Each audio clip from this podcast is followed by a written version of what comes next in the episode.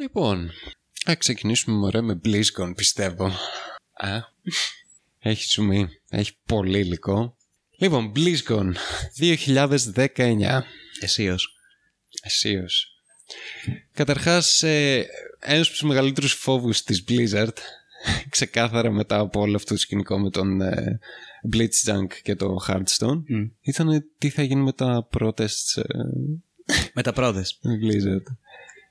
Ε, φυσικά και γίνανε protests. Ε, υπήρχε άπειρος κόσμος έξω ε, με μπλουζάκια Free Hong Kong, ταμπέλες Free Hong Kong. Σημαίες ε, Free Hong Kong. τα πάντα και, και ό,τι ε, ταιριάζει με όλο αυτό το, το movement όπως κοροϊδίες για το Xi Jinping. Δύο ήταν τα καλύτερα, τα Ναι. cosplay. Το ένα ήταν Winnie the Pooh, ναι. cosplay, το καλύτερο. Και το άλλο επίσης το ακόμα καλύτερο ήταν ε, αυτοί οι χαρακτήρες από το... Από το Fortnite. Ε, από το Fortnite, από το. Τι λέω, μαλάκα, από το Overwatch. Overwatch. Η May. Η May, η οποία ήταν πάρα πολύ απλό το cosplay και πάρα πολύ ωραίο. Ήταν η May, η οποία απλώς είχε το ένα μάτι με μπαταρισμένο. Ναι. Σαν εκείνη τη διαδηλώτρια στο Hong Kong που τους κάνανε το. που πληγώσαν το Mm. μάτι, ρε παιδί μου, πλαστική σφαίρα. Αυτό. Τίποτε άλλο. Μαλάκα ήταν από τα πιο έξυπνα cosplay. Το καλύτερο. Ναι. Αλλά ξέρεις τι φάση, Θοδωρή, με το... με τη διαδήλωση, ξέρω, το protest στο Hong Kong. Στο Hong Kong, ναι. Ναι. Και όσον αφορά τη, την Κίνα και τον Xi Jinping που είναι ο Μμμ. πρωθυπουργός τέλος πάντων. Τσέρμαν, πρόεδρος. Κομμουνιστικό κόμμα. The Great Emperor of China. Great είναι. Είμαι ένας άνθρωπος που διαβάζει ειδήσεις και ενημερώνεται για το τι συμβαίνει στον Σίγουρα. κόσμο. Μμ.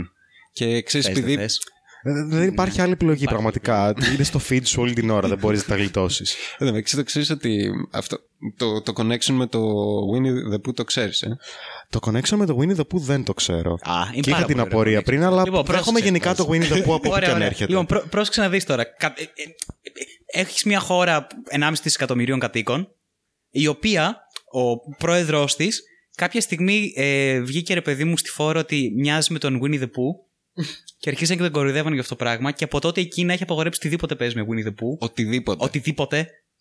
Για να μην κοροϊδεύουν το Xi Jinping. Και γι' αυτό ακριβώς το λόγο ότι σαν Winnie the Pooh. Απίστευτο κόμπλεξ, δηλαδή. Αντί να πει. Φάγε, δηλαδή. Winnie the Pooh είναι. Winnie the Pooh, Μπαν, ρε τα μαλάκα. πάντα. Ό,τι σχέση έχει, ξέρω εγώ, με το Winnie the Pooh στην Κίνα δεν υπάρχει, απαγορεύεται και έτσι και χρησιμοποιηθεί, μπαίνεις φυλακή και. Ναι. Ότι. Κοίτα, χωρίς να θέλω να κάνω το δικηγόρο του διαβόλου αυτή τη στιγμή. Ναι, όχι, κάτω, κάτω. ε, ναι, Είναι πολύ ε, καλό. μπορεί να υπάρχει η, δυνατό, η πιθανότητα ότι έχουν απαγορεύσει το Winnie the Pooh και όλους τους σχετικούς χαρακτήρες από το Winnie the Pooh γιατί αντικειμενικά δεν είναι ωραίο να σε ταυτίζουν με ένα χαρακτήρα από το Winnie γιατί όλοι οι χαρακτήρες εκπροσωπούν μια πολύ κακή πλευρά της ασθένειας. ανθρώπινης ύπαρξης. Ο Winnie είναι hoarder, είναι... είναι δεν μπορεί να ξεφύγει από τη λεμαργία του. Χρειάζεται Είναι- περισσότερο είναι μέλι. compulsive επίσης. Ναι, μετά υπάρχει ο, ο λαγός που είναι πάρα πολύ φιλάργυρος. Ο λαγός είναι φιλάργυρος. Νευρωτικός. Ναι, και είναι γενικά πάρα πολύ μαλάκας. Υπάρχει το γουρουνάκι το οποίο είναι Ο weak ορισμός- as fuck. Αυτό, αυτό. Και είναι κρίμα Δειλό. γιατί είναι τέλειο Ναι. το γουρουνάκι. Θέλω να το κάνω αγκαλίτσα συνέχεια. Εμένα με προκαλεί κατάθλιψη. Όλη την ώρα. Όλο το Winnie the Pooh μου Όλο προκαλεί το, κατάθλιψη. Όλο μαλάκα, γι' αυτό δεν το έβλεπα ποτέ. Ο Γκαρίς ποτέ. περισσότερο από όλους. Χριστέ μου, Παναγία μου, γιατί δεν αυτοκτονάει επιτέλους αυτός ο γάιδαρος, τελειώνουμε. Και, και τον αγαπώ αυτόν τον γάιδαρο γιατί είναι ο, είναι ο πιο relatable χαρακτήρας για οποιοδήποτε άνθρωπο μπαίνει στα 30 του σιγά που έχει σιγά. παραιτηθεί από τη ζωή του. Ναι. Τίποτα. Δεν είναι- Ε, μ' αρέσει που έχετε εντρυφήσει τόσο πολύ, ξέρω εγώ, στο universe του Winnie the Pooh. Ξέρεις κάτι; Δεν είναι ότι έχουμε εντρυφήσει. Είναι αυτό ακριβώς. Επειδή. Έχω παίξει Kingdom Hearts γι' αυτό. Έχει δίκιο ο Θοδωρής ότι ε, επειδή όλα είναι, όλες σου προκαλούν κατάθλιψη, εγώ γι' αυτό ακριβώς το λόγο δεν έβλεπα ποτέ. Δηλαδή ή- α- από παντού κάτι, ήταν κάτι αρνητικό έβρισκα. Δεν μπορούσα να καθίσω να το γούνι που με πιάνει η καρδιά μου, αλλά και σαν παιδάκι κιόλας. Δεν γινότανε. Πώς γίνεται αυτοί οι άνθρωποι, ξέρω εγώ, αυτοί οι άνθρωποι, αυτά τα ζώα να είναι κατά αυτόν τον τρόπο, γιατί δεν στρώνουν λίγο, γιατί ξέρω εγώ. Ε, Win σταμάτα να τρως όλη την ώρα σαν μαλάκα, σαν, σαν, βασικά σαν ναρκωμανής, δεν υπάρχει κάτι Ναι, άλλο. νιώθω αυτή τη στιγμή όμως ότι αυτή τη στιγμή αυτό που κάνεις είναι πολύ λάθος γιατί βρίσκομαι στο δωμάτιο όσο τα λες αυτά και δεν μπορώ να μην, το, να μην δεν το εκλάβω σαν προσωπική επίθεση. Θες να μου πεις κάτι, Γιατί Πιστεύεις ότι, ότι έχω παχύνει, πιστεύεις ότι πρέπει να σταματήσω να τρώω, τι γίνεται εδώ πέρα; Triggered.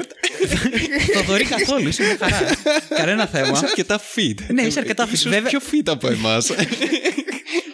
δεν θα μπο- δεν μπαίνω ποτέ σε αυτή τη διαδικασία. Και ναι, μετά από αυτό το σύνηθες derail σε, σε αυτό το podcast τέλος πάντων που κάναμε το Winnie the Τίποτα Pooh. ήτανε. Έτσι είναι καλά ένα τίποτα πραγματικά. Ε, έτσι γίνανε διάφορες, ε, διάφορα protest ε, έξω από, το, από την BlizzCon. BlizzCon. Δεν αφήσαν κανένα να μπει μέσα. Ε, Παρεπιπτόντω, πρώτη φορά είδα τόσο ε, ισχυρή ασφάλεια από όταν έβλεπες Ναι. τα πλάνα από, ε, από κάτω, ρε παιδί μου, το, το πλατό που καθόντουσαν οι, οι επισκέπτες της, ο διάολος. Τέλεια. Τέλειο. Λοιπόν. ε, είχε ε, στους διαδρόμους, ε, ανά ένα διάδρομο, είχε από ένα άτομο το οποίο ήταν γυρισμένο με πλάτη στη σκηνή, το οποίο καθόταν και παρατηρούσε τους επισκέπτες. Ναι. Ξέρεις, αν σηκωθεί κάποιος, αν κάνει κάποιος τίποτα, οτιδήποτε. Δεν υπήρχε ούτε ένας με cosplay εκεί μέσα, προφανώς. Γενικότερα ήταν μαλάκα. Οργουελική κατάσταση. Οργολική κατάσταση. ναι, δεν Πραγματικά. θα, δεν θα επιτρέψουμε τίποτα να μπει μέσα το οποίο θα έχει να κάνει με Κίνα και με διαδήλωση. Ναι. Το ότι δεν υπήρχε κανένας με cosplay μέσα δεν είναι αναγκαστικά κακό βέβαια. Εντάξει, είναι, είναι Αλλά αυτό είναι, convention. προσωπική, αυτό είναι η προσωπική μου άποψη, οπότε δεν χρειάζεται να το... Ναι. Ήταν, ε, ε, ε, είναι convention, δεν γίνεται να μην υπάρχουν cosplay στα conventions. Ε, το αστείο είναι ότι επίσης δεν επιτρέψαν... Τι- γιατί με κοιτάς έτσι; Τίποτα, είναι το χαμόγελο που, που προσπαθώ να, να ξεκολλήσω το κεφάλι μου επειδή σκέφτομαι cosplayers αυτή τη στιγμή και δεν νιώθω πάρα πολύ άνετα.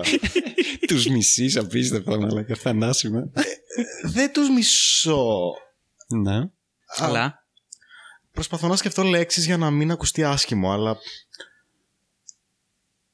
καταλαβαίνω τι είναι αυτό. Εκτιμώ πάρα πολύ τη δουλειά που πέφτει όταν πέφτει η δουλειά. ναι. Δεν μπορώ να σταματήσω τον εαυτό μου το να το θεωρεί κάπως sad. Απ' την άλλη, με έχετε δει λογικά σε φάση από κρυάς και Halloween Ναι. πώς γίνομαι, οπότε...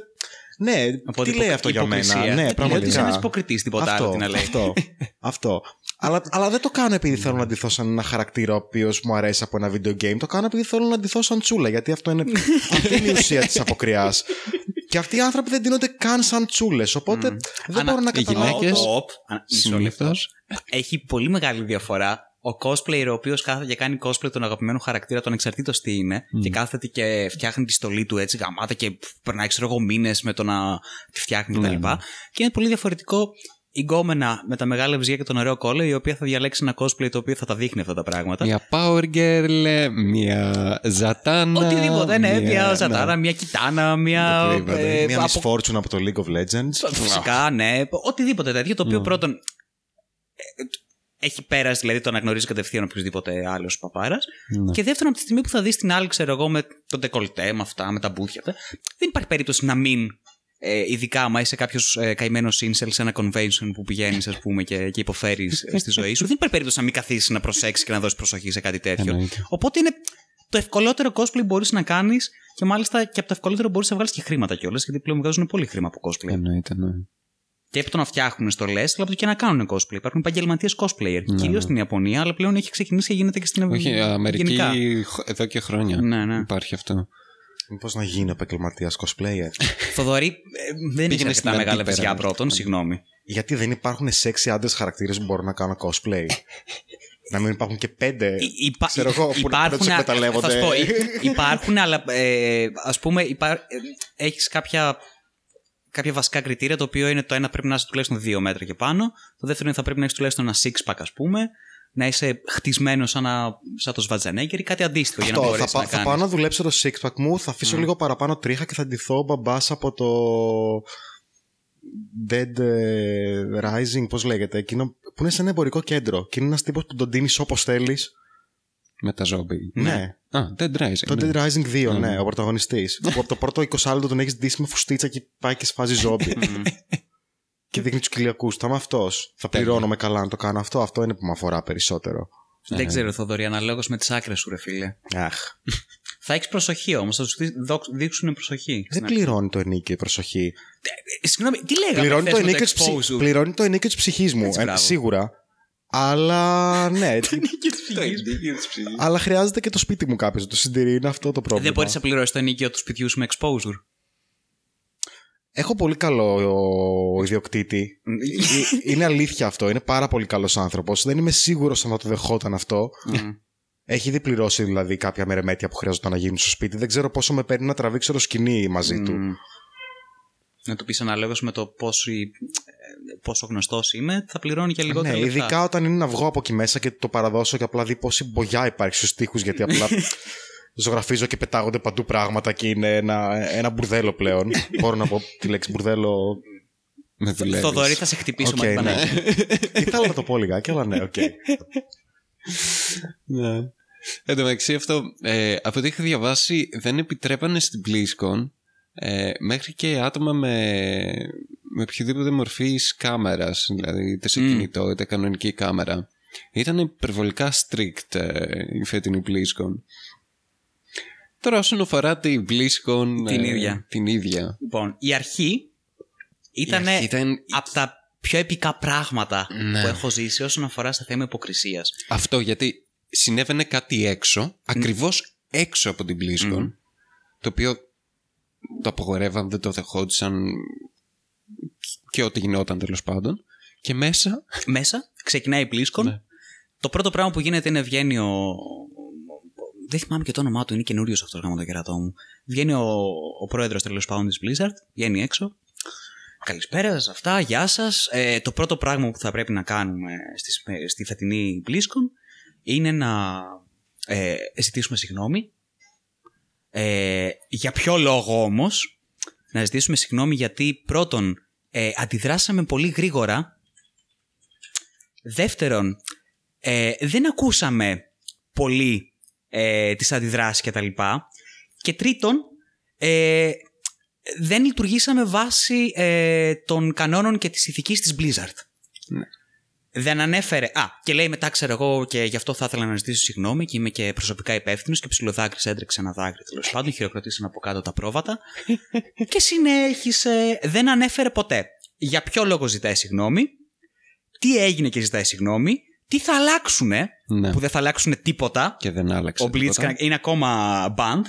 Δεν, δεν, δεν, δεν μπορεί να κάνει τίποτα. Δεν ανέφερε ποτέ τίποτα συγκεκριμένο. Είπε, αντιδράσαμε πολύ γρήγορα, δεν σας ακούσαμε πολύ καλά και δεν ασχοληθήκαμε με το, την ηθική της Blizzard. Ε, και ότι στο μέλλον θα είμαστε ανοιχτοί σε όλες τις ιδεολογίες και απόψεις και ε, ε, freedom of ch- ε, speech και όλα αυτά. Την ίδια στιγμή Ναι. που τα έλεγε αυτά, Έξω. Ναι, ε, ε, έξω γινόταν ότι γινόταν προφανώς. Αλλά την ίδια στιγμή που τα έλεγε αυτά, μπανάρανε δύο. Ε, Αχ, ναι. Δύο πο- δι- όχι, podca- όχι podcasters, δύο, Streamers. δύο streamers, οι οποίοι απλώς είχαν γράψει κάτι στο Twitter τους, το οποίο ήταν πολύ προσωπική άποψη σχετικά με το Hong Kong. Ναι. Δεν ήταν ούτε στο, στο Twitch όσο στριμάρουν, ούτε τίποτα. Ήταν μια προσωπική άποψη. Τους μπανάρανε. Την ίδια στιγμή που έλεγε αυτές τις μαλακίες, ότι στο μέλλον θα Πραγματικά. είμαστε και ε, αυτά, προσεκτικοί και όλες οι φωνές θα ακούγονται. Και... Εντάξει, το μέλλον είναι κάτι που δεν έχει έρθει όμως ακόμα. Επίσης δεν ξέρεις πότε θα έρθει. Αύριο μετά. Μπορεί Αυτό. να είναι το μέλλον μετά από Είναι 10 μέλλον. χρόνια. και είναι η νέα μορφή apology. Είναι το apology που κάνεις το 2019. Είναι αυτό το influencer apology που συμβαίνει στο YouTube. Έτσι.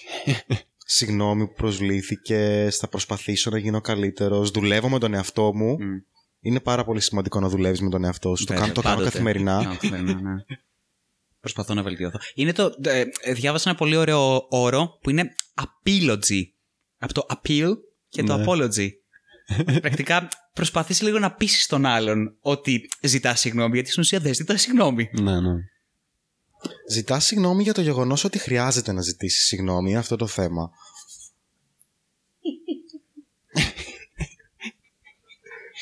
Ε, σκέτη υποκρισία το μεταξύ. Μαλάκα, Πιο, ε, σκέτη πιο- υποκρισία. λίγο πιο μετά που ήταν με το QA, ε, πετάχτηκε ένας. Όχι, σηκώθηκε ένας και λέει ε, Free Hong Kong και λέει ο CEO ε, I'm, I'm good. Ε, όχι, ε, we're okay about that. Δεν είπε Ε, τίποτα. τίποτα, είναι ξέρω. ok, είπε κάτι Ε, τέτοιο. ε, we're okay about that. Και μετά το μοναδικό περιστατικό και το καλύτερο ήταν ότι σηκώθηκε ένα παιδάκι Ναι. παιδάκι, πήγε στο μικρόφωνο δίπλα στον άλλον και άρχισε και φώναζε Free Hong Kong, Free Hong Kong, Free Hong Kong. Και οι άλλοι πάνω στο σκηνή ήταν, ε, οκ, πάμε παρακάτω. Ναι, ναι. Αυτό. Και τι να κάνεις όμως; Ε, ε, Να πας για να αρχή- ελευθερώσεις το Hong Kong μόνο σου. όχι, όχι. για, αρχή, για αρχή θα έπρεπε να λύσεις το όλο ζήτημα το ότι είσαι μια αμερικανική εταιρεία η οποία εξυπηρετεί συμφέροντα κινέζικα από την Tencent η οποία έχει το 5% της εταιρείας σου και αυτό το 5% της δίνει το γαμημένο δικαίωμα να κάνει ό,τι θέλει. Η αρχή θα πρέπει να λύσεις αυτό. Ναι. Για... Δεύτερον, θα πρέπει να ζητήσεις συγγνώμη για το πραγματικό περιστατικό το οποίο έγινε και να πεις ότι παιδιά, θα το ξεμπανάρουμε. Κάναμε μεγάλη βλακεία. Θα ξεμπανάρουμε και τους άλλους που μπανάραμε. Θα ξεμπανάρουμε και τους άλλους τους δύο τους καημένους του που, που, που, που ήταν μαζί την ίδια στιγμή και τους παίρναν συνέντευξη. Τους απολύσανε, τους ε, casters.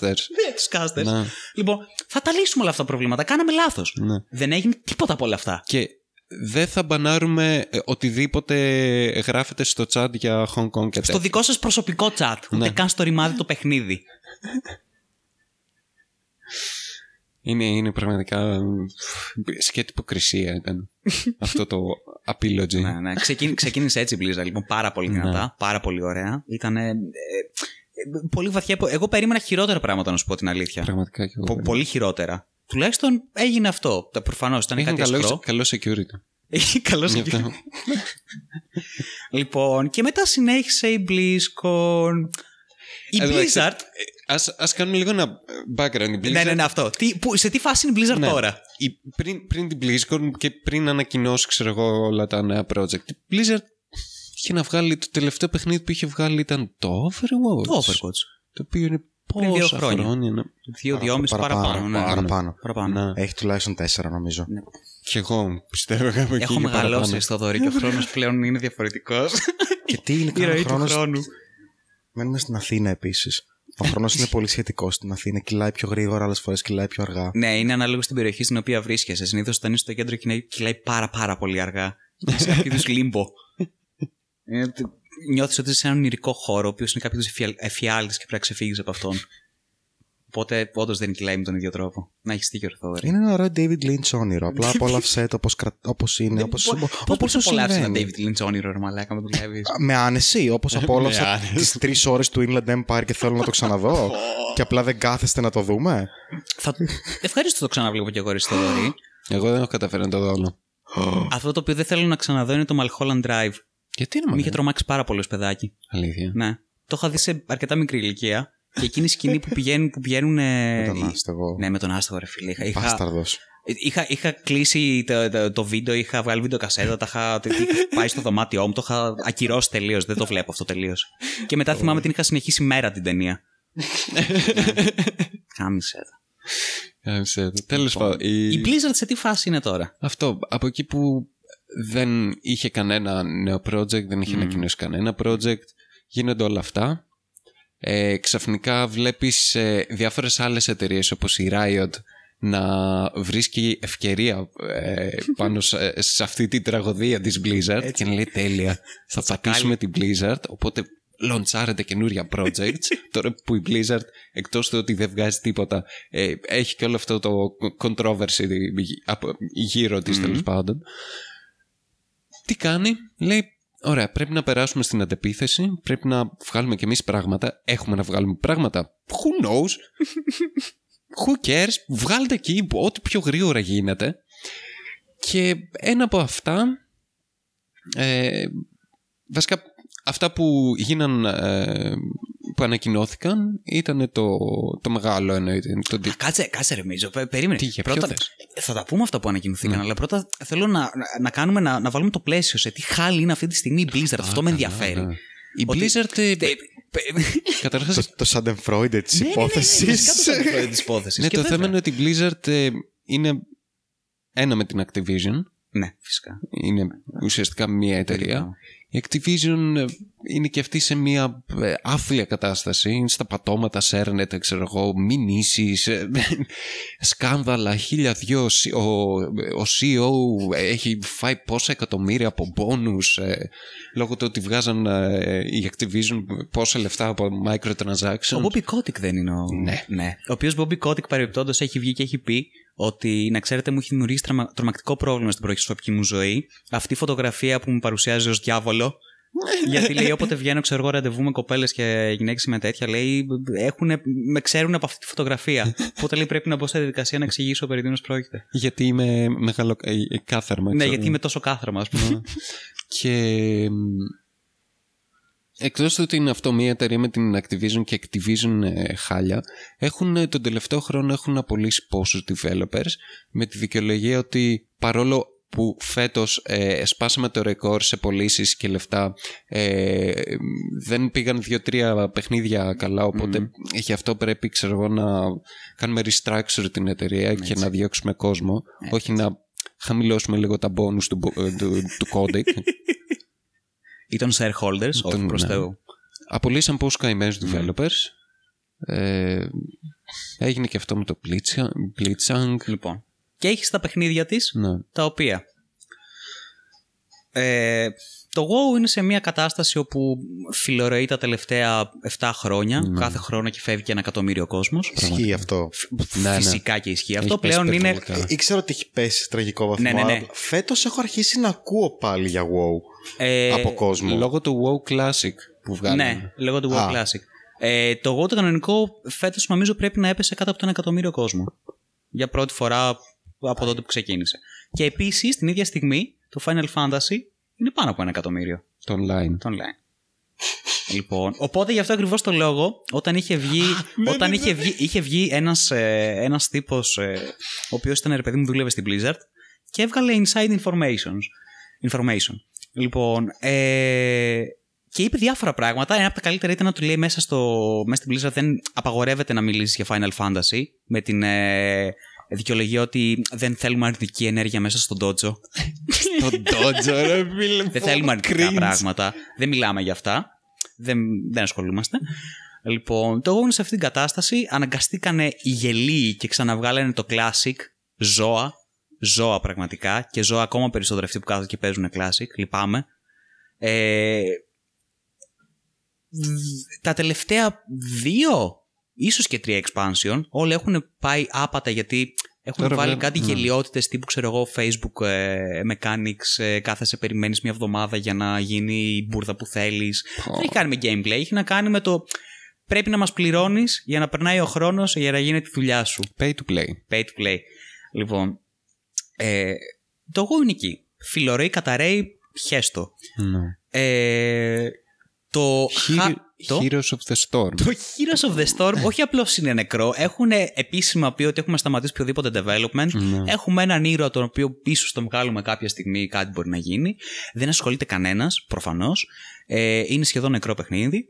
Το Hearthstone αντίστοιχα, αν και παραδόξω, το Hearthstone είναι αυτό το οποίο βγάζει τα περισσότερα χρήματα. Ναι. Κυρίως γιατί πρέπει να αγοράζεις σαν πανικόβλητος κάρτες. Unelate monetized Α, ναι, πραγματικά, ναι, το είναι- Hearthstone. είναι σχρό το Hearthstone. Δηλαδή πρέπει να δίνεις χιλιάρικα κάθε χρόνο για ναι. να μπορείς να κάνεις keep up με το παιχνίδι. Ναι. Jesus. Το Overwatch είναι σε ένα τέλμα εδώ και πολύ καιρό και χάνει επίσης κόσμο. Χάνει κόσμο και κανείς δεν ασχολείται με το τουρνουά κάθε χρόνο. Και με το Twitch επίσης έχει πέσει πάρα πολύ. Ναι. Ε, τι άλλα έχουμε; Α, το StarCraft.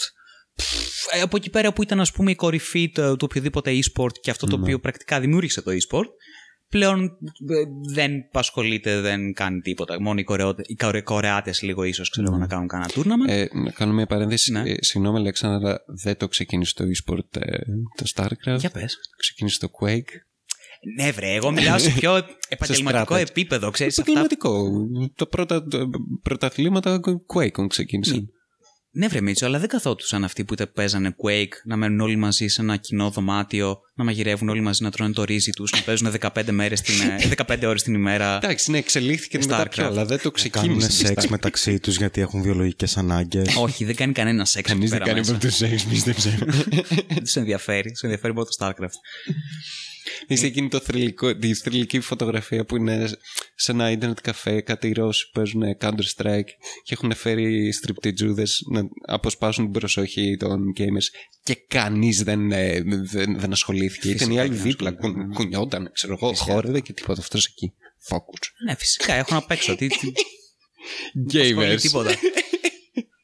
λοιπόν, τι άλλα επίσης έχουμε; Ε, και φυσικά το Diablo, το οποίο Α, πέρυσι Καλά. Ε, έγινε Ναι, αυτό το, ναι, το, ναι. το υπέροχο πράγμα με το Diablo Immortal, το οποίο βγάλανε ένα πράγμα το οποίο με, το- με την πρώτη εικόνα κατευθείαν, το πρώτο πράγμα που σου ερχόταν στο μυαλό ήταν Chinese mobile game. Τελεία. Ειλικρινά αυτό ήταν, δεν ήταν κάτι άλλο, ήταν ένα Chinese mobile game. Το αστείο είναι ότι ε, στο schedule τότε του announcement Ναι, ναι. ε, θέλανε να ανακοινώσουν ότι θα βγει το 4. Μμμ. Απλώ- απλ- Απλώς πριν βγει το 4 λοντσάρουμε αυτό ξέρω εγώ. Μμ. Αλλά για κάποιο λόγο είπαν όχι, δεν θα το ανακοινώσουμε. Θα αφήσουμε μόνο το Immortal να γίνει όλο αυτό το backlash. Δηλαδή μην το ισορροπήσουμε κάπως. Ξέρεις, μέχρι να βγει το, το 4 βγάζουμε ένα mo- mobile game.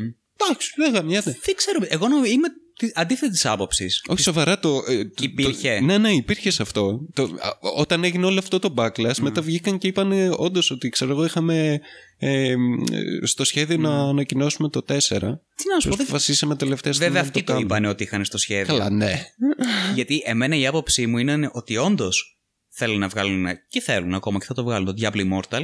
Και επειδή έγινε όλο αυτό το backlash, γι' αυτό τώρα ανακοινώσαν το Diablo 4. Εντάξει, Και ίσως γι' θα αυτό γίνει ακριβώς έτσι το όντως. λόγο. Και επίσης επειδή, πρώτον, υπήρξε απίστευτη γκρίνια με το Diablo 3 για το ότι ήταν πάρα πολύ. Κακό. Δεν άντεξε. πάρα πολύ χα- ε, χαρούμενο και φαντεζή και δεν ήταν ε, το feeling του Diablo αυτό το πράγμα το οποίο έβλεπες, που είναι μια πάρα πολύ μεγάλη αλήθεια, όντως. Τι; Όχι. Δεν με χάλασε τόσο το ότι ήταν φαντεζή, απλά είχε καλύτερα γραφικά. Απλά το θέμα είναι ότι ενώ ήταν ένα next gen παιχνίδι και υποτίθεται το περιμέναμε τόσα πολλά χρόνια να βγει και wow, και βγήκε Ναι. καινούριο Diablo, είχε λιγότερο content από το Diablo 2. Ναι, φυσικά και έχει. Ε, γιατί θα το βγάζανε μετά με DLC, ρε Μαλάκα. Χαζός. Α, αυτό είναι το θέμα. Δεν έπαιξα, δεν είχα ποτέ στον κόπο να αγοράσω κάποιο DLC του Diablo 3. Δεν ξέρω καν αν μπορώ να κάνω login στο Diablo 3 αυτή τη στιγμή Ναι. με το account μου. Μμ. Αλλά ήταν ένα παιχνίδι οριακά μέτριο. Δε- Το τερματίσαμε να το αγοράσαμε με τους φίλους μου. Εν τω μεταξύ. Έχει, έχουν περάσει πολλά χρόνια από τότε που ναι, βγήκε. ναι. Ε, ναι, βέβαια. Ήμουν ακόμα κομμωτινή σπούδαζα τότε. Και έχουμε κάνει Παιδάκι. έχουμε κάνει ολονύχτιο περιμένοντας να ανοίξουν τα μαγαζιά, να πάμε πρώτη-πρώτη να το αγοράσουμε για να παίξουμε Diablo. Ναι.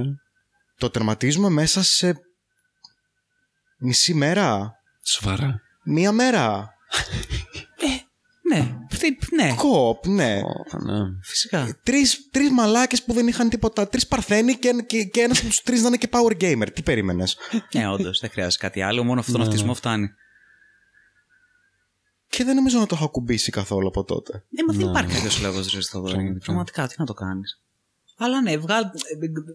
Κοίταξε, η άποψή μου είναι ότι όντως είχε πολύ διαφορετική αισθητική και πολύ μ, ατέριαστη αισθητική από το 2.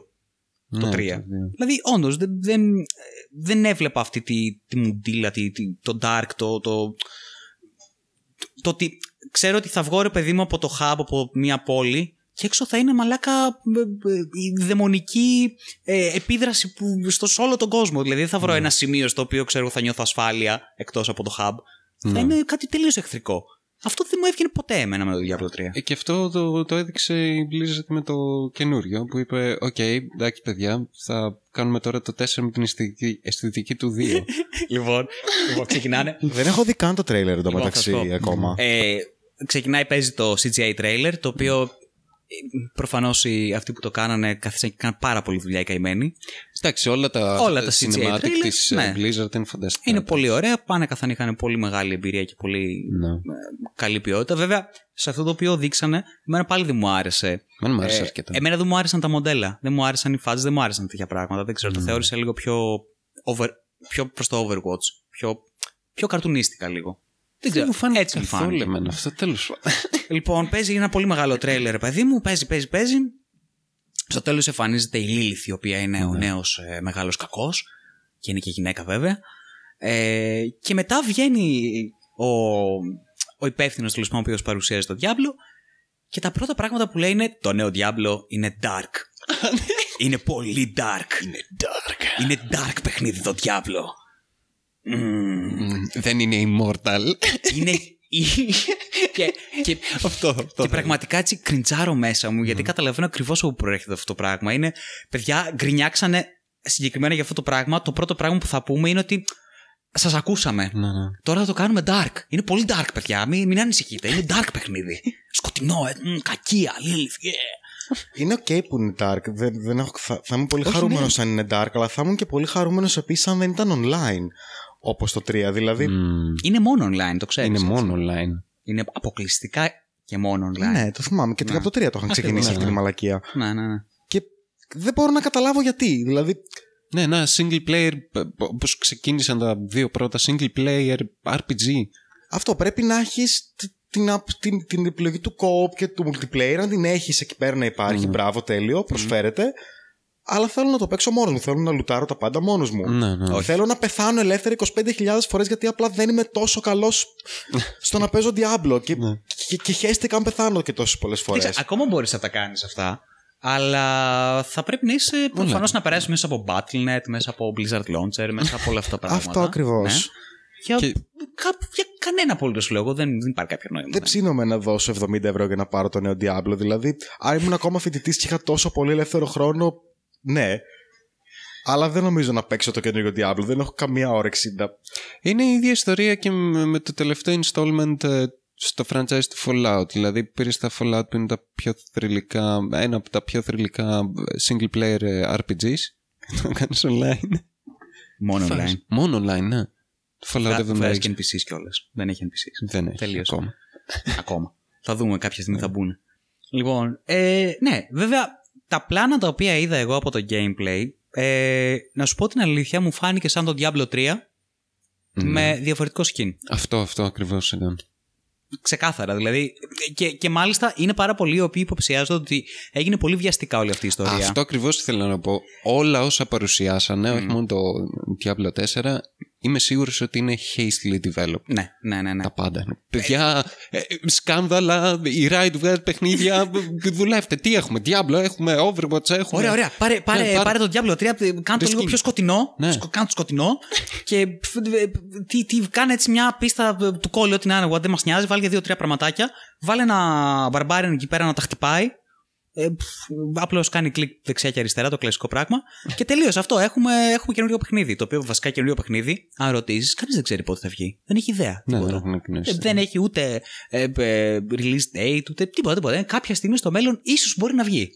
Ξέρεις ποιο είναι αυτό που με ενοχλεί; Δεν με χαλάει το να είναι hastily developed, γιατί μπορείς να κάνεις hastily develop ένα παιχνίδι από τη στιγμή που έχεις ένα τόσο καλό και λειτουργικό και εύκολο template να πατήσεις, όπως είναι το 2, Ναι. αλλά ακόμα και πολλά, πολλές απόψεις του 3. ναι, αλλά πρέπει να έχεις και ένα πολύ καλό development team από πίσω. Και η Έλα Blizzard- μωρέ, τώρα για τα μάτια του κόσμου στα γρήγορα θα κάνουμε κάτι για να δούμε και θα το φτιάξουμε μετά. Αυτό δεν έχει να λέει. και στην τελική το πουσάρουμε πίσω 6 μήνες και το δουλεύουμε λίγο περισσότερο. Δεν πειράζει. Αυτό ακριβώς. Βούρδουλες Α- αυτή είναι- υπάρχουν. Ε, Θοδωρή, αυτή είναι η πραγματικότητα της βιομηχανίας αυτής της Ακριβώς. στιγμής. Μα ναι, Όλοι- δεν τα, δεν όλοι τα έτσι λέω κάνουν. ειρωνικά. Είναι, είμαι πάρα πολύ. ε, Καταλαβαίνω ότι έτσι λειτουργεί και, Ναι. και αυτός είναι ο καπιταλισμός και ζούμε μέσα σε αυτόν τον καπιταλισμό και δεν είναι ωραίο πράγμα, αλλά πρέπει να επιβιώνουμε. Και κάπω. Ζούμε σε μια κοινωνία. Τι να Ζούμε σε, κάνουμε. με- δεν ζούμε σε μια κοινωνία. μέσα Ζούμε σε μια κοινωνία. κοινωνία. Εγώ θα στα πω. Αλλά. το θέμα είναι ότι φτιάξε κάτι, έστω και γρήγορα, το οποίο να είναι κάπως promising. Δηλαδή, τα, ένα από τα πράγματα τα οποία με ξενέρωσαν πάρα πολύ στο 3 και πριν το παίξω ήταν το πόσο μεχ ήταν οι χαρακτήρες. Ναι. Ενώ είχες τόσο ωραία αρχέτυπα Μμμ. στο 2 Πες τα, ρε Θοδωρή. και έχεις φτιάξει κάτι καινούριο. Δεν ξέρω με, με ποιο σκοπό. Δεν, θέλω, δεν ξέρω τι market προσπαθούσαν να πιάσουν με τους χαρακτήρες του 3. Διαφορετικό από το 2. Γαμάς επίσης τα skill trees που ήταν πάρα πολύ ωραία Μμμ. και εύκολα και, και κατανοητά στο 2 και κάνεις τι; Ενώ τώρα για το 4 θα προτιμούσα να δω ότι άμα δηλαδή δω ότι φτιάξουν χαρακτήρες που πατάνε πάνω σε πολύ κλασικά RPG αρχέτυπα Ναι. άμα δω skill τα οποία είναι ότι δεν έχεις 3 ή 4 skill πως έχει ο καθένας Να, στα, ναι. ήταν πολύ λίγα στο 3 από ό,τι θυμάμαι Ναι, ήταν. και έπαι, έπεσα μάγος στο playthrough και απλά είχα συγχαθεί με το πόσο τίποτα ήταν ο μάγος. Επιφανειακό ήταν. Ναι, απλά έκανε ένα boom, ένα blast γύρω του, πέταγε μια, ένα ray ή κάτι τέτοιο. Αυτό. Πραγματικά. Και όχι μόνο αυτό, ήταν και, νομίζω, ε, από ό,τι θυμάμαι το, ε, το taskbar ήταν αυτό το οποίο σε, σε απέτρεπε το να βάλεις περισσότερο. Είχες 4 slots νομίζω. Ναι, ναι, ναι. 4-5 slots για skills. Ε, γιατί, RPG. γιατί, γιατί; Τάχαμ, ξέρω εγώ, θα πρέπει να, να διαλέξεις τα skill που θα βάλεις και θα αυτό, synergy και θα πρέπει να είσαι προσεκτικός και στρατηγική. Όχι, όχι, άσε με να κάνω τι θέλω. Πολύ complicated επίσης το...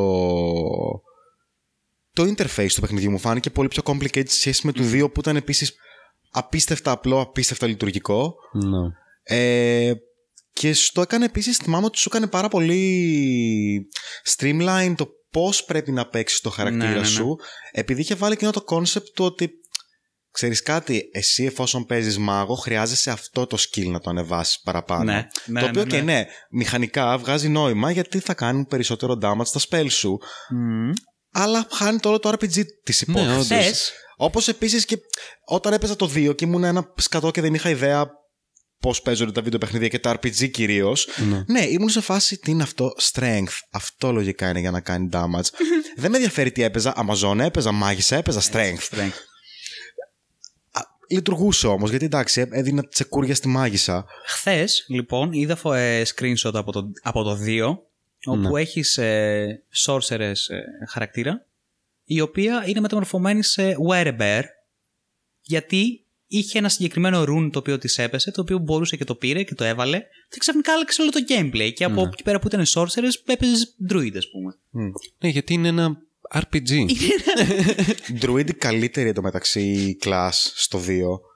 Σ' άρεσε. Και δεν. Ε, ε, ελάτρευα. Ήταν είχα, σπασμένος. dru- είχα druid σε πάρα πολύ μεγάλο level και είχα πάει το κοινό το spray πάγου που πέταγε Μμμ. και το είχα κάνει. Το είχα ανεβάσει πάρα πολύ. Οπότε και δεν ξέρω πολύ μάνα και απλά περπατούσα και έσφαζα πράγματα με τον πάγο. Α, δεν ήξερα ότι ο Θοδωρής ήταν τόσο μεγάλος Diablo fan. Τι εννοείς, όλο μου το λύκειο ήταν Diablo 2 και Sims 2. Ναι. Μπράβο. Και The Movies. Και φυσικά. Παιχνιδάρα δεν μου είπες, ναι. Ναι, ναι, από τα καλύτερα. Μάλιστα. Μονταρισμένο μέχρι θανάτου εννοείται το Sims. Καλά, βέβαια, φυσικά. Ναι, ναι, ναι. Τα πάντα. Καριέρες από μουσικός της country μέχρι πορνοστάρ. Ποιος Sims ήταν τότε που έπαιζες, το 2. Το 2 με όλα τα expansion. Mm. Ίσως ήταν και από τις καλύτερες σειρές το, οι 2, Ναι. το, το The Sims 2, από Δεν τα The είχα Sims. παίξει πάρα πολύ Sims. Έχω, Sims- έχω το SimCity πρώτο είχα αυθεντικό. λιώσει. Έχω το πρώτο The Sims Το αυθεντικό. SimCity είναι απλά όμως πιο... δεν- Απλά φτιάχνεις την πόλη, είναι tycoon. Ναι, είναι Καμία- άλλη. καμία τέτοια, σχέση. ναι. Όχι, στο Sims απλά γράφεις σαπουνόπερες. Αυτό, Αυτό, είναι το αυτό fun. Είναι το ακριβώς. δράμα της υπόθεσης. Ε, Δεν με είχε ελκύσει ιδιαίτερα παιδάκι. Δεν ήθελες να πηδήξεις όλη την πόλη σου. Τι εννοείς; Φυσικά. Είναι, είναι, Έπαιζες- είναι, είναι υπέροχο έπαιζα- να κάνεις το Sims σου αθάνατο και να, απλά να, να πηδάς όλη την πόλη, να παντρεύεσαι όλη την πόλη, να τους βάζεις να έρχονται στο σπίτι σου επειδή παντρεύεστε, να πεθαίνει σιγά σιγά από γυρατιά όλη η πόλη και ο δικό σου Sim απλά να είναι ένας μούναρος που δεν πεθαίνει ποτέ και έχει τερματίσει όλες τις καριέρες. αυτό, αυτό. Και εγώ αυτό έκανα. έχεις πήρει 15 εξόγαμα, τα έχεις στείλει στο, στο πανεπιστήμιο, έχουν πεθάνει και αυτά στο πανεπιστήμιο, δεν τον ενδιαφέρει. Ναι. Λοιπόν, και το Diablo είναι σε αυτή την κατάσταση. Χαρήκαν αυτοί οι οποίοι χαρήκαν τέλος πάντων. Εντάξει, τέλους ξέρω εγώ για την Diablo 4. Κανείς ξανά δεν ξέρει πότε θα βγει. Ναι. Ε, Χθες μάθαμε ότι ανακοινώσαν. Ε, ε, Α, σήμερα. σήμερα ανακοινώσαν DLC για το Diablo 4. Και ότι θα Ακόμα έχει. δεν βγήκε. Ε, ναι, ναι, ναι. Ναι. ναι, ναι, ναι. Και μάλιστα ότι θα έχει microtransactions. Cosmetic. Cosmetic. Γιατί να ανακοινώσεις DLC για ένα το παιχνίδι που δεν Επειδή βγήκε δεν καν βγήκε. από τη στιγμή που μπορείς απλά να το ενσωματώσεις μέσα στο παιχνίδι και να είσαι σε φάση. Πάρε ένα μεγάλο παιχνίδι να παίξεις. Γιατί έτσι είναι όλα τα παιχνίδια Γιατί πλέον. να ανακοινώσει microtransactions από τη στιγμή που έχεις, δεν έχεις δείξει σχεδόν τίποτα. Είναι το τελευταίο πράγμα που πρέπει να ασχοληθείς τώρα. Ασχολήσου με το ναι. ρημάδι το παιχνίδι. Θα πω την αμαρτία μου σχετικά με τα microtransactions. Για πες. Πέραν το ότι okay, έχω, έχω συμμετέχει δύο φορές σε mobile game και όλα είμαι τόσο συχαμένος. Δεν πειράζει τι να κάνουμε. Έτσι είναι. Δεν συμβαίνει. Εντάξει, ένα ευρώ έδωσα. Η μεθαμφεταμίνη είναι. Έτσι είναι ναι. τα, τα ναρκωτικά. Έχει πράγματα. έλαβε Ηρωίνη, drag. δυστυχώς. Ε, δεν είμαι τόσο. Δεν είμαι κατά. Είμαι κατά από την άποψη ότι είναι σάπιο και ανήθικο. Αλλά δεν με ενοχλεί τόσο πολύ επειδή. Δεν με άγγιζε ποτέ. Είναι πολύ λάθος ο τρόπος που το βλέπω γιατί υπάρχουν Κοίταξε. πολύ impressionable άνθρωποι εκεί έξω. Αλλά Ναι. άμα δεν έχεις λίγο την απλή λογική ότι όταν κάτι είναι έξτρα και δεν είναι τζάμπα σε κάτι που έχεις ήδη πληρώσει, γιατί να το πληρώσεις; Ναι. Κοίταξε, το, τα microtransactions ε, σε κάποια μοντέλα παιχνιδιών βγάζουν απόλυτο νόημα. Όπως τα free to play. Μμ. Γιατί πώς αλλιώς θα βγάλει λεφτά η εταιρεία, ξέρω, είναι free to play.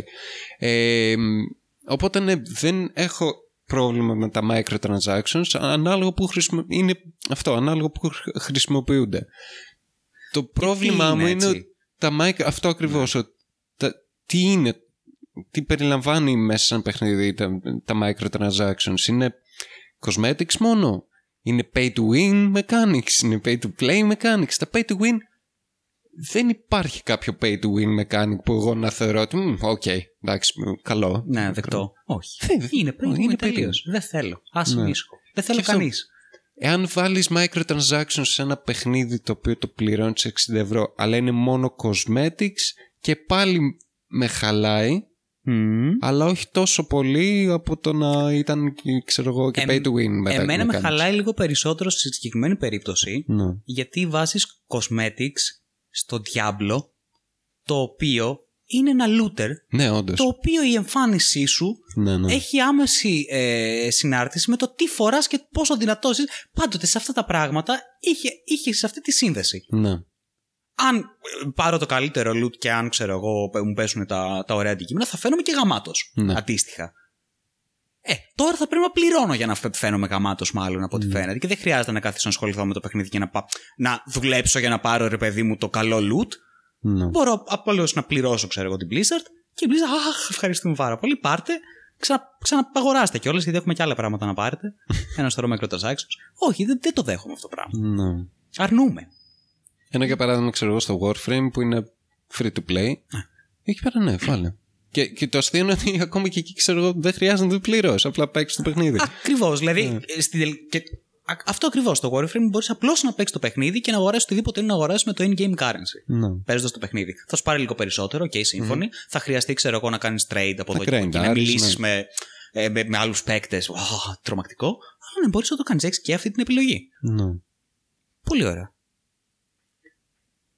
Φέρει το Diablo. ναι.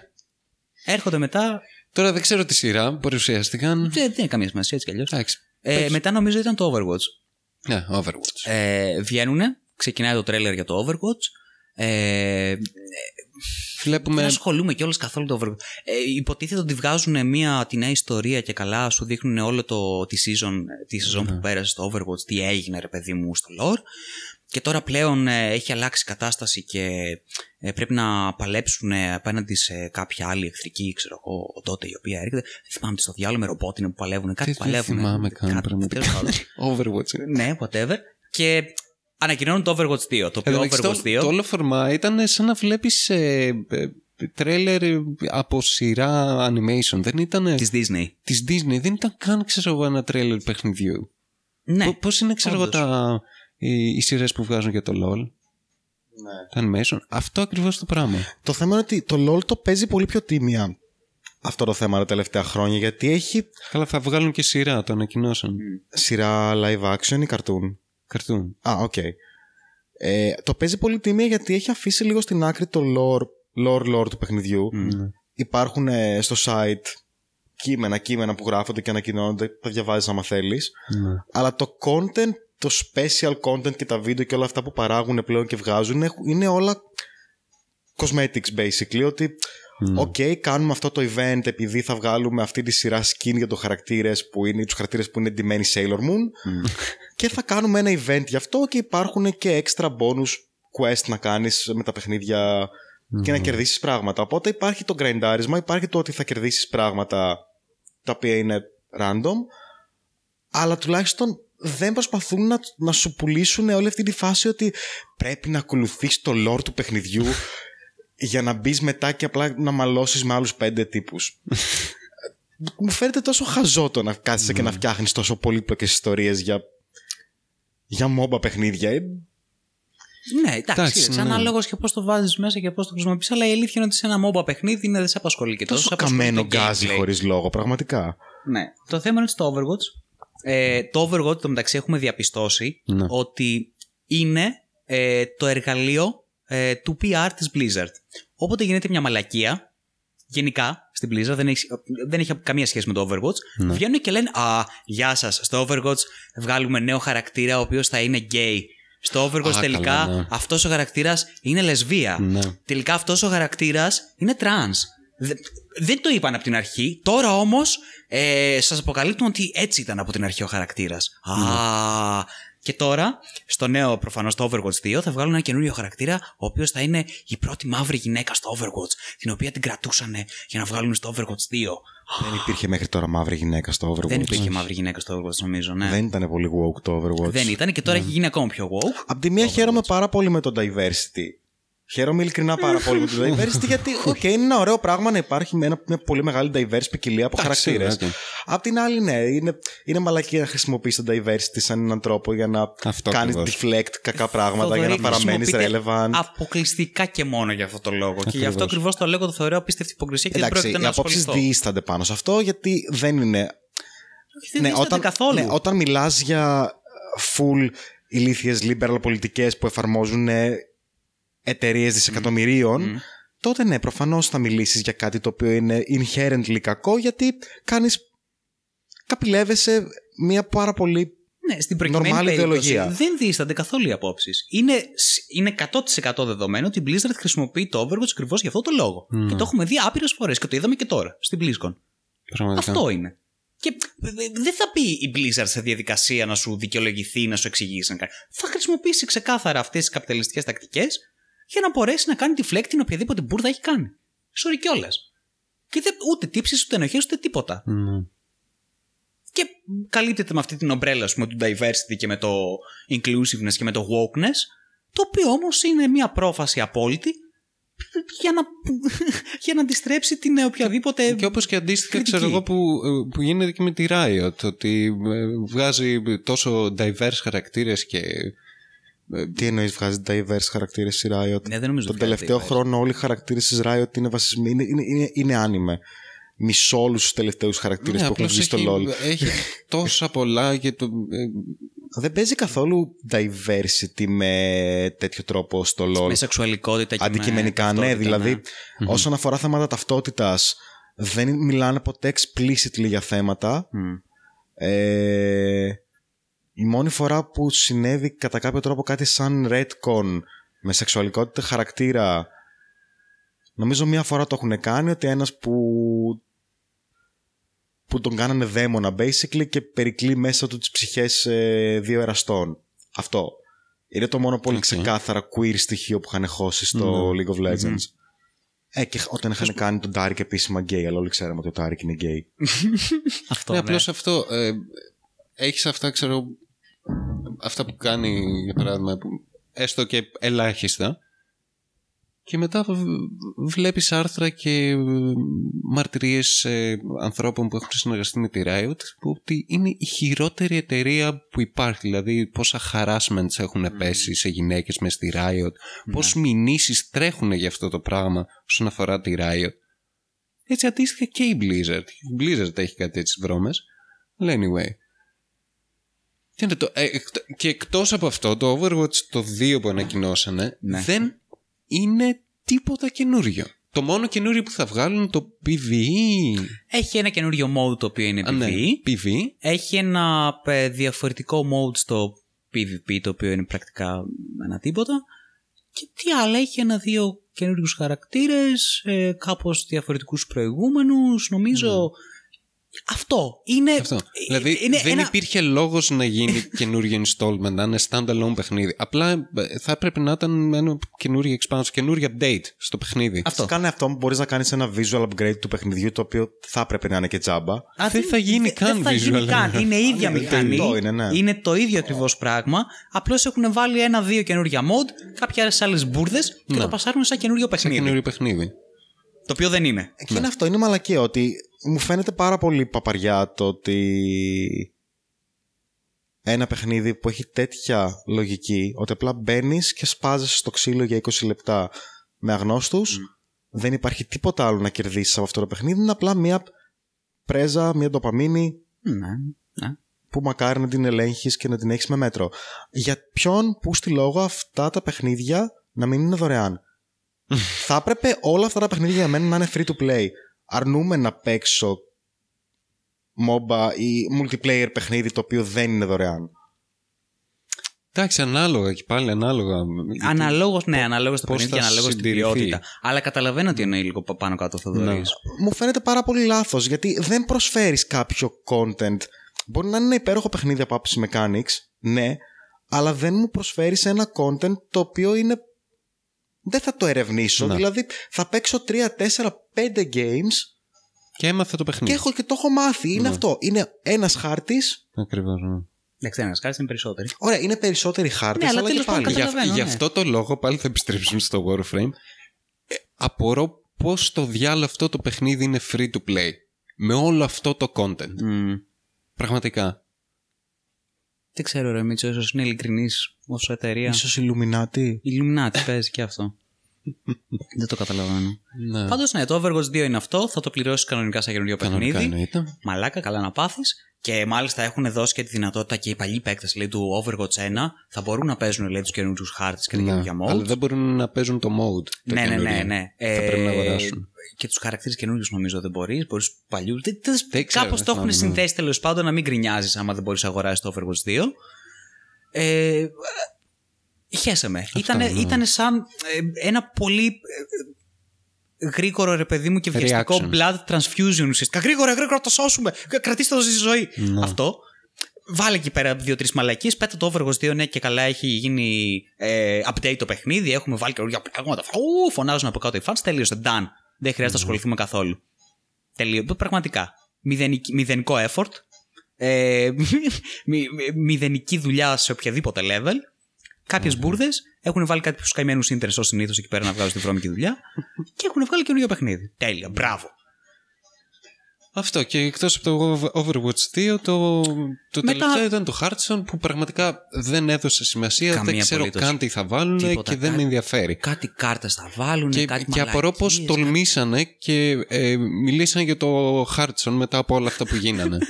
δηλαδή είναι, είναι πραγματικά καθάρματα. Ναι, ναι. Ήταν οι έκ- οι έξω κόσμος ξέρω εγώ, που φωνάζανε διαδηλών για το Hong Kong και για όλη αυτή την ιστορία που είχε γίνει στο τουρνουά του Hearthstone και άλλοι μέσα ήταν ε, καινούργια πράγματα που, που Κοιτάξτε, θα κα- βάλουμε στο κάρτες που θα Hearthstone αγοράσετε. και κοίτα πόσα λεφτά θα βγάλουμε. Κοίτα, κοίτα. Τα καινούργια card packs. Πώς θα τα αγοράσει. και μην τολμήσετε και πείτε κάτι για τον Xi Jinping.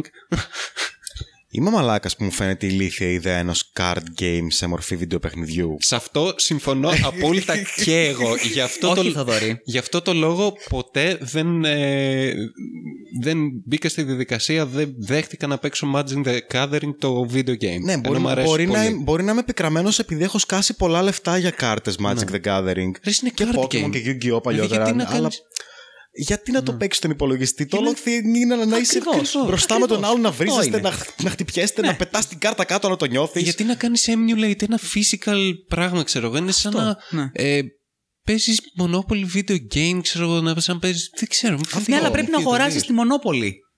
Ξανά και ξανά, τα πιόνια, ας πούμε, να αγοράσει λεφτά. να Άμα αγοράσεις τουλάχιστον τα- είναι να παίξεις ένα card game κάπως, ξέρω εγώ, στον υπολογιστή, να υπάρχει ένας online τρόπος να στείλεις τον αντίπαλό σου στο βασίλειο των σκιών. Ξέρω εγώ, να τον κάνεις delete από το ίντερνετ, να τον κάνεις doxing, να, να το ρίξεις σε μια μαύρη τρύπα του dark web. Κάτι, κάτι να το κάνεις ενδιαφέρον. Ναι, να όχι, το δεν προσαρμόσεις υπάρχει στην online εμπειρία. Ναι, ναι. Ακριβώς. Όπως Live τουλάχιστον χτυπάς κάποιον. Πραγματική εμπειρία, ναι, μπορείς να πάρεις στο τραπέζι, ξέρω εγώ, να το γυρίσεις ανάποδα. ναι, ό- όλα αυτά. Αυτά. Αυτό είναι το, το ωραίο, το ενδιαφέρον. Όχι. Χάρη. Ξέρεις πόσες φορές έχω βγάλει τα νεύρα μου στους κολλητούς μου όταν παίζαμε Magic the Gathering γιατί απλά μου είχαν πρίξει ξέρω, εγώ, τα παπάρια εκείνη τη βδομάδα. και, Τώρα, τώρα η ευκαιρία μου. και είναι αυτό σε φάση μαλάκα. Θα ξεσπάσω. Μαλάκα. Θα έχω και λόγο να ξεσπάσω κιόλας. Online θα κάνεις, το γράψεις στο chat. Noob. Fuck off. και δεν θα σε αφήσει καν να γράψεις fuck off γιατί δεν επιτρέπονται βρισιέ στο chat. Θα σε μπανάρουν κιόλας. Μπανάρουν. Πιθανότατα θα σπάνουν και το παιχνίδι, το οποίο έχεις πληρώσει και όλες τις κάρτες. Έχω βρει τρόπο να το παρακάμπτω πάντως αυτό πλέον. Δεν βρίζω στο chat όταν παίζω League of Legends. Απλά πάω κατευθείαν να χτυπήσω τις νευρώσεις του ανθρώπου. Όποτε μου- με πρίζει κάποιος οπότε στο chat, η απάντησή μου στο είναι Ελπίζω να σε αγαπήσει η μαμά σου κάποια μέρα. Α, ωραίο, πολύ καλό αυτό. Εντάξει, μια χαρά. Πλέον μπορείς να απαντάς, OK, boomer. Είμαι 15 χρόνια νε- μεγαλύτερος από αυτούς που παίζουν LOL κατά βάση, οπότε δεν έχει νόημα να τους λέω boomers. Είμαι εγώ boomer για, αυτό, για αυτούς. Δεν έχει σημασία. Μπορεί- Α, μπορείς να OK, zoomer. Zoomer, ναι. Α, Ναι. Να το αλλάξεις. Αλλά δεν δεν θα Δεν έχουν είναι το ιδέα τι ίδιο. σημαίνει. Είναι το ίδιο, ναι. Μ' αρέσει. Λοιπόν, αυτά για το Hearthstone. Για το, ε, για το Heroes of the Storm ανακοινώσανε. πέρα Σοβαρά. ένα χαρακτήρα. Ναι, ναι, ναι, Θυμάμαι ανακοινώσανε κιόλας. ένα χαρακτήρα. Whatever. Δεν νοιάζεται κανένας. Και μετά ανακοινώσανε το καινούριο expansion του WoW. Ναι. Το οποίο ε, για κάποιο περίεργο λόγο έχει πάρα πάρα πολλές ομοιότητες με το τελευταίο... Είναι το Shadowlands το τελευταίο expansion Ναι. του WoW το οποίο έχει πάρα πάρα πολλές ομοιότητες με το Shadowbringers που είναι το τελευταίο expansion του Final Fantasy. Για περίεργο Δεν- λόγο, δεν δεν, πρέπει- ξέρω γιατί. Σε παρακαλώ, θέλω ησυχία μες στον Dojo. Μην ξαναναφέρει. δεν, θα, δεν, δεν, δεν πρέπει να αναφέρουμε Εδώ μέσα. Final Fantasy στον Dojo. Λοιπόν, ναι, και το ανακοινώσαν και μπράβο, πάρα πολύ ωραία. Θα συνεχίσει αυτή η ιστορία με το WoW. Κάποια στιγμή πρέπει να τελειώσουν να το σκοτώσουν το παιχνίδι. Δεν, δεν γίνεται άλλο. Δεν γίνεται, ναι. Δεν γίνεται, Αυτή η φτάνει, κατάσταση. Σκοτώστε το. Καημένο. Λοιπόν, αλλά ναι, θα συνεχίζουν να πληρώνουν τις συνδρομές τους. Δείξανε. Α, ε, οι ανακοινώσεις που κάνανε. Νομίζω δεν θα έχει κανένα καινούριο skill. Το expansion. Κανένα. ε, θα έχουν κάτι skills που θα παίρνεις από factions και μαλακίες το οποίο το έχουν ξανακάνει ήδη σε προηγούμενο expansion. Ε, και αυτά που ανακοινώσαν ήταν κάτι mounts, κάτι pets, κάτι μπουρδες που κλασικά microtransactions όλα και τίποτε άλλο. Και εντάξει, προφανώς το τρέλερ με τον καινούριο κόσμο, αυτά, τι θα κάνεις στο Shadowlands και μπουρδες και αυτά. Ε, ε, Το μισό γενικά από. cares; Ήταν ένα τίποτα. Δηλαδή, σε άλλες BlizzCon, επειδή δυσ... καλώς ή κακό έχω παίξει πάρα πολλά χρόνια WoW. ε, μέχρι το, το Cataclysm τέλος πάντων έπαιζα WoW. Ναι. Ε, και παρεπτόντω το δωρή, έχω κάνει και εγώ το ίδιο πράγμα να περιμένω να ανοίξει 12 ώρα το, το κατάστημα για να πάρω το expansion μου. Mm. Που ήταν το Wrath of the Lich King. Lich King, ναι, ναι, ναι. Το τρίτο ήταν αυτό. ναι, το τρίτο. Ε, και το είχα πάρει. γιατί- Ήσουν και εσύ από εκείνους που έκλανες στους φίλους σου γιατί είχες να κάνεις raid; Φυσικά, αφού ήταν δουλειά. Εννοείται. Ήταν δουλειά. Το WoW από ένα σημείο και μετά, άμα έκανες raiding σε σοβαρό επίπεδο, ήταν δουλειά, εργασία. Για τις επόμενες πέντε ώρες μην με ενοχλήσετε. Είναι πάρα πολύ βολικό. να δουλέψω. Είναι πάρα πολύ βολικό να κατηγορήσω ένα μεγάλο κομμάτι της κατάθλιψή μου ως Mm. φοιτητής στο ότι οι φίλοι μου κάνανε τόσα πολλά raid στο WoW. Πολλοί άνθρωποι θα δω. Οπότε θα το πω. Δεν με νοιάζει που δεν είναι Πες το. πάντα αναγκαστικά αλήθεια. Είναι πολύ βολικό να το πω. Ναι, ναι. Υπάρχουν πολλοί άνθρωποι που θα συμφωνήσουν εκεί έξω. Έχω βρεθεί σε, σε σημείο που να έχω γκόμενο η οποία δυσανασχετεί ρε παιδί μου όσο κάνω raid, αλλά πρέπει να γίνει αυτό το raid. Γιατί άμα δεν. Ε, Πρέπει να πάρω ένα drop, δεν γίνεται. Άμα Ναι. πέσει αυτό το drop και δεν είμαι εγώ εκεί πέρα μέσα, Ρε μωρό μου, τώρα. τι αφού εγώ θα το πάρω το drop, άσαμε. Ακούστηκες λίγο λιγότερο cringe Ναι. από έναν ε, παλιό μου γνωστό, ο οποίος είχε πει χωρίς καμία ντροπή την ατάκα Η γκόμενά μου ζηλεύει τον παλαντίν μου. Γιατί ασχολούμαι περισσότερο με αυτόν παρά με αυτήν. Ναι. Κοίταξε, αυτό το Με φτάσει σε περιστατικό αυτή τη κατάσταση. για να δικαιολογήσω τον εαυτό μου έγινε πριν 15 χρόνια. Εντάξει. Έτσι, οπότε Ναι, ε, έχω, έχω αρκετά ελαφρυντικά πιστεύω. Αλλά ναι, αυτό με το εγώ ανακοινώσαν ότι η Μαλέκια ήταν. Α, ανακοινώσαν και κάτι για το StarCraft νομίζω. ναι, από ό,τι θυμάμαι, δεν θυμάμαι πολύ Αλλά δεν έδωσα τίποτα. σχεδόν καμία σημασία. Ναι, Γιατί δεν είχε πολύ μεγάλο ενδιαφέρον κιόλας. ναι. Τι άλλο ανακοινώσανε; Αυτά. Αυτά. Εν ολίγης αυτή ήταν η BlizzCon. Και μετά από όλα αυτά βγήκαν και διάφορες βρώμες Μμ. ότι ε, όπως το ότι επιβεβαιώσαν όντως ότι το Overwatch 2 δεν ήταν να βγει Μμ. και επειδή έπρεπε να βγάλουν κάτι Mm. έγινε αυτό το hastily development και αντίστοιχα και με το Diablo Ναι. 4 αν και ποτέ δεν ξέρεις για Diablo 4 τι, τι όντως έγινε από πίσω Αλλά ναι, και γενικά ήταν ε, σπασμωδικές κινήσεις. ναι, ναι. Ε, μόνο αντίδραση, χωρίς καμία ουσία. Εγώ πιστεύω ήταν καθαρή απάντηση στο initiative που έκανε η Riot. Η Riot. Ξεκάθαρα. Ε, παίζει να ήταν γι' αυτό. αν Γιατί είναι το, το βασικός rival της ε, Blizzard η Riot. Μμ.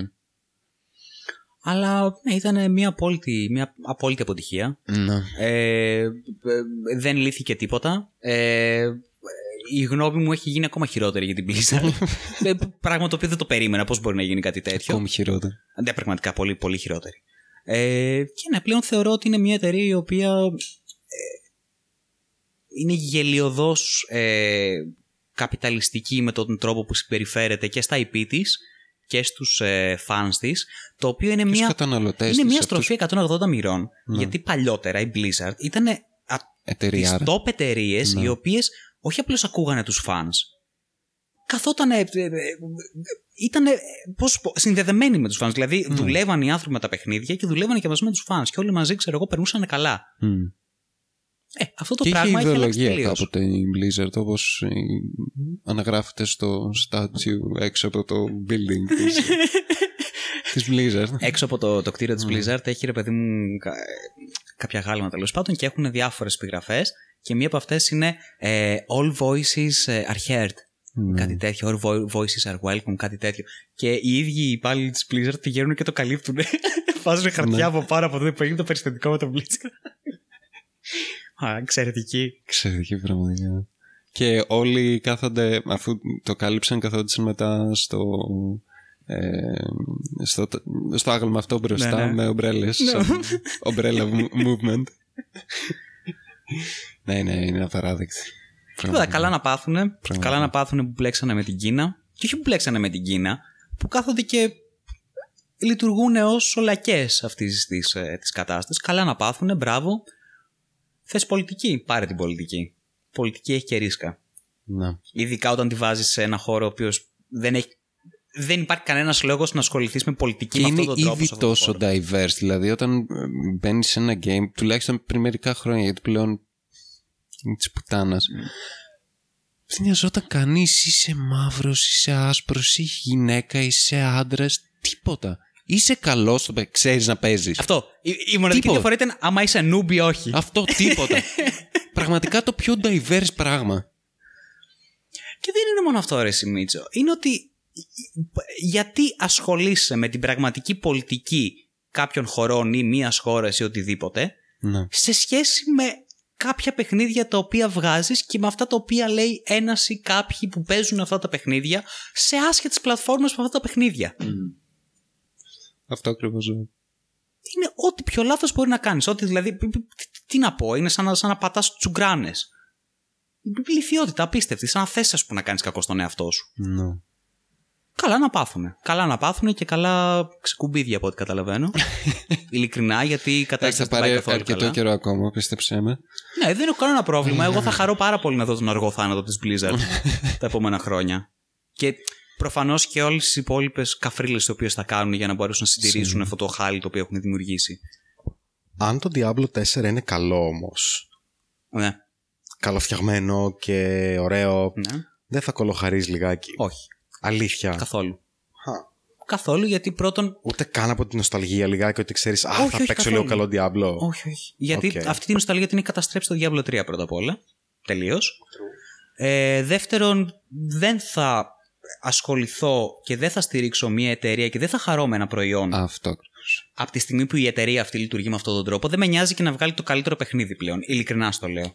Δεν με νοιάζει γιατί έχει τέτοια συμπεριφορά που δεν μπορώ να δεχτώ εγώ να στηρίξω αυτή τη συμπεριφορά. Γιατί με τα λεφτά μου θα το κάνω. Πλέον, ε, πραγματικά, αυτό δεν, δεν πρόκειται να αγοράσω ποτέ παιχνίδια από Bethesda, από Activision, από EA, από Blizzard. Γιατί αυτό; Γιατί να υποστηρίξεις τέτοιες εταιρείες, Ναι. γιατί να το κάνεις αυτό; Δηλαδή και, και όλες αυτές τι εταιρείες που και που βγάζουν καλ- καλά παιχνίδια. Παρ' όλα αυτά, όχι. Ναι, δεν θέλω, αρνούμε. Δεν θέλω να το κάνω. Θέλω να πεθάνει η εταιρεία. Ειλικρινά το λέω αυτό το πράγμα. Αν και υπάρχει μια εξαίρεση. είναι το Doom και το Quake. το οποίο είναι της id Software, αλλά εκεί, εκεί, εκεί παίζει και μεγάλος παράγοντας ουσιαστικά στο τι σχέση, έχει η, τι σχέση έχουν developer με το publisher. Μμμ. Η Bethesda έχει αγοράσει πάρα πολλούς developers και καινούριους developers κυρίως, όπως την Arcane. Εντάξει, δεν είναι τόσο καινούργια, απλώς τώρα τελευταία έχουν ασχοληθεί και βγάζουν Ναι, καινούργια ναι. παιχνίδια. Ε, από τότε που την αγόρασε και η Bethesda. Ε, η πιο παλιά εταιρεία που έχει αγοράσει η Bethesda είναι η id Software. Ναι. Και είναι και από τις πρώτες εταιρείες στη βιομηχανία των, των video games. Και πραγματικά πιστεύω ότι δεν μπορούν να πούνε κάτι στην id id Software. Δηλαδή η Bethesda, άμα Ακριβώς. βγει και πει, ξέρω εγώ, βάλτε mic- microtransactions στο Doom, θα πούνε. Με δουλεύετε. Καταρχάς είμαι Αυτό. 20 χρόνια μεγαλύτερος από σένα, το πάρει. Τι- τι- γιατί με απευθύνε, μου απευθύνεσαι με το μικρό μου, μικρό μου όνομα, Ναι, ξέρω. ναι, είναι, είναι θέμα κύρους και δύναμης. Ναι, αυτό. στην, ε, Πιστεύω η software δύσκολα θα πέσει κάτω από τις μαλακίες της Bethesda. Δεν χρειάζεται να το κάνουν κιόλας, Μίτσο, Ναι. γιατί έχουν ε, άλλες εταιρείες οι οποίες εκμεταλλεύονται με αυτόν τον τρόπο Ναι, όντως. και τις οποίες πιέζουν και, εκμε... και ξεφτιλίζουν ας πούμε, και βγάζουν σκουπίδια μόνο και μόνο για να μπορούν να παίρνουν λεφτά από microtransactions. Οπότε δεν τους νοιάζει. Άσε ξέρω εγώ την id software να βγάζει ό,τι να βγάζει. Έχουμε άλλες τρει-τέσσερι, οι οποίες θα τις κάνουμε σαν τα μούτρα μας. Πραγματικά. Ναι. Δεν μας μας απασχολεί. Και στο, τε- α, μ, στο Rage 2, Ναι, τώρα τελευταία, για πες. βγάλανε ένα DLC για το Rage 2. Το οποίο ε, το αγοράζεις μόνο με in-game currency, Μμ. το οποίο πρέπει να δώσεις λεφτά για να το αποκτήσεις. Δεν μπορείς να αγοράσεις με λεφτά κανονικά το, το DLC. Πρέπει να αγοράσεις με λεφτά in-game credits και μετά να αγοράσεις το expansion. Το κάνω αυτό ξεκάθαρα για να μην μπορείς να μπαίνεις στο κάθε G2A ή Kingwin και να το αγοράζεις από third part- parties ε, ή από κλεμμένα key codes των Ρώσων. ε, και κάνανε το εξής. Το, το expansion, δεν θυμάμαι το ακριβές ποσό, ε, έχει ας πούμε ε, 1500 credits για να το αγοράσεις. Για να αγοράσεις τα credits έχει κάποια packs, τα οποία είναι 500 credits Και βρίσκεσαι με έξτρα. ναι, ή θα rest αγοράσεις ε, ένα pack που είναι 100 με 200 credits κάτω από την τιμή του, του Ακριβώς. DLC ή θα αγοράσεις ε, ένα pack που είναι 500 credits πάνω από το ποσό του, του DLC. Οπότε ή θα δώσεις και κάτι παραπάνω ή δεν θα το Ή θα πάρεις. πρέπει να δώσεις διπλά, ξέρω εγώ, λεφτά. δεν για μπορείς να, δώσεις ναι. τα λεφτά που έχει το DLC. Αυτό. ναι, ωραίο. Ε. Ναι. Πολύ όμορφο. Αλλά από την άλλη το Rage είναι, δεν είναι pure ε, ε, product της id Software είναι σε συνεργασία με την, ε, πώς τη λένε, Just Cause. Με την Avalanche. Avalanche, μπράβο. Με την Avalanche. Ναι. Τέλος, θα δείξει και η id Software. Καλά, ναι. Θα δείξουμε την software, αλλά είναι πιθανότητα δεν. ε, Και μετά από όλη αυτή την έτσι κατάντια της Πραγματικά Blizzard, κατάντια, ρε. Αυτό Πέρα- το βαθύσαντε Φρόιντ που καθόσουν και έβλεψε και χαιρόσουν ναι, ρε, μα έτσι. Σκατά όλα. θα περάσουμε λίγο στη Rockstar. Από η Rockstar είναι μια θρηλυκή εταιρεία στο, στη βιομηχανία αυτή. Όλοι τη θυμόμαστε από τα θρηλυκά GTA που έχει βγάλει. Μέχρι και το San Andreas. Η οποία είναι αστείο γιατί είναι η εταιρεία που έχει χτίσει όνομα και καριέρα με ένα IP. Κυρίως. Εντάξει, έχει Τι άλλο; Red Dead Redemption και ναι, αλλά Bully. αυτό το βγάλανε. αρκε- Δηλαδή είχαν βγάλει Ναι, αρκετά όντως. GTA. Ναι. Ναι, αλλά ήταν Για και να η βγάλουμε φάση μετά τότε το- στα, στα μέσα των 2000s που και το Bully είχε κάνει πάρα πολύ buzz σαν παιχνίδι. Μπράβο. Αχ, Δεν ήταν underrated. ξέχασα τον Bull. Και, Αυτό σκέ- σου είπα και πριν, επίσης δε, Bully. πόσο controversy είχαν Απίστευτο. δημιουργήσει με το Manhunt. Πώς το λέγανε. Ναι, και Manhunt. Τι Rockstar ήταν το Manhunt; Ναι, ναι, ναι.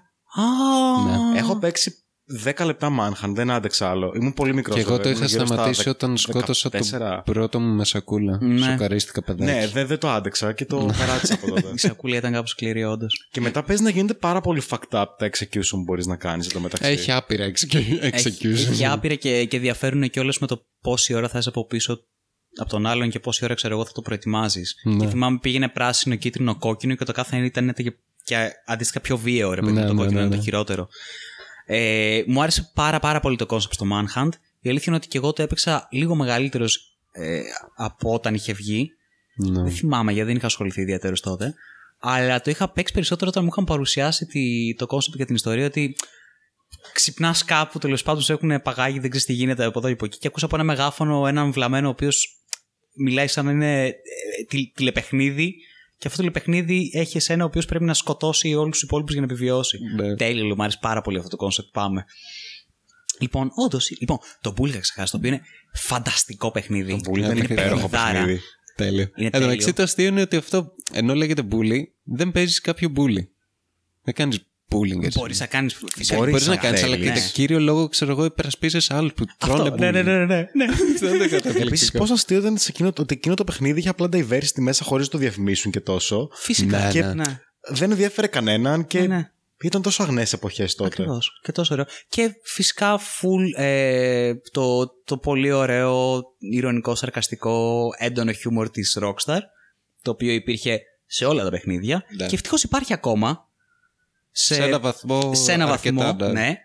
Αλλά τότε ήταν τόσο αγνό και έτσι πατροπαράδοτο ρε παιδί μου και ε, πολύ ωραίο, σαν, σαν παλιά καλά dad jokes ρε παιδί μου, στα νιώθεις μέσα σου. Ήτανε, ήταν wholesome humor. Επίσης η Rockstar ήταν μια εταιρεία η οποία έχτισε τόση. ε, Βασικά με, με τη ε, πάροδο των χρόνων και όλα με, με το κάθε installment του κάθε καινούριο IP ε, έτρωγε και τις ανάλογες μηνύσεις και το αντίστοιχο controversy ειδι- ειδικά στα media της Αμερικής Ναι, ναι. «Ω, τα παιδιά μας θα γίνουν δολοφόνοι άμα παίζουν GTA ή Σε αυτό το Manhunt». παιχνίδι σκοτώνεις Ναι. πουτάνες, Μίτσο. Χριστέ μου. Βγαίνεις έξω και σκοτώνεις ανέλαβε Α, πουτάνες. Ε, Και μπορείς να την πάρεις και να την πηδήξεις και μετά να τη σκοτώσεις και να της πάρεις τα λεφτά πίσω. Εγώ δεν σκότωσα ποτέ πουτάνα στο GTA. Η αλήθεια είναι ότι και εγώ ποτέ, δεν- σαν Ούτε εγώ. παιδάκι, Ναι. ποτέ δεν ε, σκότωσα. Ούτε όχι, απλώς Ωραία, πάρε τα λεφτά. τώρα δεν θέλω να υπάρχει κάνουμε ένα μικρό κοινωνικό πείραμα. Θέλω να κλείσουμε και οι τρεις τα μάτια για ένα δευτερόλεπτο. Ναι. Και θέλω να σηκώσει το χέρι Ναι, ναι. όποιος είπε ψέματα αυτή τη στιγμή. Ποιος θα το δει, ρε μαλάκα, άμα έχουμε και τρεις κλειστά τα μάτια; Μόλις τα ανοίξουμε. Ωραία, εγώ δεν έχω πει ψέματα, δεν χρειάζεται να κλείσω τα μάτια γιατί Ωραία, όντως εγώ δεν έλεγα έχω σκοτώσει ψέματα. Εγώ σκοτώνα τις πουτάνες για να τους παίρνουν τα λεφτά. Εγώ Ναι, τις εκτιμούσα ω επαγγελματίες το δωρή. Ναι. Κάναν τη δουλειά τους και εγώ, Εγώ τις τη εκτίμησα. σεβόμουν γιατί εγώ, ήταν δεν είχα γυναίκες. πολλές έτσι. επιλο... εγώ δεν είχα πολλές επιλογές γιατί την πρώτη φορά που έπαιξα Vice City ήταν στο κρακαρισμένο μου PlayStation 2. Μπορώ να μιλήσω για crack αρισμένα πράγματα εδώ ή... Νομίζω έχει περάσει αρκετός καιρός, ούτως ώστε να μην μπορούν να, σε- να σου κάνουν να ασκήσουν δίωξη πλέον. Έχει Εντάξει. παραγραφεί το έγκλημα. Οκ. Αλλιώς το κόβουμε στο μοντάζ. Ε, και για κάποιο λόγο το αντιγραμμένο το DVD με το Vice City δεν με άφηνε να μπω σε αυτοκίνητα.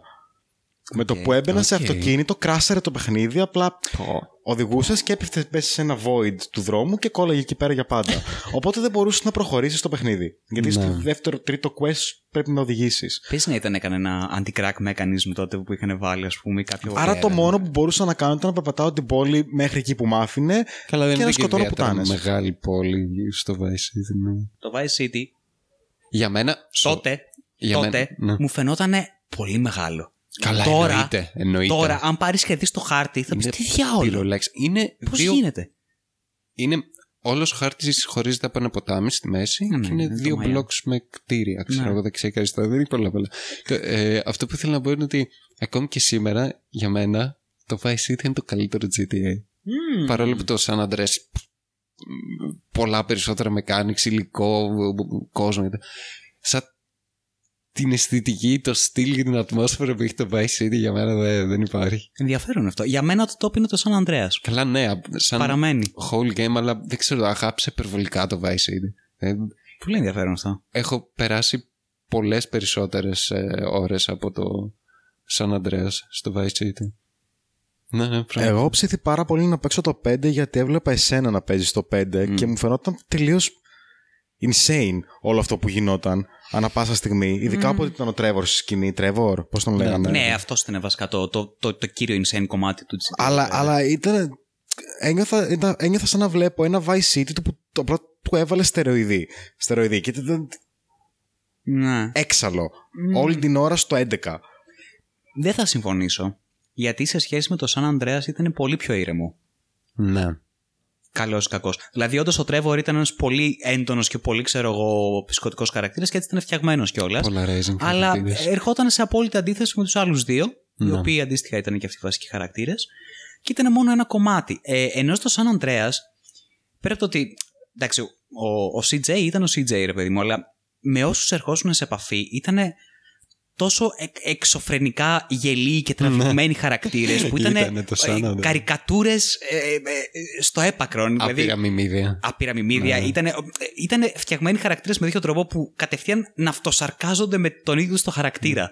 Και γι' αυτό το λόγο δεν έχω δει ούτε ένα μιμίδιο, ξέρω εγώ, για το, για το 5 από ε, Ναι. το story του παιχνιδιού. Ναι, ναι, ναι, ναι. Ενώ το San Andreas άπειρα. Άπειρα.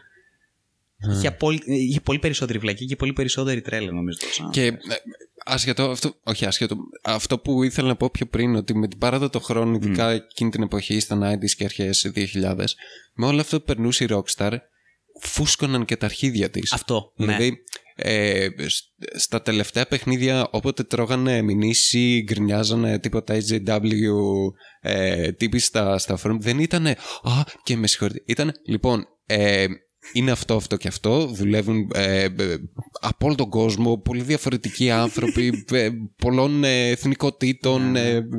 Ε, Ε, δεν έχει σημασία αυτό και έτσι και ξαναπείς κάτι θα φας και μπαν.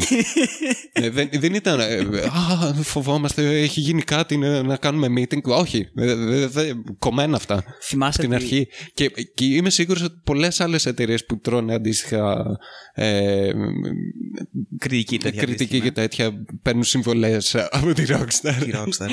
ναι, αλλά δεν έχουν τέτοια αρχίδια με τη Rockstar. Η Rockstar πέρασε από πολύ ε, αστείες καταστάσεις τότε με τον Jack Thompson. Πώς το λέγανε. Ένας καθυστερημένος, τι ήταν δικηγόρος, δεν θυμάμαι. Που έβγαινε και είχε κάνει ολόκληρη εκστρατεία ενάντια στη Rockstar για το ότι οδηγεί τα παιδιά μας Ναι, να όντως. σκοτώνουν με τα όπλα, με αυτά, βία και το ορίστε, δείτε τι, τι- τι- τα παιδιά μας. Κάποιος πρέπει να σκεφτεί τα παιδιά, τα παιδιά. Τα, παιδ- κάτι για τα παιδιά. Λοιπόν, και δεν είχαν ασχοληθεί ποτέ. Ποτέ Ναι, τίποτα. τους είχε κάνει μηνύσεις. Δεν. Δεν Δεν τους νοιάζει. Είναι μαλακία ότι δεν αντιμετωπίζουμε τα παιδιά ως πιο έξυπνα όντα, γιατί είναι πιο έξυπνα όντα. Ειδικά σήμερα που έχουν τόση πρόσβαση στα πάντα και γνωρίζουν περισσότερα από σένα δυνητικά. Είναι... όχι, Θοδωρή. Εγώ όταν έπαιζα Harry Potter μικρούλης, μετά έβγαινα στο δρόμο και προσπαθούσα να κάνω μαγικά και μια φορά με είχε πατήσει και ένα μάξι γιατί νόμιζα ότι μπορούσα να το κάνω wing, Wingardium Leviosa για να το σηκώσω. Εντάξει, μου έχει συμβεί και εμένα να πάω Και- σε μια ταράτσα να κάνω τον πιτζιότο, αλλά εντάξει, αυτά είναι εμπειρίες, μαθαίνεις. Το πιτσιότο. Προφανώ προφανώς ηρωνεύομαι, δεν έκανα κάτι τέτοιο. Γιατί καταλάβαινα τι είναι. Καταλάβαινα ότι είναι ένα παιχνίδι και ότι άλλο είναι η πραγματικότητα. εντάξει, λίγο αβάντα και ντάβρα θες να προσπαθήσεις να κάνεις μερικές φορές σε κάποιους Δηλαδή ανθρώπου. δεν θα φτάσεις σε σημείο, ας πούμε, να, να, να πηδάς από μπαλκόνια και να. Όλες αυτές οι ηλίθιες, ας πούμε, τα ηλίθια παραδείγματα που μπορούν να σου φέρουν όλοι αυτοί οι καθυστερημένοι άνθρωποι οι οποίοι είναι ενάντια στα παιχνίδια; Πραγματικά είναι, είναι πολύ πιο έξυπνο ένα παιδί από όσο περιμένεις ή υποθέτεις. Ή τέλος πάντων γενικότερα το κόμπλεξ σου και η ανασφάλεια και ο φόβος σου που δεν μπορείς να ελέγξεις αυτό το πράγμα γιατί δεν το γνωρίζεις. Και, και Δεν ειδικά χρειάζεται να το μεταφέρεις σε ένα παιδί το οποίο γνωρίζεις πολύ περισσότερα από σένα, ηλίθιε. Και ειδικά ένα παιδί, ε, παι- ε, παιδί το οποίο ασχολείται πολύ με αυτό το πράγμα. Δηλαδή δεν είναι ένα παιδί που απλά ξέρω, εγώ, δεν έχει παίξει ποτέ παιχνίδια, πήρε το GTA, ξέρω εγώ. Ε, και Δεν διαβάζει βιβλία, δεν ασχολείται με τίποτα. Ειδικά τα παιχνίδια, τα, τα παιχνίδια λέω, τα παιδιά παίζουν παιχνίδια. Και ειδικά που παίζουν σοβαρά και καλά παιχνίδια. Παράδειγμα, εμείς παίζαμε, ξέρω εγώ, Morrowind και, ε, και Deus Ex. Εντάξει, παίζαμε και Call of Duty με τηλεφώνο και τέτοια, αλλά Ναι, αλλά θα πρέπει, ας πούμε, να. διαβάζαμε κιόλας. Εγώ παίζα Silent Hill, τι λέει αυτό για μένα; Με λέει πολλά. Μπράβο, ναι, εγώ πάρα πολύ ωραίο και παιχνιδάρα με πολύ βλέπεις. ευχάριστο. Ευχα... Ευχάριστο, Ναι, ειδικά. φυσικά, πολύ ευχάριστο πράγμα για ένα παιδί. το πιο ευχάριστο πράγμα. Κοίταξε, έρχεσαι σε. είναι η πρώτη σου επαφή με μια απόλυτη κατάθλιψη και απόγνωση, ας πούμε. Μια δαιμονική Ναι, πραγματικότητα. ναι, ναι, μια δαιμονική πραγματικότητα, την οποία την αντιμετωπίζει στο μέλλον, οπότε ξεκινά και προετοιμάζεσαι από τότε. Ναι, ναι. Ναι, είναι πάρα πολύ ωραίο, γιατί όταν γίνει ενήλικα, ξαφνικά αυτό δεν είναι. Αυτό. Ε, Ένα, Ένα ένα, Silent Hill. ένα, ένα υποδόριο σεξουαλικό horror να υπάρχει Ναι, ναι, παντού ναι, στην ναι, ναι, ατμόσφαιρα ναι, γύρω ναι, σου. μπράβο. Εννοείται. Για να Σαπίλα- γνωρίζουμε και το σώμα μα σιγά Σαπηλά σιγά. εντροπία παντού. Να μην καταλάβεις, να προσπαθείς να αναλύσεις ένα βασικό πρόβλημα της ζωής σου, αλλά να μην μπορείς γιατί δεν σε αφήνει τίποτα. Τον σε- αυτό σε- σε να δημιουργήσει νεφιάσει. πάρα πολύ καλούς μηχανισμούς αυτοάμυνας. Ναι. Τι είναι τα προβλήματά μου, τα βλέπω όλα σαν τέρατα και τα αντιμετωπίζω όλα σαν τέρατα. Πάρα πολύ χρήσιμο. Άρα θα έλεγες ότι είναι μια πολύ καλή συμβουλή ένα παιδί σήμερα να παίξει Silent Hill. Ακριβώς. Είναι προετοιμαστεί για τον κόσμο. Να. Γιατί όχι; Και να εκτιμήσει επίσης το γεγονός ότι τα βιντεοπαιχνίδια κάποτε αυτό χρειάζεται να ρίξουν πάρα πολύ ομίχλη για να κρύψουν πράγματα. Με ενοχλεί πάρα πολύ το πόσο μπορείς να δεις τα πάντα στα video games πλέον. με έχετε κράξει για αυτό το πράγμα, αλλά με ενοχλεί το πόσο high-tech είναι τα γραφικά πλέον. Ε, Θοδωρή, Δεν νιώθω ότι παίζω βιντεοπαιχνίδι, Όταν- αν- άμα είναι τόσο virtual reality η κατάσταση. Ό- όταν είχε βγει το Silent Hill, βόλευε πάρα πολύ να βάλεις αυτήν την ομίχλη, γιατί δεν τραβούσε το όλο σύστημα να κάνεις. Ε, ναι, το ξέρω. ναι, δεν- ναι, για, ναι, για να ναι, κρύψουν τα προβλήματά τους. Ναι, και το draw distance. Αυτό ακριβώς. Τα, τα παιδιά τα σημερινά πρέπει να το μάθουν αυτό. Γιατί εμείς φάγαμε αυτή την πουτσα όταν ήμασταν μικρά και ήμασταν σε φάση, Ω, ατμόσφαιρα. Και τώρα τους φαίνονται ηλίθια. Εν τω μεταξύ, έχει- Πρέπει να υποφέρουν όπως υποφέραμε κι εμείς. Γιατί αν δεν υποφέρεις και δεν γνωρίσεις τον πόνο μιας προηγούμενης γενιάς, τότε πώς θα εκτιμήσεις λίγο καλύτερα τη, τη δική σου ζωή; Όντως. Ε, Έχουμε Έχει- δει όλοι πώς έχει καταλήξει η δικιά μας γενιά. και- Ακριβώς. Έχει, έχεις απολύτω Θοδωρή, δίκιο μπράβο. και, και έχει Πασόκ. και άλλες πρε... έχει και άλλες προεκτάσεις αυτό γιατί για παράδειγμα τις προάλλες είχα πάει σε ένα φίλο μου ο οποίος είχε έναν αρπισιό ένα, τέλος πάντων, ένα παιδί ενός φίλου του και του είχε βάλει να παίξει το Amnesia Μμ. και στην αρχή, στο Amnesia, φτάνει σε ένα δωμάτιο που έχει κάτι φίλτρα. Και πρέπει να βρεις όλα τα φίλτρα για να προχωρήσεις να βρεις το επόμενο Το οποίο κλουβ. είναι κτλ. μεγάλο κομμάτι του παιχνιδιού. Ναι. Και το πρώτο πράγμα που έκανε αυτό το παιδί ήταν να δει τα φίλτρα, να δει ότι πρέπει να βρει τα υπόλοιπα, ξέρω εγώ, να συμπληρώσει και να προχωρήσει το παιχνίδι. Και τι έκανε αυτό το παιδί, είπε, γύρισε σε εμάς και είπε: Ωραία, και πώς θα βρίσκω εγώ τώρα τα φίλτρα; Τα ψάχνεις; Παίξε. Δηλαδή, πλέον τα παιχνίδια είναι παίρνεις quest και ε, βγάζεις το χάρτη, σου λέει εδώ πρέπει να κάνεις, πρέπει να κάνεις. Αυτό δεν υπήρχε παλιά στα παιχνίδια. Ε, πρέπει να κάνεις να πάσει το κεφάλι σου. Να παίξεις το παιχνίδι. Παίξε. Να σκεφτείς. Ή ξέρεις ότι. Να, να δεις πώς λειτουργεί το παιχνίδι, οι μηχανισμοί από εδώ, από εκεί, να Στη καταλάβεις πώς χειρότερη, λειτουργεί. να ανοίξεις ένα walkthrough, να φτάσεις σε αυτό το, το έσχατο σημείο. Ναι, ναι, ναι, ναι. μπράβο αυτό. Όταν χρειάζεται, ας πούμε, πλέον να ανοίγω walkthrough για κάποια παιχνίδια επειδή έχω κολλήσει πραγματικά. Α πούμε, στο Borderlands μου συμβαίνει μερικές φορές με κάποια quest. Ναι. Δεν ξέρω πού στο μπούτσο πρέπει να πάω. Νιώθω ένα πολύ, μια πολύ έντονη ντροπή μέσα μου ότι ξέρεις, δεν τα κατάφερα. ότι το παιχνίδι με έσπασε τώρα, κατα... αναγκάστηκα να κάνω αυτό. Μα είναι αλήθεια, αυτό έγινε. Ναι. Και, και πρέπει, πρέπει να νιώθεις ντροπή άμα Ακριβώς, πας να πρέπει κάνεις νιώσεις αυτό, ντροπή. αυτό το Φυσικά, walkthrough. Φυσικά, για βέβαια. Ναι. Ε, Μισό και τα ναι, παιδιά γενικά. Ναι, έχουν, έχουν βολευτείς σε αυτή την κατάσταση με τα βιντεοπαιχνίδια που τα περισσότερα πλέον είναι τόσο επιφ- επιφανειακά και τόσο εύκολα. Εύκολα, ρε, πραγματικά είναι πανεύκολα τα περισσότερα παιχνίδια που βγαίνουν. Ξέρεις κάτι. Δηλαδή, έτσι και βάλεις ένα παιδί να παίξει Morrowind, δεν καταφέρει Δεν- να δεν κάνει υπάρχει ούτε το περίπτωση. πρώτο Ποτέ quest. τίποτα. Ποτέ. θα βγει, θα ξεκινήσει. Θα, θα- πρώτα απ' όλα, με, με τις πρώτε Δεν θα- συζητήσεις θα- που θα θα πρέπει να βρει- διαβάσει, ας πούμε, πάνω από μία πρόταση. Ναι, ναι. Κατευθείαν. «Ω, πφ, ω, τι είναι αυτό, τι παράγραφος, τι μου μιλάει αυτός για πάνω από μία. Τι είναι αυτό το πράγμα, και μπορώ να επιλέξω κι άλλα. Άσε, δεν υπάρχει περίπτωση. Ωραία, χέστο. Και τώρα τι πρέπει να κάνω; Ό,τι θες, βγες έξω. Το αστείο. το, το Morrowind είναι ε, ακριβώς το παράδειγμα ε, που έρχεται σε αντίθεση με με όλη αυτή τη- την Ναι, ναι. οτροπία. Γι' αυτό το ανέφερα. Ε, από τα πρώτα, ε, το πρώτο quest ουσιαστικά που πηγαίνεις και βρίσκεις τον, ε, τον Καϊούς Κοσάντες, το πρώτο πράγμα που σου λέει δεν είναι, ξέρω εγώ, πήγαινε και κάνε αυτό. Είναι ωραία. Πήγαινε, κάνε καμιά βόλτα, μπε σε κάνα guild, κάνε Ναι. καμιά περιπέτεια, εξερεύνηση και μετά όταν γουστάρεις, ξέρω εγώ, επέστρεψε να τα πούμε. Ναι, ναι. Σου δίνει έτσι μια πολύ ωραία ελευθερία. Καλά, λοιπόν. Πάνε θα, κάνε. θα το κόψω. το Συγγνώμη, κόψω, σε κόψε, κόψω. κόψε, Γιατί θα κόψε. μιλήσουμε συγκεκριμένα για αυτό το Κόψτε, θέμα. κόψτε, ναι, ναι, ναι. Εγώ θα επιστρέψω λίγο στη Rockstar γιατί ξεφύγαμε αρκετά όπως πάντα.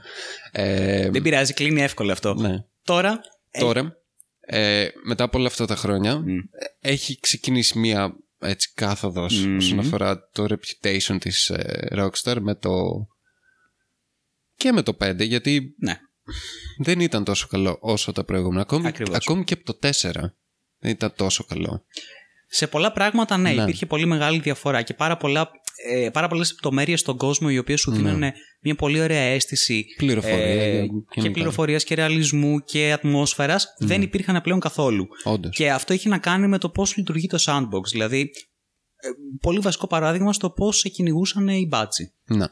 Στο 4 χρησιμοποιούσαν ρεαλιστικές τακτικές που χρησιμοποιούν όντως οι αστυνομικοί στις ΗΠΑ με, προκειμένου να σε σταματήσουν, να σε εμποδίσουν, να κάνουν όλα αυτά τα πράγματα. Στο 5 ήταν απλώς κάτι ε, ε, παρανοϊκοί κάγκουρες που τρέχαν από πίσω και Ναι, όντως. κρασάρανε παντού όπως έκανες και εσύ. Δηλαδή δεν υπήρχε κάποιος εξυπνότερος από σένα ο οποίος να έρθει να σε πιάσει. ήταν ένα random πράγμα. Ναι. Το οποίο δεν υπήρχε ως mechanic. Και όντως είναι αλήθεια ότι στο Ισχύει. 5 χα, χαθήκανε πάρα πολλά πράγματα. Ε, βέβαια, το, το στηρίξαν από την άποψη ότι, α, κοίταξε να δεις, έχουμε τρεις χαρακτήρες βασικούς, ο καθένας μπορεί να κάνει το δικό του Ναι. κτλ. Αλλά όχι. Ε, εκμεταλλευτήκανε πάρα, πάρα πολύ το GTA Online. Όχι απλά το εκμεταλλευτήκανε, Μμ. το, το πεθάνανε. Το δηλαδή το μιλκάρανε μέχρι αηδίες και Ναι. συνεχίζουν το μιλκάρουν Ναι, μέχρι ναι. αηδίες. Το παιχνίδι πρώτη φορά από τότε που βγήκε το GT5 προχθές, πρώτη φορά έπεσε στα 50% έκπτωση Σοβαρά παιχνίδι. μιλάς. Ναι. Σοβαρά. μέχρι πριν μερικές μέρες πριν βγει αυτή η έκπτωση Ναι. ήταν πάντα Full price. όχι full price, στην καλύτερη 30%. Δεν έπεφτε ποτέ κάτω από 30%. Μάλιστα. Ένα παιχνίδι 6 χρονών. Ναι. 5, κάπου Ναι, εκεί. ναι, ναι, ναι. Ε, και ναι, μετά συνεχίσαν και microtransactions μέσα στο online, χίλια δυο. Κάνανε τώρα το Red Dead Redemption 2. Βασικά εδώ και αρκετούς μήνες exclusive, όχι exclusive στο, στις κονσόλες. Ναι. Και πριν ε, μερικές εβδομάδες ανακοινώσανε ότι θα βγει και για PC και μάλιστα exclusive στο Epic Store γιατί η Rockstar μάλλον δεν βγάζει αρκετά λεφτά. Δηλαδή τα, ε, το ένα δισεκατομμύριο ε, δολάρια που έβγαλε το GTA την πρώτη βδομάδα δεν είναι αρκετά μάλλον για τη Δεν έφτασε, Rockstar. Μίτσο, όχι. Ένα δισεκατομμύριο ρε παιδιά. Την πρώτη βδομάδα φαντάσου πόσα έχει βγάλει μέχρι τώρα. Και από microtransactions. Και λένε όχι δεν μας φέρουν τα λεφτά, θα εκμεταλλευτούμε και τα λεφτά που θα μας δώσει ο Tim Sweeney α, από την Epic. Βγάλουμε περισσότερα. Ανακοινώνουν ότι θα βγει σε PC. Χαίρονται όλοι. Εντάξει, χαιρόμαστε κι εμείς γιατί φυσικά. θέλουμε να παίξουμε το, το Red Dead Redemption. Ναι, δεν παίξαμε το Επιτέλους. πρώτο, δεν Ναι. βγήκε ποτέ. Και ευτυχώς βγάλανε το δεύτερο για PC. Καιρό ήταν, ναι, ευχαριστούμε. Και χθες προχθές που βγήκε, κανείς δεν μπορεί να το παίξει. Κανείς δεν μπορεί να το παίξει. Ε, μονίμως το παιχνίδι κρασάρει. Μονίμως έχουν frame rate issues Μμμ. και μάλιστα ε, άνθρωποι που έχουν μεγαθύρια για υπολογιστές με κάτι δύο, ε, ε, πες το 280 όχι 280 ρε 2080 2080 πλέον Ε, Μπράβο, τέλος ναι, πάντων. ναι, ναι. Ε, Τι το- 2000 τη γενιά. τα ονόματα με τις κάρτες της Nvidia που εδώ καιρό έχουν σπάσει, δεν βγάζει κανένα νόημα. Ε, την 2080 ξέρω εγώ έχει άλλος και έχει κάτι γελία ε, ε, frame rates. Ε, και το αστείο είναι ότι οι, λύσεις, οι προσωρινές λύσεις ε, για το παιχνίδι είναι λοκάρε το παιχνίδι στα 30 FPS. 30 FPS. γιατί- Το οποίο είναι ακριβώς το ίδιο πράγμα που σημαίνει στην κονσόλα. κονσόλα. Άρα παίξτε το σαν να το παίζετε σε κονσόλα. Δεν έχουμε καθίσει να ασχοληθούμε καθόλου με PC. Optimization, παιδιά. Μηδενικό optimization. Δεν μας νοιάζει. Κάντε ό,τι θέλετε. Και να είναι αυτή η κατάσταση, δηλαδή τόσα λεφτά ρε, Rockstar. Γιατί δεν σε νοιάζει πλέον. Επειδή βγάζει τόσα λεφτά. Τι Λοιπόν, γίνεται; Θα σου πω που πήγανε τα λεφτά σε αυτή την περίπτωση. Γιατί το διάβασα τις προάλλες. Αλήθεια. Έχει βγει η βρώμα Ναι. ότι παρεπιπτόντω το παιχνίδι δεν το έχουν κρακάρει ακόμα. Ναι. Α, Για ποιο λόγο; Δεν νομίζω. Έχει βγει η βρώμα ότι η Rockstar ε, ήρθε σε επαφή με τις μεγαλύτερες και τις γνωστότερες ε, ομάδες cracking, δηλαδή η Codex, Hoodlum, Faker. ε, ναι, π- όλα αυτά. Και τους είπε, παιδιά, μην ασχοληθείτε καθόλου, θα σας δώσουμε τα λεφτά που θέλετε, μην ασχοληθείτε με το παιχνίδι, αφήστε το. Και το θέμα είναι ότι αυτές οι ομάδες έχουν την τεχνογνωσία να το σπάσουν, γιατί είναι με Denuvo. Ναι. Οι άλλες ομάδες δεν έχουν την ε, τεχνογνωσία αυτή. Το οποίο σημαίνει ότι εκ των πραγμάτων θα αργήσει πάρα πολύ Ναι. να σπάσει. Άρα, χωρίς να μπούμε στη διαδικασία να βάλουμε, ξέρω εγώ, βαριά ντενούβο επάνω κτλ., έχουμε καλύψει έτσι ένα πολύ καλό χρονικό, ξέρω εγώ, περιθώριο, στο οποίο δεν θα υπάρχει καθόλου πειρατεία και θα το αγοράζουν αυθεντικό. ναι. Λοιπόν, και το άλλο, το οποίο μου το είπες εσύ και γελούσα πάρα πολύ. Ναι, είναι το γεγονός ότι official η Rockstar έβγαλε ανακοίνωση ε, για το γεγονός ότι χρειάζεται, αναζητά ανθρώπους οι οποίοι θα επιλύσουν τα security flaws του παιχνιδιού. Ε, δεν, μάλλον δεν θεωρούν ότι είναι δικιά τους ευθύνη Για δουλειά. για τους δουλειά αυτό το πράγμα. Οπότε ναι, χρειάζονται άτομα και μάλιστα με reward, ε, reward ε, 10.000 δολάρια. Ποιος βοηθήσει σε αυτό το Τέλεια. project. Να σου πω, μήπως, δεν μήπως, μπορώ να έχουν, καταλάβω, ρε μπει, παιδί. μήπως έχουν μπει στο, στην οτροπία του ε, Wild West και έχουν επικηρύξει ας πούμε τα, τα προβλήματα Μάλλον έτσι. Ε, και, και εσύ λειτουργείς κάποιο του bounty hunter ο οποίος κυνηγάει αυτά τα προβλήματα και πληρώνεις μετά από τη Rockstar και νιώθεις σαν να είσαι στην άγρια δύση. Αυτό, δεν σκέφτεσαι το αίσθημα community που βγαίνει μέσα από μπράβο. όλο αυτό; Είμαστε Είναι ένα, ηλίθιοι. ένας πάρα πολύ ωραίος τρόπος να έρθεις κοντά με το κοινό σου. Σε φάση δούλεψε για μένα. και γίνεσαι Σε και... εκτιμώ τόσο πολύ που θέλω να δουλέψεις για μένα. Θα σε Και πληρώσω. υπάρχει και immersion, δηλαδή νιώθεις όντως Ναι, ότι όντως. είσαι στην άγρια δύση. Γιατί νιώθεις Νιώθεις ότι είσαι πραγματικότητα. hacker καταρχάς. Ότι ξέρεις, βρίσκω security flaws και τα, και τα, και τα καταστρέφω. Ποιος είμαι, πόσο γαμάτος μπορώ να είμαι Όντως. τελικά; πόσο πόσο Όντως, δεινός μαλακίες gamer λέμε, μπορώ να ναι. είμαι; Μπράβο. Μπράβο, Rockstar. Μπράβο Rockstar. Είστε τέλειοι. Ε, και εδώ ταιριάζει και τέλεια το, ε, το launch του subs- subscription ε, όσον αφορά το Fallout 76. Μμμ. Και αυτό το είχαμε σχολιάσει στο προηγούμενο podcast. Αλλά δεν είχε λοντσάρει ακόμα. δεν είχε βγει. Ε, μη, μυρίζεις από μακριά τη σαπίλα, Το αλλά θέμα ακόμα είναι δεν ότι έχεις το πτώμα. είναι, είναι η, περί, η περίπτωση που λες πόσο πιο σκατά θα, θα, θα φτάσει η Bethesda με αυτό. Δηλαδή βγήκε το, το subscription, απίστευτο backlash από πίσω. Όλοι ρίχνουν απίστευτο shitpost στο, στο ίντερνετ γι' αυτό. Το, το κουτί το οποίο υποτίθεται έχει unlimited inventory Ναι. δεν έχει unlimited inventory γιατί είναι μπακαρισμένο και σου διαγράφει τα αντικείμενα. Και η λύση γι' αυτό, Ναι. ποια είναι Αλέξανδρε; Ε, Ποια είναι; Ε, βασικά το, το πρόβλημα ήταν ότι θέλαν να κάνουν πιο μεγάλο το inventory. Δεν, ήταν, unli- δεν είχαν πει ότι θα είναι unlimited αρχικά. Είπαν ότι υπάρχει το- αυτό το πρόβλημα. Ε, είναι πολύ μικρό το inventory, γκρινιάζουν οι παίχτες. Μμμ. Ε, θα το κάνουν πιο μεγάλο. Το λοντσάρουν αυτό σε προηγούμενο update πριν να ανακοινώσουν το sub- subscription και όταν έφτανε το, το threshold άρχισαν να σβήνονται τα αντικείμενα. Ναι. Οπότε είπανε ωραία, πώς θα το λύσουμε αυτό το πρό- πρόβλημα; Θα κάνουμε ένα αυτόματο cheat μέσα στο παιχνίδι, θα κάνουμε unlimited inventory. Αυτή είναι η λύση. Το οποίο θα το πληρώνεις. Δηλαδή δεν θα φτιάξουμε το παιχνίδι, απλά θα βάλουμε ένα cheat.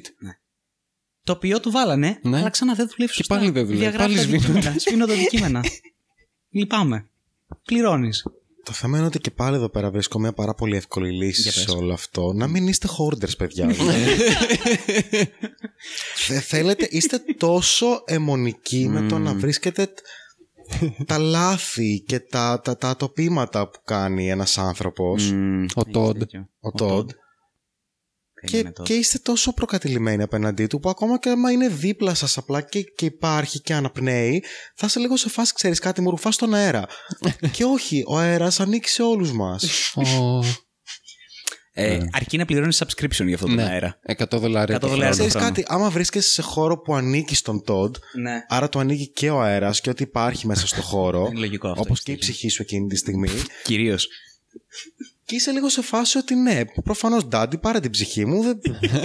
είναι, είναι, αυτή, είναι αυτή η Daddy Todd. κατάσταση Αλλά κυρίως πρέπει να σταματήσετε να είστε hoarders. Δηλαδή αυτό το πράγμα το έχουν... Είναι ένα σύνδρομο το οποίο το έχουν οι gamers γενικά. Και είναι και αυτό παλιό κατάλοιπο. Και δεν είναι καθόλου ωραίο. Τι- Δηλαδή τι, θα κάτω και θα μαζεύω σφαίρες, θα μαζεύω health potions, θα μαζεύω το ένα, θα μαζεύω ψωμιά. Θα τα κάνω όλα αυτά γιατί θα τα χρειαστώ κάποτε. Έχει δίκιο, Θοδωρήνα. Ε, Σε ένα παιχνίδι το οποίο έχει άπειρο crafting και κραφτάρεις όλη την ώρα settlements και ιστορίες, αν είναι δυνατόν. Πώς γίνεται να μπορείς να κάνεις Ε, crafting. άμα κάθεσαι και χορντάρεις τα crafting πράγματα που έχεις, αντί να κάθεσαι και να περνάς λίγη ώρα με τον εαυτό σου, γιατί είναι και πάρα πολύ θεραπευτικό το να κάνεις crafting, να τα λέμε και αυτά. Άμα έκανες λίγο παραπάνω crafting, νομίζω θα ήσουν πιο χαλαρός με όλο αυτό το Λες, ζήτημα. λες η ιδέα από πίσω να είναι κάποιο είδους, ρε παιδί μου, ε, προτροπή να απεμπλακείς απ, απ- απ τον υλικό κόσμο και να πας σε ένα πιο πνευματικό κόσμο και να μην χρειάζεται να έχεις τόσο μεγάλη σχέση με τελικά αγαθά. Μμμ. Ε. Είναι κα- κάτι ε, πολύ χριστιανικό, ρε παιδί μου, έτσι, πολύ βουδιστικό Όχι, σχεδόν. είναι πιο φροηδικό πιστεύω, ότι απλά σε βοηθάει να ξεπεράσεις νευρώσεις που σου έχει αφήσει η μαμά σου. Είναι με, με το να πληρώνεις cheats τα οποία δεν δουλεύουν εν τέλει. Μπράβο, είναι πολύ ωραίο αυτό. Λίγο, λίγο περίεργη τακτική, αλλά καταλαβαίνω πώς πώς το- πώς- πώς δουλεύει. Ναι, ωραίο. Είδες, έξυπνος ο τότε. Επίσης, ένα άλλο το οποίο κάνανε, και αυτό είναι πάρα πολύ φροηδικό, σου λένε θα έχεις το δικό σου σερβερ, τον αγοράζεις, ναι. Πάρε ένα σερβερ, παιδί μου, να παίξει εσύ και άλλοι 7 καημένοι φίλοι σου, οι οποίοι θα φορτωθούν πάνω σου, γιατί ένας χρειάζεται έτσι κι αλλιώς να έχει το subscription και το, και το server. Οπότε οι άλλοι 7 δεν χρειάζεται, χέστηκαν. Λοιπόν, μπαίνεις σε αυτό το σερβερ και λες: Τέλεια, ένα, ένα, ένας φρέσκος κόσμος τον οποίο θα ανακαλύψω και θα μπορέσω να. Περπατάς, περπατάς και διαπιστώνεις όλους περίεργους ότι κάποια πράγματα είναι looted, κάποιοι εχθροί είναι νεκροί. Ε, σαν να έχει περάσει κάποιος από εδώ πέρα και να έχει κάνει ήδη πράγματα. Και λες: Τι γίνεται εδώ πέρα τώρα, τι συμβαίνει. Εγώ είχα πληρώσει για φρέσκα πράγματα. Και μήπως αντί την πραγματικότητα που πιστεύω ότι είναι ότι απλώς νοικιάζεις ένα μεταχειρισμένο σκατό από κάποιον άλλον και τα είχαμε δικό σου σερβερ όπως και είναι. ναι. Ε, δεν είναι αυτό και η Bethesda ουσιαστικά θέλει να σου πει ξέρεις κάτι, η ζωή είναι ένα μεγάλο ταξίδι το οποίο επαναλαμβάνεται. Από εδώ μπορεί να έχεις περάσει εσύ, ο φίλος σου, ένα κάποιος άγνωστος, έχει αφήσει εμπειρίες και, και, και, και, και πράγματα που έχει ζήσει πίσω του. Γιατί να μην ε, μάθεις κάτι από αυτά, γιατί να μην ε, ζήσεις κι εσύ έτσι μέσα σε έναν κόσμο ο οποίος συνεχώς αλλάζει και περνάνε άνθρωποι και σου κλέβουν τα loot και σου σκοτώνουν, ξέρω εγώ, τους, N- τους, ε, τα- του- τους NPCs. Ε, τι νομίζεις, είσαι μοναδικός σε αυτόν τον κόσμο. Ερχόμαστε σε σύνθεση με έναν άλλο, με ένα σωρό άλλους ανθρώπους, τους οποίους δεν τους παίρνουμε, ε, ε, δεν τους βάζουμε καν μες στο κεφάλι μας, δεν, δεν, δεν ασχολούμαστε μαζί τους. Τώρα δες, έχει περάσει αυτός από εδώ πέρα, θα πρέπει να ασχοληθείς. ε; Δεν νιώθεις ότι κολλάει πάρα πολύ με τη ζωή στην Αθήνα αυτό το πράγμα; Α, ότι είναι μια, είναι μια μικρογραφία αυτού του πράγματος, πε- πιστεύω. Για πες, σύνδεσε το αυτό. να Αλλά πες. εγώ το σκέφτηκα κι αλλιώς. Δηλαδή, Ναι, ναι. πάλι είναι η αρνητικότητά σας που βλέπω ότι είναι ένα, ένα κάστρο που έχετε χτίσει. Ναι, γιατί, ναι. γιατί έχει αρχίσει και, και βαθαίνει η κουβέντα και πηγαίνει αλλού. Οπότε μπορούμε να το πάμε και εκτός video games λίγο και να κάνουμε και Εννοείται. λίγη ψυχοθεραπεία. Είναι πάρα πολύ χρήσιμο. Συμφωνώ. Ε, Να είναι καλά η Bethesda, μας βοηθάει. Προφανώς. Ναι, ναι. Δεν κοιτάτε το big picture εδώ πέρα. Για ναι, πες οκ, μας. ξέρεις κάτι. Αγοράζεις ένα μέρος. Προνόμιο. Ναι. Έχεις ένα προνόμιο. Το αγοράζει το προνόμιο. Ωραία, όπως και να έχει, αρκεί να το τσεκάρεις τακτικά. ε, αγοράζεις ένα χώρο, ένα σερβερ ο οποίος είναι δικό σου και πας εκεί πέρα και βλέπεις λουταρισμένα πράγματα, νεκρούς εχθρούς. Και γιατί να σκεφτείς ότι απλά, Α, μου τη φέρανε, αντί να σκεφτείς, Α, το big picture. Κάτι πέρασε από εδώ. Κάτι πιο δυνατό από εμένα. Ναι. Τι θα αντιμετωπίσω στη συνέχεια; Τι θα γίνει Α. άραγε; Αχ, ωραία αυτό. Βγάζει Είναι και μια ένα, καινούργια και έκπληξη. ένα υπερφυσικό στοιχείο. Αυτό ακριβώς. Δεν ξέρεις τι μπορεί να ετοιμάζει για σένα το παιχνίδι πιο μετά. Πω, πω, ρε, εσύ, πραγματικά. Μπράβο, ρε Θοδωρή, πολύ ωραίο. Να σου πω ότι ετοιμάζει, πιθανότατα ετοιμάζει κάποιο είδους track από το Skyrim. Ξεκινάω ε, αγοράζοντας subscription. Λατρεύω τώρα. τα shared universes γενικά. Πιστεύω ότι κάθε creative άνθρωπος Ειδικά, οφείλει στον εαυτό του να φτιάχνει ένα μικρό shared universe. Ει- ειδικά- Εγώ προσπαθώ ναι, να ναι, το ναι. κάνω με τα δικά μου γραψίματα Ειδικά πάντως, να- οπότε αν το κάνω εγώ, ο Τόντι έχει σίγουρα δικαίωμα να το κάνει. Σίγουρα και έχει πάρα πολύ δικαίωμα να συνδέει ένα post-apocalyptic, uni- ένα post-apocalyptic ε, setting με ένα high fantasy setting. Είναι Ναι. απολύτως συνδεδεμένα αυτά τα δύο πράγματα. Ξεκάθαρα το ίδιο. Όχι το, ί- ε, το κάνει με, έτσι με τόσο ικανό τρόπο, ρε παιδί μου, Ναι. που εμφανίζεται κάποιος είδους δράκος μέσα στο Fallout. Εντάξει, που δεν λες, είναι ναι, ο πρώτος μπράβο. που το έκανε βέβαια. Στο Drakengard το κάνανε πριν από 15 χρόνια αυτό το πράγμα. και μετά με τον Nier που το, που το γαμίσανε και εγώ δεν ξέρω πώς. Τώρα έχεις Ο- πάει, έχεις- έχεις πάει σε βαθιά πράγματα τώρα. Έχω πάει σε εσύ. τέτοια πράγματα, Ναι. ναι, δεν, δεν είναι καλό. Εσύ μι- μι- μιλάς για ε, ιαπωνικά Ανοιχτό, διαμάτια πολύ τώρα, ανοιχτά- τα οποία δεν ξέρω πολύ γιατί τα ανοιχτά συνδέεις. concept. για, για, ναι, ότι οι Ιάπωνες το κάναν καλύτερα από τον Τόντα, αλλά τέλος πάντων. Μμμ. αυτή τη στιγμή υπερασπίζομαι τον Τόντα αυτή τη στιγμή, άρα δεν κάποιο πρέπει να λόγο; βγαίνω out of character. Και ναι, ε, αυτό το, το subscription είναι ε, ότι πιο σπασμένο υπάρχει αυτή τη στιγμή. Και υπάρχουν άτομα που το αγοράζουν. Και το αστείο είναι ότι. Ε, Στα πόσα είναι, by the way; 100 ευρώ το χρόνο. α, 100 ευρώ το χρόνο. Ή 12 ευρώ το, το μήνα. Ναι, δηλαδή άμα είναι πιο οικονομικό να πάρεις το ετήσιο Ναι, γιατί το βγαίνει πακέτο πιο φθηνά. Της, Και, και άμα το βάλεις κάτω είναι 2 με 3 δολάρια περισσότερα από όλα τα subscription services εκεί πέρα έξω. Netflix, ε, Spotify, Amazon Prime. Έχω κόψει το Netflix μου γιατί δεν βγαίνω. Είναι αυτή η φασούλα. Οπότε πραγματικά Άρα, μου ε, φαίνεται μπο- τόσο γελίο αυτό το πράγμα. Είσαι έτοιμος Και για μόνο- Fallout 76 Αυτό, είσαι τώρα; έτοιμος ναι, να τα δώσεις στην Bethesda. Ναι, τα έχω αποταμιεύσει από εκεί πέρα, ναι. Η ζωή μου τόσο ή άλλω είναι μια σειρά από στάνταρ πληρωμές που γίνονται αυτόματα την τράπεζά μου. πριν, πριν πάρω το Netflix ήταν ένα εξάμεινο που είχα περάσει που έδινα κάθε μήνα 5 ευρώ στην ε, Greenpeace. Μετά έκανα το Netflix. Τώρα μπορώ να τα δίνω στην Bethesda. Γιατί όχι. Έτσι, με, μετράω τη ζωή μου με τα λεφτά που μου κλέβουν. Πώς θα ορίζω αλλιώς την ταυτότητά μου, αν όχι Ναι, μετά ναι. το πώς ξοδεύω τα χρήματά μου. Μπράβο, ρε Θοδωρή. μπράβο. Είσαι, πω, πω, είσαι ένα, πραγματικά είσαι ένα παιδί της, της εποχής Πασόκ. Σου. Πασόκ. Τι πασώ. Ναι.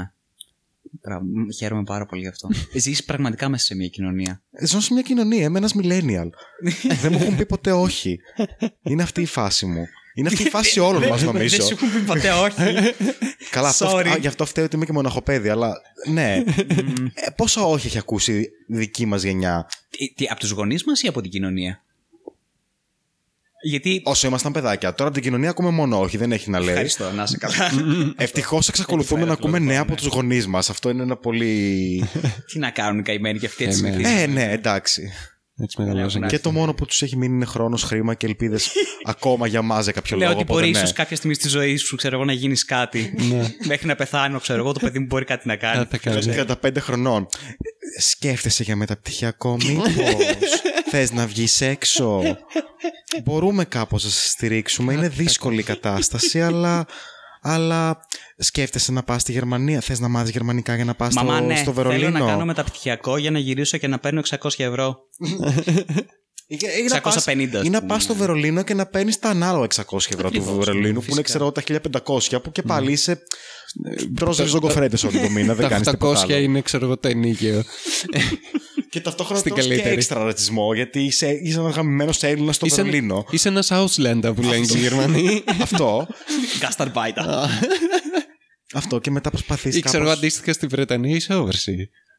Overseas. Ναι, είσαι μπράβο, είσαι Να overseas. κάνω, κοινο- Overseas να κάνω της. κοινωνικό σχόλιο. Για κάνε. Μου φαίνεται τόσο ηλίθιο το γεγονός ότι όσοι Έλληνες ξέρω που έχουν πάει στο εξωτερικό και προφανώς έχουν αντιμετωπίσει ακραίο ρατσισμό από τους οποιοδήποτε πιο λευκός από εμάς ντόπιος είναι εκεί πέρα. Ναι. ε, δεν τους έχω δει ποτέ ούτε να ποστάρουν, ούτε να μιλάνε, ούτε να ασχολούνται καθόλου με το πόσο γαμημένο είναι το θέμα του ρατσισμού στην Ελλάδα και πόσο ότι είναι αληθινό πρόβλημα γιατί είναι στο DNA μας για πάρα πολλούς λόγους το να έχουμε ρατσιστικές τάσεις. Οι Έλληνες σε άλλους ή οι άλλοι στους Έλληνες; Οι Έλληνες σε άλλους, ότι και οι Έλληνες είμαστε ρατσιστές σε, ως- σε μεγάλο βαθμό και με πολλά πράγματα. Όλοι είναι ρατσιστές Θοδωρή. Ναι. Συγγνώμη που στο λέω, αλλά δυστυχώς αυτή είναι η πραγματικότητα.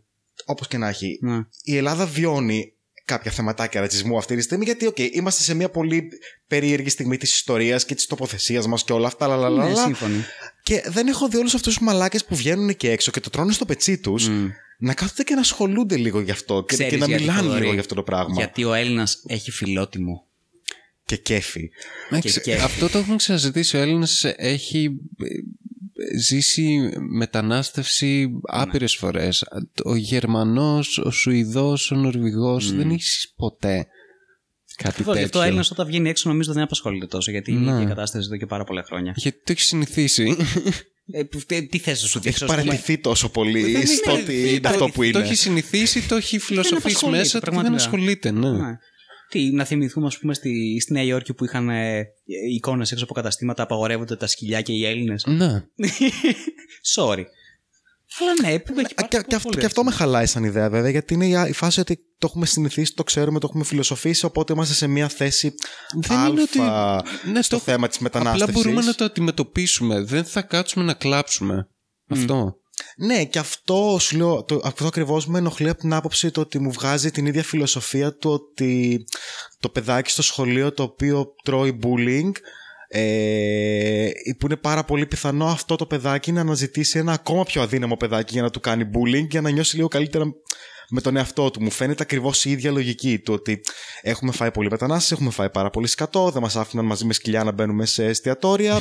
και αντί όλο αυτό να το πάρουμε και να το χρησιμοποιήσουμε σε φάση ότι μαλάκες δεν είναι καθόλου OK αυτό. Με... Για κανένα γαμημένο λόγο και είμαστε κάπως ότι. Α, είσαι χειρότερα από μένα. Θοδωρή, εντάξει Και, τώρα. και με ενοχλεί λίγο. Αλλά είναι τελείως. Ναι, το πήγα σε τελείως άλλο. Ναι, αλλά για, για να το αναλύσεις αυτό το ζήτημα, θα πρέπει να αναλύσεις το, ε, το, τη ψυχοσύνθεση του Έλληνα στη χώρα του, το οποίο είναι κάτι το οποίο έχουν ασχοληθεί πάρα πολύ μεγάλοι φιλόσοφοι και δεν έχουν καταφέρει να βρουν κάποια λύση.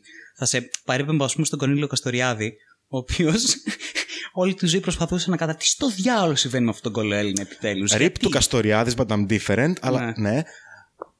Ναι, γιατί όχι. θέλω να σου πω ότι είναι ένα ε, πολύ σύνθετο και τεράστιο πρόβλημα για το πώς είναι σήμερα ο Έλληνας. Και... τι- Δηλαδή, ε, ε, πρέπει να το πιάσεις από 100.000 διαφορετικά πράγματα. Ρε, εσύ. Πρώτα απ' όλα πρέπει να το πιάσεις από, την, από, το, από το 21 ξεκίνησαν τα προβλήματα. Το 1821 ξεκίνησαν τα προβλήματα. Sorry κιόλας.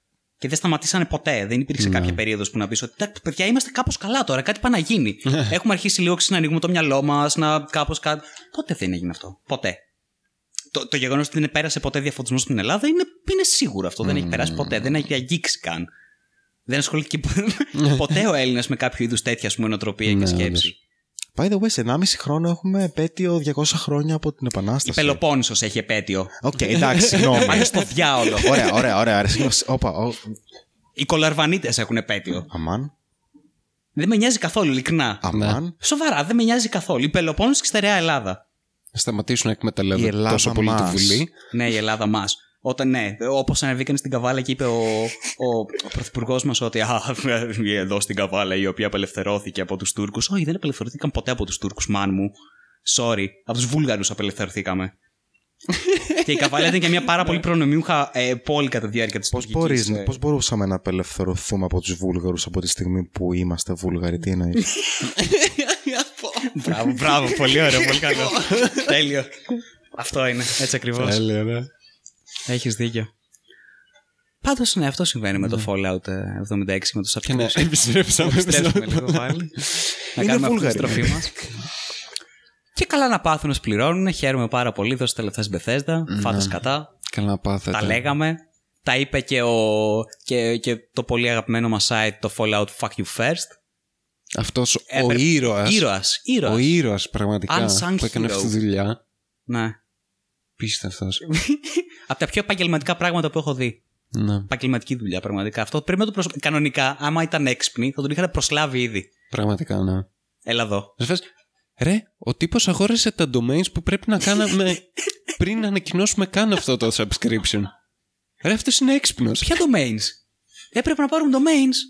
Α, δεν, δεν το σκεφτήκα. Παιδιά, Κανείς. Δεν το σκεφτήκα. Δεν το βάλαμε στο πρόγραμμα αυτό. Όχι, δεν. Α, ε, π- π- π- προσλάβετε τον, παιδιά. Έχει ιδέες. Έχει, έχει πολύ καλή σκέψη. Μπράβο. Και να, αυτό σε σύγκριση με τη φιλοσοφία άλλων εταιριών όπως η CD Projekt Red ε, που βγήκε ένα, σε- ένα τυπάκι, ένας Πολωνός και Μίτσο, Πρώτη φορά το είπα σωστά. Μπράβο. Το CD Projekt Ναι, Red. ε, πρώτη φορά. όντως. Και Εγώ δε- έχω μια απορία. Ναι. Ε, έχεις κάποιο είδους, είναι κάποιο είδους στοίχημα ή κάποιο ποσοστά που παίρνει ο Μίτσος με το να αναφέρει; με το να μην κάνω σαρδάμς γενικά. Αυτό. με το να αναφέρει τη CD Projekt Red γενικά σε κάθε επεισόδιο. Ο ότι- Μίτσο παίρνει ποσοστά εάν αναφέρει τη CD Projekt Red και προφέρει σωστά το όνομά της. Ναι. Α, του έχουν βάλει κάποιο Ε, difficulty ναι, ναι, ναι, ναι, οπότε ναι, για να είναι το- ώρας αυτός στο Πρέπει να συμβόλαιο. δουλεύεις τα λεφτά σου, Μίτσο. Αυτή είναι η ζωή ενός influencer. Έτσι είναι. Ένας influencer. Για, για πες λοιπόν για, για το συμβόλαιο σου. Ε, ναι, το συμβόλαιο. Θα μιλήσω για ε, ενός άλλου συμβόλαιο. όμως. Μμ. Ε, ένας τύπος, ένας Πολωνός, είχε βγάλει ένα, είχε φτιάξει ε, με Unreal, Unreal 4 ένα cyberpunk ε, κόσμο. Τότε που είχε ξεκινήσει και βγάζαν Θυμάμαι τα ακριβώς- πρώτα. Ναι, θυμάμαι ακριβώς το Και το είχε βγάλει στο YouTube και όλοι είχαν ε, κολογουστάρει και πολλοί και όλες YouTubers και κάποιοι ε, γράψαν άρθρα κιόλας Μμ. για αυτό το βιντεάκι και λέγανε ότι πόσο φανταστικό θα ήταν να ε, δούλευε αυτός ο άνθρωπος για τη CD Projekt Red. Και τι έγινε; Τον πήρε η CD Projekt Red και δουλεύει αυτή τη στιγμή για το παιχνίδι. Για το παιχνίδι. Αντί να πούνε ξέρω, Δεν είναι «Ω, ηλίθιοι. μας κλέβει τη δουλειά, είναι όπως κάνω... Κάντε του κανένα season της Ναι, ξέρω αυτό, εγώ, κάτι αυτό. τέτοιο. Στείλτε μπράβο σπίτι του να του πάω στα μούτρα, οτιδήποτε όλα αυτά. Όχι. Για κάποιο περίεργο λόγο είπαν Αυτό προσλάβουμε, ρε παιδιά. Αυτός έχει κάποιος Ναι. ταλέντο. Α, Και εδώ θέλω λίγο να μιλήσω Για ταλέντο. για Για ταλέντο. μπράβους. Όχι, δεν θα μιλήσω γι' αυτό. Θέλω να μιλήσω λίγο για τον κόσμο. Α, για να δούμε. Γιατί Το, ναι, πάει αλλού τώρα. ένα από τα πιο θρηλυκά παιχνίδια σύμφωνα με πολλά outlets και σύμφωνα με την πλειοψηφία των περισσότερων ανθρώπων που παίζουν σε εισαγωγικά παιχνίδια είναι το Skyrim.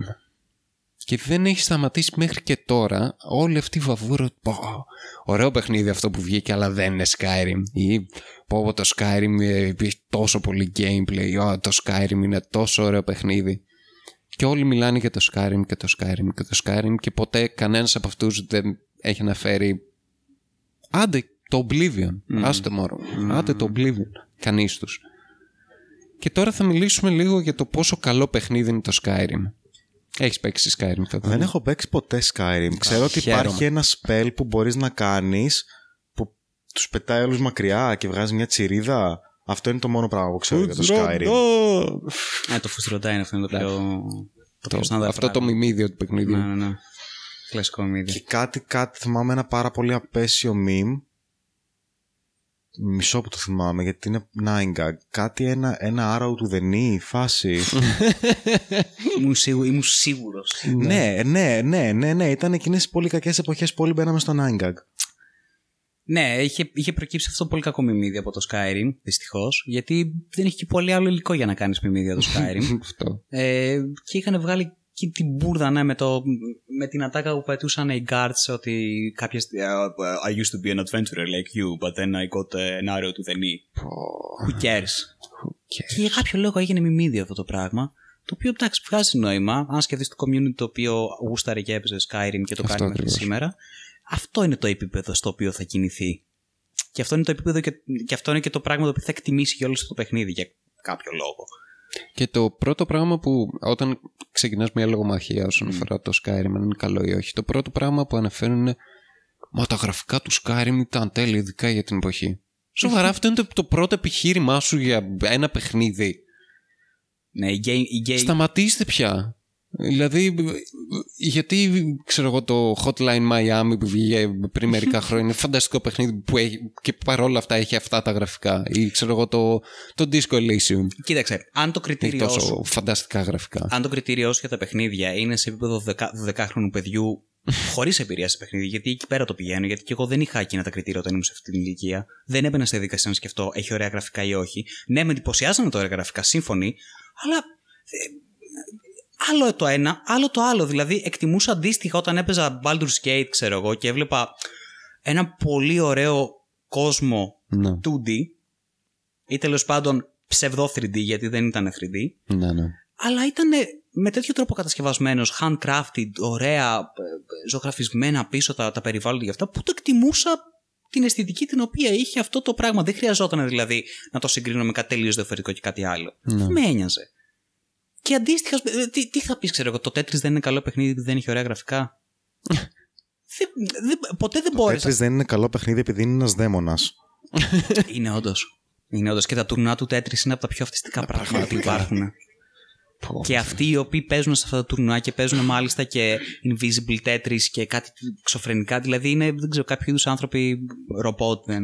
Τι είναι το Invisible Tetris; Είναι το Invisible Tetris είναι ένα δατήρι στο οποίο τα κομμάτια είναι invisible μέχρι να πέσουν και να καθίσουν στη- στο σημείο που Το πρέπει. αντίθετο. Άρα πώς τα Τι, έπα. τι το αντίθετο. Τα- αυτά που είναι κάτω που έχουν κάτσει δεν τα βλέπεις. Οπότε πρέπει να τα κάνεις memorize και βλέπεις μόνο τα... αυτά που έρχονται. Εγώ έχω δει και το άλλο που είναι αόρατα στην αρχή αυτά που έρχονται και μετά όταν κάθονται κάτω μόνο τότε βλέπεις. Που... Σοβαρά. Ναι. Και πώς τα, τα στιβάζει. Βλέπεις δεξιά που σου βγάζει το επόμενο. Ναι, ναι, ναι, αυτό. τέτοιο. Με μεγάλο Απλώς- αυτισμό, Θοδωρή. Απλώς πιστεύω είναι πολύ πιο δύσκολο το αντίστροφο. Καλά, ναι, δεν είναι σίγουρα συμφωνώ, αλλά και, και τα δύο είναι εξω, εξωφρενικά Ναι, ναι. πράγματα. Δηλαδή είναι κάτι Και σε στο τέτοιο. τρελέ ταχύτητες να πέφτουν πολύ Ναι, γρήγορα. ναι, ναι, εντάξει, ταχύτητα είναι. Δεν. Ναι, και κάθε και λες, ξέρω εγώ ότι αυτό το παιχνίδι δεν είναι καλό επειδή δεν έχει καλά γραφικά. Όχι. ναι, όχι. Δεν τέλος πάντων, έχει Αυτό είναι ένα σημασία. επιχείρημα το οποίο δεν Ναι. δέχτηκα ποτέ. Δεν, Ποτέ. δεν ασχολήθηκα ποτέ. Μετά θα συνεχίσω λίγο. Το Skyrim, ξέρω εγώ, είναι καλό παιχνίδι γιατί έχει, ε, είχε μεγάλο map. Και αυτό είναι λάθος. Όταν ένα map είναι μεγάλο, δεν μου σημαίνει τίποτα. Τι έχει αυτό το map μέσα; Μπράβο. Και το. Πώς λέγονταν εκείνο το game που έχει, που έχει ένα από τα μεγαλύτερα map που είναι με, με αυτοκίνητα. Το Fuel. Α, το fuel. Και το Fuel λέει από τα πιο μεγάλα maps που υπάρχουν σε video games. Αλλά είναι άδειο. Δεν έχει τίποτα μέσα. Είναι ένα, μία έρημος. Τι να το κάνεις. Προτιμώ το Mad Ακριβώς Max αυτό. για παράδειγμα που είναι πολύ πιο πλούσιο, πολύ πιο ωραίο και ταυτόχρονα πολύ πιο μικρό map. Ναι. Έτσι και το Skyrim. αυτό ακριβώς. Το θέμα είναι, δεν είναι πόσο μεγάλο είναι ένα map. Είναι τι έχει αυτό το map και τι πυκνότητα έχει Και αυτό το χίλιες map. φορές μικρά maps αλλά πλούσια. Όπως για παράδειγμα αυτό Ναι. Και που handcrafted. έκανε, το, έκανε σειρά με το Deus Ex. Και ειδικά το τελευταίο, παρόλο που δεν είναι τόσο καλό παιχνίδι, κάναν απίστευτη δουλειά όσον αφορά το map. Είχε ένα πολύ μικρό map, αλλά τόσο πλούσιο και τόσο πολλά πράγματα που μπορούσες να ανακαλύψεις μέσα σε αυτό το map, το οποίο το έκανε αυτομάτως τεράστιο το map. Να βάζεις έστω μικρές πληροφορίες ή μικρές λεπτομέρειες. Και εγώ, ένα random σπίτι κάπου που μπορεί να έχει δύο-τρία loot, να μην είναι κάτι ιδιαίτερο, αλλά να σου δίνει κάτι λίγο για το lore του παιχνιδιού τουλάχιστον. Ακριβώς. Να έχει μία, αυτό, μία πυκνότητα Να έχει ένα πληροφορίας. structure, να είναι, Ναι. να είναι Εντάξει, και δομημένο. πολύ ηρωνικά θα με κράξετε γι' αυτό, γιατί με κράζετε κάθε φορά που το αναφέρω. Η πρώτη φορά που το βίωσα αυτό στο map, που δεν ξέρω αν θεωρείται μεγάλο πλέον για τα δεδομένα, το Fallout 3, ότι Ναι. ήταν ένα standard map, αλλά ήταν αρκετά open world Ναι, φυσικά. και όπου και να πήγαινες θα υπήρχε έστω και μια μικρή μαλακίτσα που Εντάξει, δεν είχε- συγκρίνεται είχε το κάτι Fallout έξτρα. με το Skyrim, για- το 3 Μμ. με το Skyrim. Όχι, ακόμα και το Fallout 3 ήταν καλύτερο. Ναι, ήταν πολύ καλύτερο παιχνίδι από το συζητάμε Skyrim. όλοι, βέβαια. Είμαστε, έχουμε φτάσει σε αυτό το επίπεδο. Ναι. Ε, μετά το γεγονός ότι είχες ένα gameplay ε, του τύπου παίρνεις ένα quest σου λέει πήγαινε σκότωσε αυτούς και ξανά έλα ένα 50% όλων των squa- ε, quests ήταν αυτό το πράγμα ή ε, κάνε αυτό εκεί. Απλά πράγματα. Όχι, υπάρχει αυτό το πρόβλημα.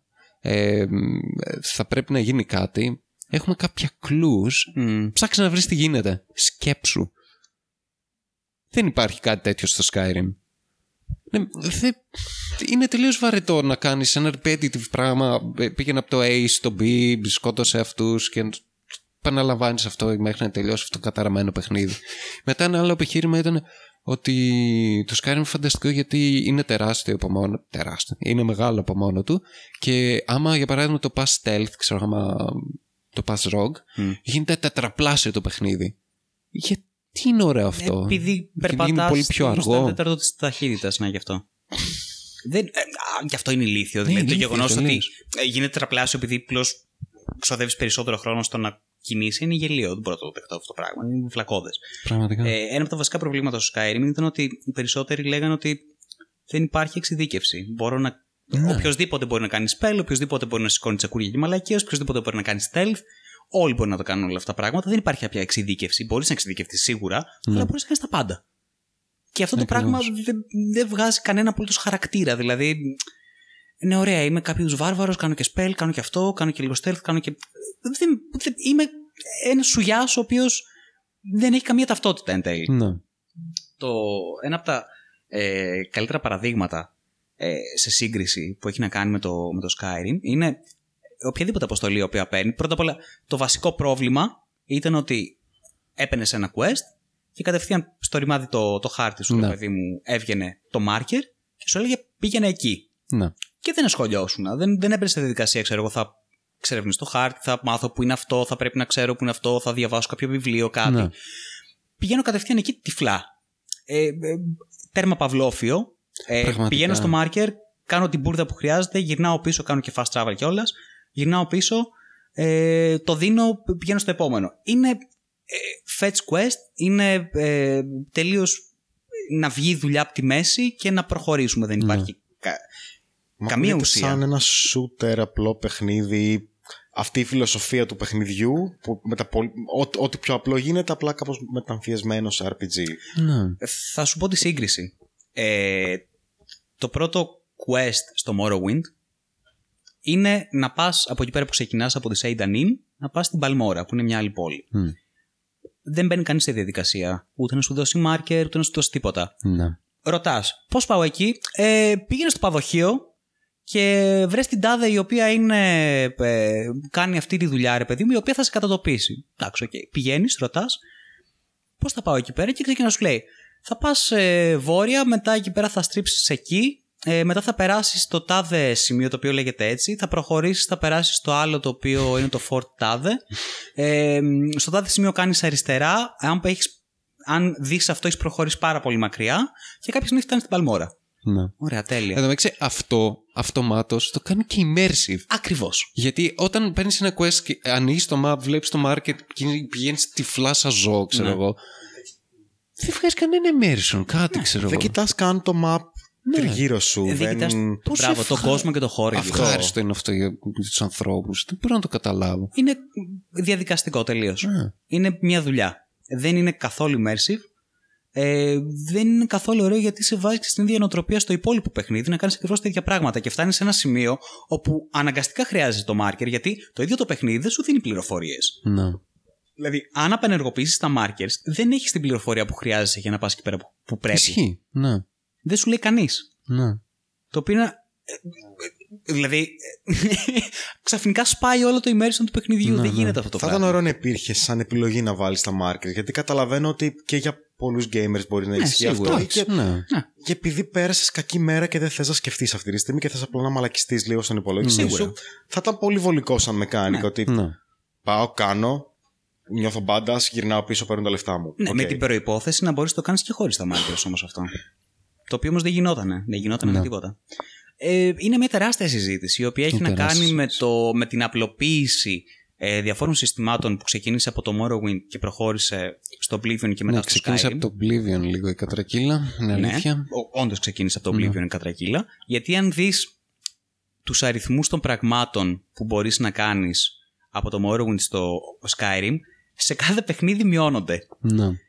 Και τα factions, και τα guilds, ε, ε, και τα skills, και τα spells. Έχουν, έχουν απλοποιήσει ένα σωρό πράγματα για τον απλούστατο λόγο ότι θέλουν να πιάσουν ένα πολύ μεγαλύτερο κοινό, Ναι. το οποίο δεν θα μπαίνει ποτέ στη διαδικασία να ασχοληθεί με τον ίδιο τρόπο που θα ασχολ... είχε ασχοληθεί κάποιος όταν έπαιζε Morrowind. Ναι, ναι. Στο Morrowind είχες spellmaking. Ωραία. Μπορούσες να πάρεις όποιο spell ήξερες ή μάθαινες και να φτιάξεις ένα δικό σου spell. Το οποίο οι πιθανότητες ήταν ότι προφανώς επειδή δεν θα το. Θα έβαζες ό,τι γούσταρες επάνω, ρε παιδί μου, θα έβγαινε ένα spell το οποίο δεν θα μπορούσε να το κάνεις γιατί δεν θα είχες το ανάλογο μάνα ποτέ. Ναι. Πολύ απλά. Το θέμα είναι ότι θα μπορούσε να σπάσει το παιχνίδι με χίλιους δύο διαφορετικούς τρόπους και να το κάνεις αυτό το spell. Πήγε, ξέρω εγώ, κάθομαι και πίνω ένα σωρό potions γιατί έχω Ναι. φτάσει στο Alchemy στο 100. Γίνομαι ένας απόλυτος θεός για κάποια δευτερόλεπτα. Κάνω αυτό το spell το οποίο καταστρέφει τα πάντα. Με κίνδυνο να πεθάνω κι εγώ ο ίδιος. Αλλά έχω, έχω σπάσει αυτό το πράγμα και το έχω κάνει με το δικό μου τρόπο. Από αυτή την άποψη το Morrowind ήταν εντελώς σπασμένο παιχνίδι. Ήταν εντελώς και αυτή σπασμένο, ήταν ναι. η μαγεία του Ναι, Morrowind. ναι. Μπορούσε να τα Ναι. καταστρέψει όλα. Να, να σπάσει όλο το παιχνίδι να Είναι κάνει αληθινό εξωφρενικά RPG πράγματα. βασικά. Νομίζω ότι κάθε RPG εκεί- είναι αυτός ο σκοπός του. Εκεί ακριβώς ήθελα να καταλήξω κιόλας. Δηλαδή, είχες το Morrowind που πήγαινες και είχες ένα σπαθί. Πας στον εχθρό και κάνεις attacks. Βλέπεις, ξέρω εγώ, ενώ είσαι κοντά και βαράς το Morrowind, δεν το πετυχαίνεις. Τι γίνεται; Γιατί, γιατί είναι true RPG. Εκείνη τη στιγμή ε, ο υπολογιστής σου παίζει ζάρια από πίσω. Ρίχνει ζάρια λες και παίζει DD. Μμ. Ενώ στο Skyrim πήγαινε, το βάρεγε, άμα ήταν κοντά ή υπήρχε πέρα, το βάρεγε τέλος. Και μετά έπαιζαν τα stats των όπλων και Ε, οτιδήποτε. δεν υπήρχε εμείς. Δεν αυτό, έκανε αυτό είναι. Δηλαδή, έτσι και βάλεις ένα παιδί που δεν έχει παίξει παλιά παιχνίδια, true RPGs ή Morrowind, οτιδήποτε. Πει τι μαλαγία είναι αυτή; Θα εκνευριστεί και θα, το- θα το κλείσει, θα το διαγράψει αυτομάτως. Και αυτό είναι για από τα επιχειρήματα που είναι τάχα αρνητικό Απ' τα απέναντι στο μεγαλύτερα. Morrowind. Ότι, Ναι. α, κοίτα να δεις, εγώ έχω Βαρά αυτό εδώ 10 πέρα. ώρες και δεν παθαίνει τίποτα άλλος. Χτυπάω αυτό το, το, το, το, τον αρουραίο, ξέρω εγώ, με το μαχαιράκι μου και δεν πεθαίνει. Το κάνω όλη την ώρα μης. Ναι, γιατί πρώτον. Το χαρακτήρα σου τι τον έχεις κάνει, μαλάκα; Πρώτον, δεν, έχει- δεν έχεις major skill για μαχαιράκια. Ναι. Μμμ, Μμ. Το οποίο σημαίνει ότι δεν μπορείς να τα χρησιμοποιήσει με τον ίδιο τρόπο, δεν το ξέρεις. Δεύτερον, το φατίξ σου μεγάλε βλέπω ότι είναι στο μηδέν. το οποίο σημαίνει ότι είσαι εξουθενωμένος. Είναι περίεργο που το κάνεις μίσε. Αλλά αυτά τα mechanic για κάποιο μαγικό, με κάποιο μαγικό τρόπο είναι εχθρικά και πλέον πρέπει να Ναι. φύγουν. Γιατί αυτό; Δε- δε- δε- Δεν μπορούμε πλέον να βάλουμε τον παίκτη στην ίδια διαδικασία να δυσκολευτεί και να ακνευριστεί και να αγανακτήσει. Θα πρέπει συνεχώς να έχει κάποιο είδους reward, συνεχώς το πράγμα να, να νιώθει ρε παιδί μου ότι εξελίσσεται και ότι είναι εύκολο το πράγμα και, και Ναι. κυλάει ευχάριστα. Και όχι να βρει κάποιο είδους δυσκολία στη μέση και να κάθεται να σπάσω πάνω σα κεφαλιάζει όλη την ώρα και να πονάει και να. Τι πρέπει να κάνω τώρα, πού πρέπει να πάω γάμο το κερατό μου. Πρέπει... Το θυμάμαι χαρακτηριστικά ήταν μια σπηλιά που έψαχνα στο Morrowind, την οποία δεν- όσο και να την έψαχνα δεν την έβρισκα ποτέ, μέχρι που πήρα και άνοιξα τον χάρτινο χάρτη που σου έδινε το παιχνίδι, Μμμ. σου έδινε χάρτη, ο οποίος χάρτης ήταν όχι απλώς χρήσιμος, βρήκα τη ρημάδα της σπηλιά μέσω του χάρτη. Wow! Σήμερα στο Πραγματικά, Skyrim αναγκαστικά θα έπρεπε να είχα ένα marker, δεν θα υπήρχε άλλη λύση. Ναι. Λοιπόν, τέλος πάντων, το Skyrim είναι Και το μεγαλύτερο βασικά μειονέκτημα του Skyrim είναι η ιστορία. Αυτό. Εκεί, αυ- Ναι. εκεί θα κατέληγα. Ότι πρώτον δεν είναι ένα RPG, γιατί οι διάλογοι είναι απαράδεκτοι και αισχροί. Είσαι ένα ρομπότ. Δεν έχεις καμία ταυτότητα, Πραγματικά. καμία άποψη, καμία γνώμη. Οι επιλογές σου Είσαι είναι ένα- γελίες. ναι. πέντε διαφορετικά mood. κλα- Έχει κλασικά πέντε διαφορετικά mood από τα οποία διαλέγεις πρακτικά. Έχεις, έχεις μία απάντηση η οποία είναι ναι και μία απάντηση η οποία είναι φεύγω τώρα, θα ξανάρθω αργότερα. Α, έχουν βγάλει και το Slatines που είχε στο Fallout, δεν ας έχει πούμε. τίποτα. Τίποτα. Τίποτα. Φω. Έχει τίποτα. Δε...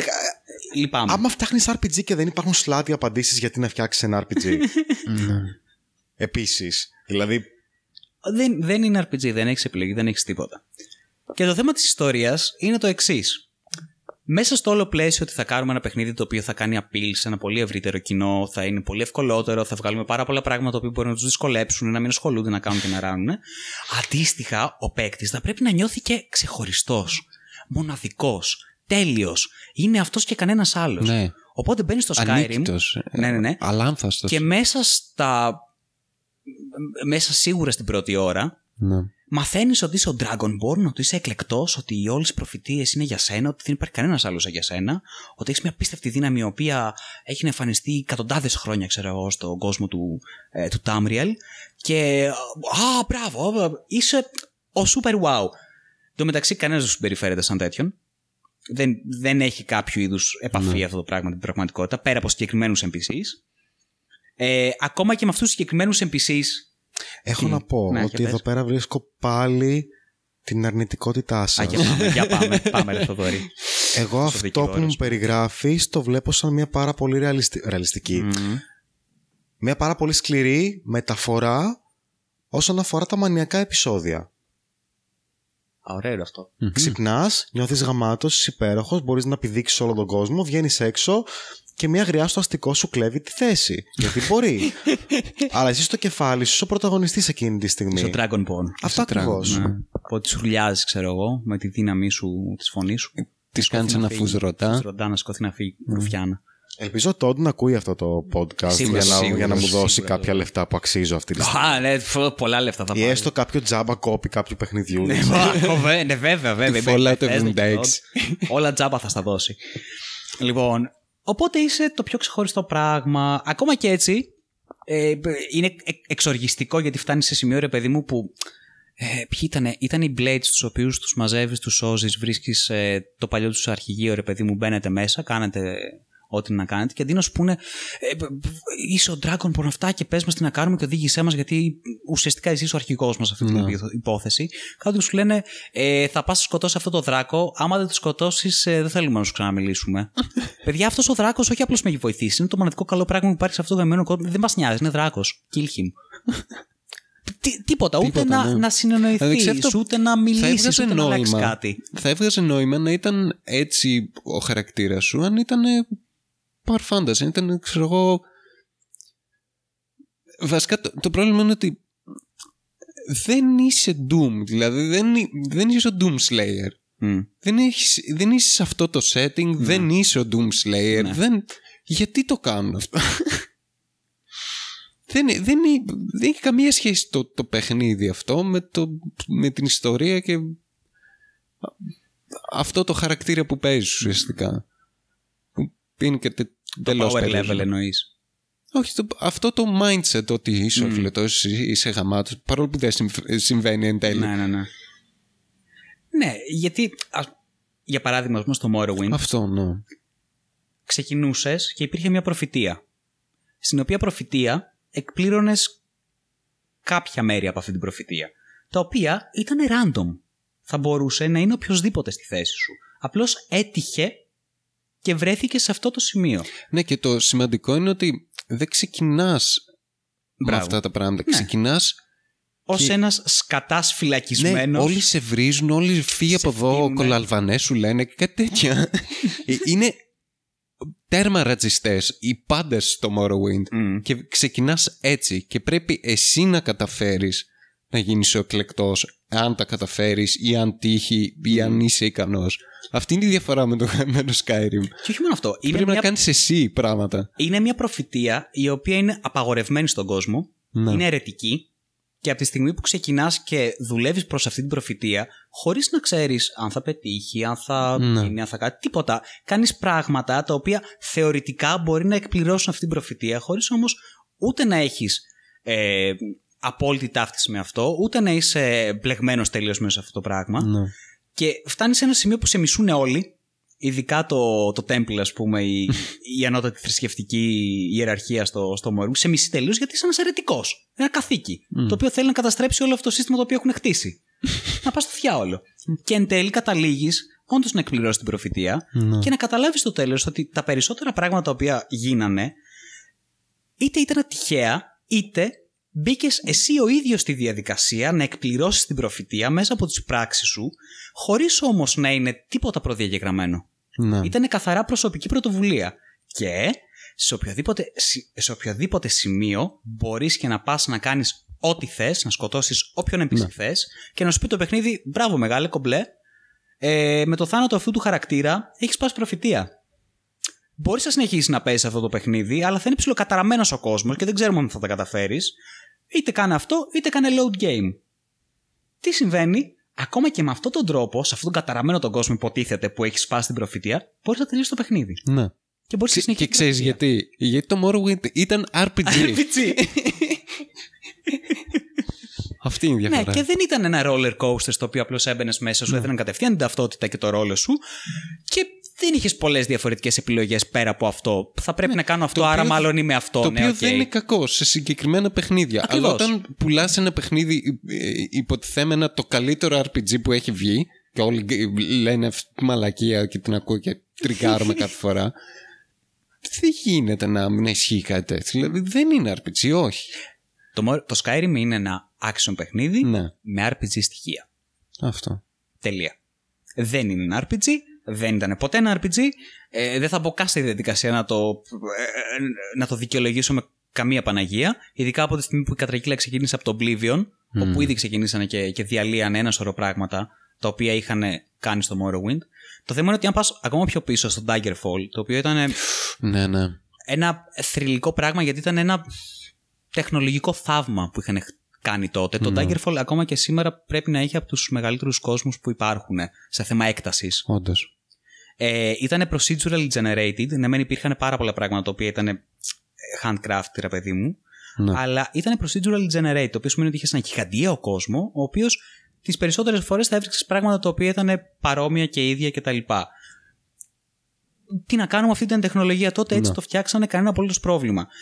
Ε, το θέμα είναι ότι δεν συνεχίστηκε καθόλου αυτό, γιατί ανέλαβε ο Todd και το πήγε σε τελείως διαφορετικό επίπεδο. Το πήγε, ε, έγινε το Morrowind, σύμφωνοι, αλλά μετά ξεκίνησε μια πολιτική και μια τακτική, η οποία είχε να κάνει καθαρά με το πόσους παίκτες μπορούμε να πάρουμε και να αγοράσουμε το παιχνίδι μας. Όχι Ναι. με το τι ωραίο που θα είναι το παιχνίδι μας, άρα θα το αγοράσουν οι παίκτες. Πόσους μπορούμε να πιάσουμε, πόσο μπορούμε να απλοποιήσουμε τα, στοιχεία, τα, τα στοιχεία του παιχνιδιού, ούτως ώστε να καλύψουμε και αυτό που θέλει λίγο action και αυτό που θέλει λίγο RPG και αυτό που θέλει ξέρω εγώ να κάνει ένα sandbox και αυτό που θέλει ξέρω εγώ απλώς Ναι. να δύο ωραία γραφικά, οτιδήποτε. Θα χαϊπάρουμε όλο αυτό το πράγμα προφανώ γιατί έχουμε το, ε, το pedigree όλων αυτών των παιχνιδιών που έχουμε χτίσει μέχρι τώρα, το Elder Scrolls, Ε, ναι. και θα πάνε και θα το αγοράσουν σαν φρεσκοψημένο ψωμάκι. Και όπως και έγινε. Και γι' αυτό συνεχίζει μέχρι σήμερα και το βγάζει σε ψυγεία, σε τάμπλετ, σε ε, ε, ζυγαριές, ε, για το Τέσλα σου να το παίξει. Παντού. Πά, παίξει Skyrim όπου στο διάολο βρει. Ειλικρινά. Έχουν ξεκινήσει και ηρωνεύονται τον, ε- τον εαυτό του Ναι, όντως. αυτή την ιστορία. Βγαίνει ο τότε και λέει Χα, αυτό το βγάλουμε χα, και εκεί το, το Skyrim. Χα. Ναι, γιατί έχουν βγάλει 100.000 εκδόσεις. Έχουν βγάλει Enhanced Edition. έχουν VR βγάλει, Edition. ε, Το άλλο edition, το τρίτο edition, collector's edition. Χέσαμε. Ναι. Έγινε mobile game τελικά που λέγανε. Έχουν βγάλει mobile Έχουν games, βγάλει, βέβαια. ναι. Αλλά δεν είναι το Skyrim, είναι ένα άλλο πράγμα. Το Blades. Ναι, το Blaze, το οποίο είναι ένα σχρό mobile game, το οποίο Από θέμα monetization. έχει, έχει μια πάλι πολύ ωραία τακτική, στην οποία από ό,τι θυμάμαι τα healing items μπορείς να τα αγοράσεις μόνο με microtransactions και ως πες ότι είσαι ρε παιδί μου μέσα σε ένα dungeon ξέρω εγώ και σκοτώνεις, ωραία. Άμα αγοράσεις το πρώτο potion κάνει τόσο, το δεύτερο κάνει λίγο περισσότερο. Το τρίτο κάνει περισσότερο. Το τέταρτο αντίστοιχα. Οπότε φτάνεις εσύ, ξέρω εγώ, λίγο πριν το τέλος του dungeon και λες: Ε, δεν γίνεται τώρα να πεθάνω. Μαλακία. Θα πρέπει να το πάρω να χιλάρω, θα τελειώσω. Ε, ωραίο, ε. Ωραία τακτική. Πολύ όμορφη. Ειλικρινέστατη. Ναι. λοιπόν, και γι' αυτό ακριβώς το λόγο, ε, και με το Fallout 76 και με το Fallout 4 και με το Skyrim και με όλη την πορεία της Bethesda, Ναι. όχι απλώς φοβάμαι, είμαι σίγουρος σε 100% το Fallout 6, ε, το Fallout, ω, καλά, το Elder Scrolls 6 Έξι, ναι. θα είναι από τα, α- απ' τα μεγαλύτερα εκτρώματα τα οποία θα, θα αντιμετωπίσουμε. Μεγαλύτερα εκτρώματα. Σίγουρα. Δηλαδή η, η πορεία αυτό δείχνει ότι θα είναι κάτι το οποίο ε, θα έχει, θα έχει πάει σε άλλο επίπεδο δηλαδή και από Θα είναι προχειροβουλιά χειρότερο από το και από- Skyrim. Σίγουρα, σίγουρα. Σι- 100% θα είναι χειρότερο από το Skyrim. Πείστε. Και επίσης, να, να σχολιάσουμε και αυτό ότι χρησιμοποιούν την ίδια ρημάδα γαμημένη μηχανή. Την creation engine που δεν μπορούν να κάνουν βασικά σύγχρονα mechanics των παιχνιδιών. την ίδια ρημάδα μηχανή Ναι. και γι' αυτό έχουν τόσα πολλά bugs. Το ξέρεις ότι ε, έχει ένα πολύ ωραίο σύστημα αυτή η μηχανή, ειδικά στο Skyrim, όπου έμπαινες μέσα σε ένα χώρο, ρε παιδί μου, και έχεις διάφορα αντικείμενα, τα οποία για κάποιο γαμμένο λόγο μπορούσες να τα πάρεις, να μεταφέρεις, να τα κάνεις όλα αυτά, Ναι. ρε παιδί μου. Όσο προχωρούσε το παιχνίδι, κάθε φορά που άλλαζες cell και έμπαινες σε ένα καινούριο, ξέρω εγώ, χώρο, ναι. έπρεπε να υπολογίσει όλες τις νέες θέσεις όλων των αντικειμένων που έχεις κουνήσει ever στο παιχνίδι. Προγραμματισμός. Προγραμματισμός. Πότε μπορείς να καταλάβεις τι προβλήματα βγαίνουν με αυτό το πράγμα; Τις, ε, τις υπολόγιζε από την αρχή. Οτιδήποτε κουνούσες έπρεπε Ναι. να πει Α, τώρα αυτό δεν είναι εδώ, είναι εκεί. Οπότε πού είναι και τα υπόλοιπα; Ναι. Και ναι, εδώ, μιας και μιλάμε για Bethesda Μμ. ε, και αναφέραμε και, και Fallout, ε, τώρα τελευταία ο Αλέξανδρος έπαιξε το Outer Worlds. Α, ναι, το έπαιξα. Ναι, Το το, έπαιξα. οποίο είναι ένα παιχνίδι της Obsidian. Μμ. Η Obsidian είναι μια θρηλυκή εταιρεία. Έχει βγάλει παιχνίδια από Neverwinter Nights, το 2, Το 2. το 2, Alpha Protocol. Alpha Protocol, ε, Fallout New Vegas, ε, το... Και βασικά τα τελευταία, να τα αναφέρουμε. Δεν ξέρω, Τους εγώ, έβαλε εγώ κάτι σταματάω τώρα στο New τελευταίο. Vegas και στο Alpha Protocol, να σου Ναι, πω την εκεί. αλήθεια. Τέλος πάντων, έχει κάνει πολύ καλά παιχνίδια. Τώρα τελευταία δεν τα πάει καλά βέβαια. Έχει μέσα ε, πάρα πάρα πάρα πολλά άτομα από Black Isle Studios, από άλλες εταιρείες οι οποίες... Γενικότερα έχει μια πολύ μεγάλη αφρόκρεμα από άτομα από τα οποία... developers, θρηλυκούς Από developers οι οποίοι ναι, έχουν ισχύει. κάνει εξαιρετικά RPG. Ναι. Μόνο και μόνο ο Chris Avalon, ας πούμε, που έχει Icewind Dale, Planescape Torment, Baldur's Gate. Ε, Δεν χρειάζεσαι κάτι άλλο. Ναι. Μιλάμε για μια προϊστορία θρηλυκή. Ε, η οποία έφτασε όντως και έβγαλε παιχνιδάρες όπως και το Alpha Protocol, το οποίο είναι από τα καλύτερα RPG που έχω παίξει. Μμ. Παρόλο που το gameplay είναι τέρμα σπασμένο και, και, και, και πολύ μπαγκαρισμένο, είναι ένα πολύ σύγχρονο spy RPG στο οποίο μπορείς να παίξεις τον Jack Bauer, τον James Bond, ε, το- μπορείς να παίξεις το χαρακτήρα σου με τον τρόπο που θέλεις, τον spy. Ναι. Και έχει πάρα πολλές επιλογές, αλλάζει πάρα πολύ το παιχνίδι με το τι θα διαλέξει. Είναι πολύ ωραίο RPG, εξαιρετικό, το προτείνω. Το New Vegas φυσικά ήταν για μένα το καλύτερο, καλύτερο σύγχρονο Fallout. Fallout. Ε, και φτάνουμε στο σημείο που πλέον η Obsidian ε, έχει ξαναμπεί δυναμικά στο χώρο των, ε, των RPG με το να βγάλει το Outer Worlds.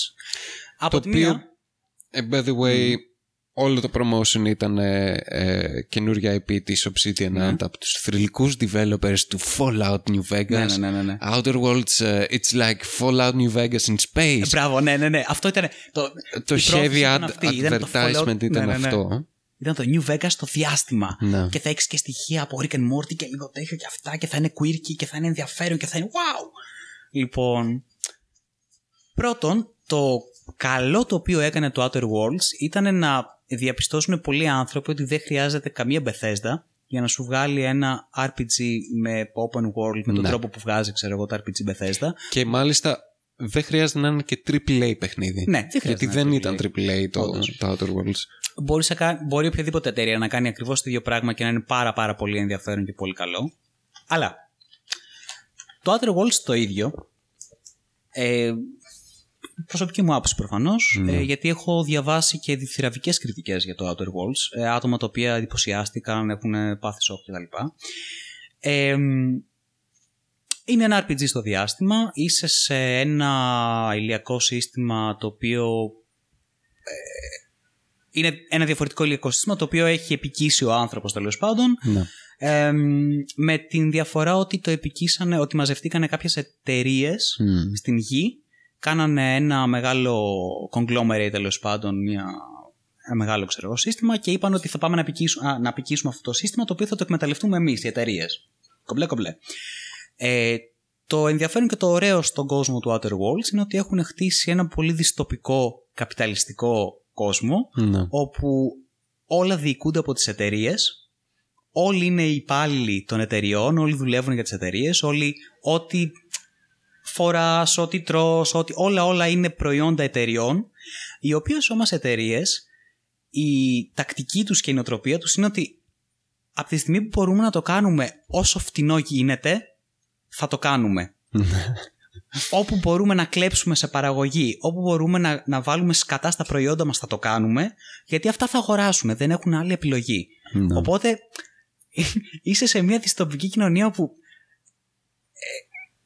σου δίνουν προϊόντα τα οποία όλα μα όλα είναι καταστρεπτικά, όλα σε διαλύουν, αλλά είναι τόσο ρε παιδί μου δυνατό το marketing και Ναι. τόσο δυνατή η επιρροή του marketing και των εταιριών που δεν έχεις άλλη επιλογή. Τα αγοράζεις, Ναι. δουλεύεις σε αυτό το χάλι, έχεις τον κάθε ηλίθιο manager από πάνω σου, ο οποίος ε, ε, όποιοι γενικότερα έχουν δουλέψει σε οποιαδήποτε δουλειά που έχει να κάνει, ξέρω εγώ, με είτε εξυπηρέτηση πελατών, είτε είσαι κάτω από κάποιο αφεντικό, σου δίνει. Θα καταλάβουν απολύτως το χάλι αυτού του κόσμου. και αυτό είναι το πάρα πολύ ενδιαφέρον. Ναι. Ε, από εκεί και πέρα, ε, δυστυχώς το, το Outer Worlds το έπαιξα αμέσως μετά από το Disco Elysium. Μμμ. Και το γράψιμο, παρόλο που είναι αξιοπρεπέστατο, Ναι. για μένα δεν μου έκανε καμία απολύτως εντύπωση.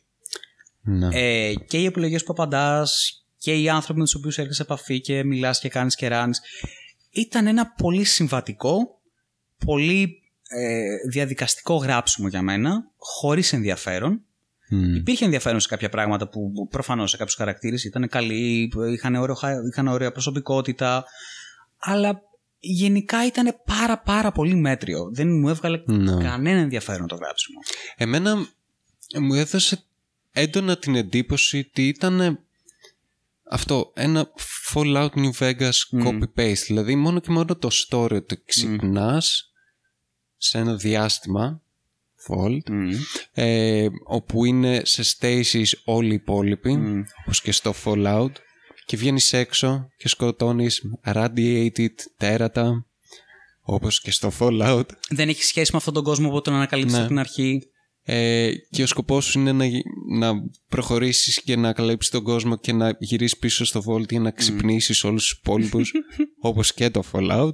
Ναι. Εντάξει, βέβαια το να πατάς σε ένα πάρα πολύ δοκιμασμένο μοτίβο δεν είναι πάντα κακό πράγμα. Ναι, απλώς είναι καθαρά θέμα story, δεν είναι... Είναι δεν μαλακία, να, δεν είναι μαλακία να mechanics. πατάς πάνω σε δικό σου πετυχημένο μοτίβο βέβαια και να το αντιγράφεις. Ναι, δεν, Αυτό δεν, είναι, είναι, λίγο... δεν είναι gameplay και mechanics, είναι καθαρά story, είναι Μμ. Απαράμιλες οι ομοιότητες, δηλαδή δεν γίνεται. Όντως. Ναι, που που είναι αυτό, δηλαδή η όλη δηλαδή, ιστορία είναι... πιστεύει η Obsidian θα έπρεπε να κάνει κάτι καινούρια με τα mechanics και τα gameplay, ναι, ίσως του Fallout New Vegas, αλλά κάτι καινούριο σαν δομή και της ιστορίας. Όχι πάλι ένα Fallout New Vegas στο διάστημα.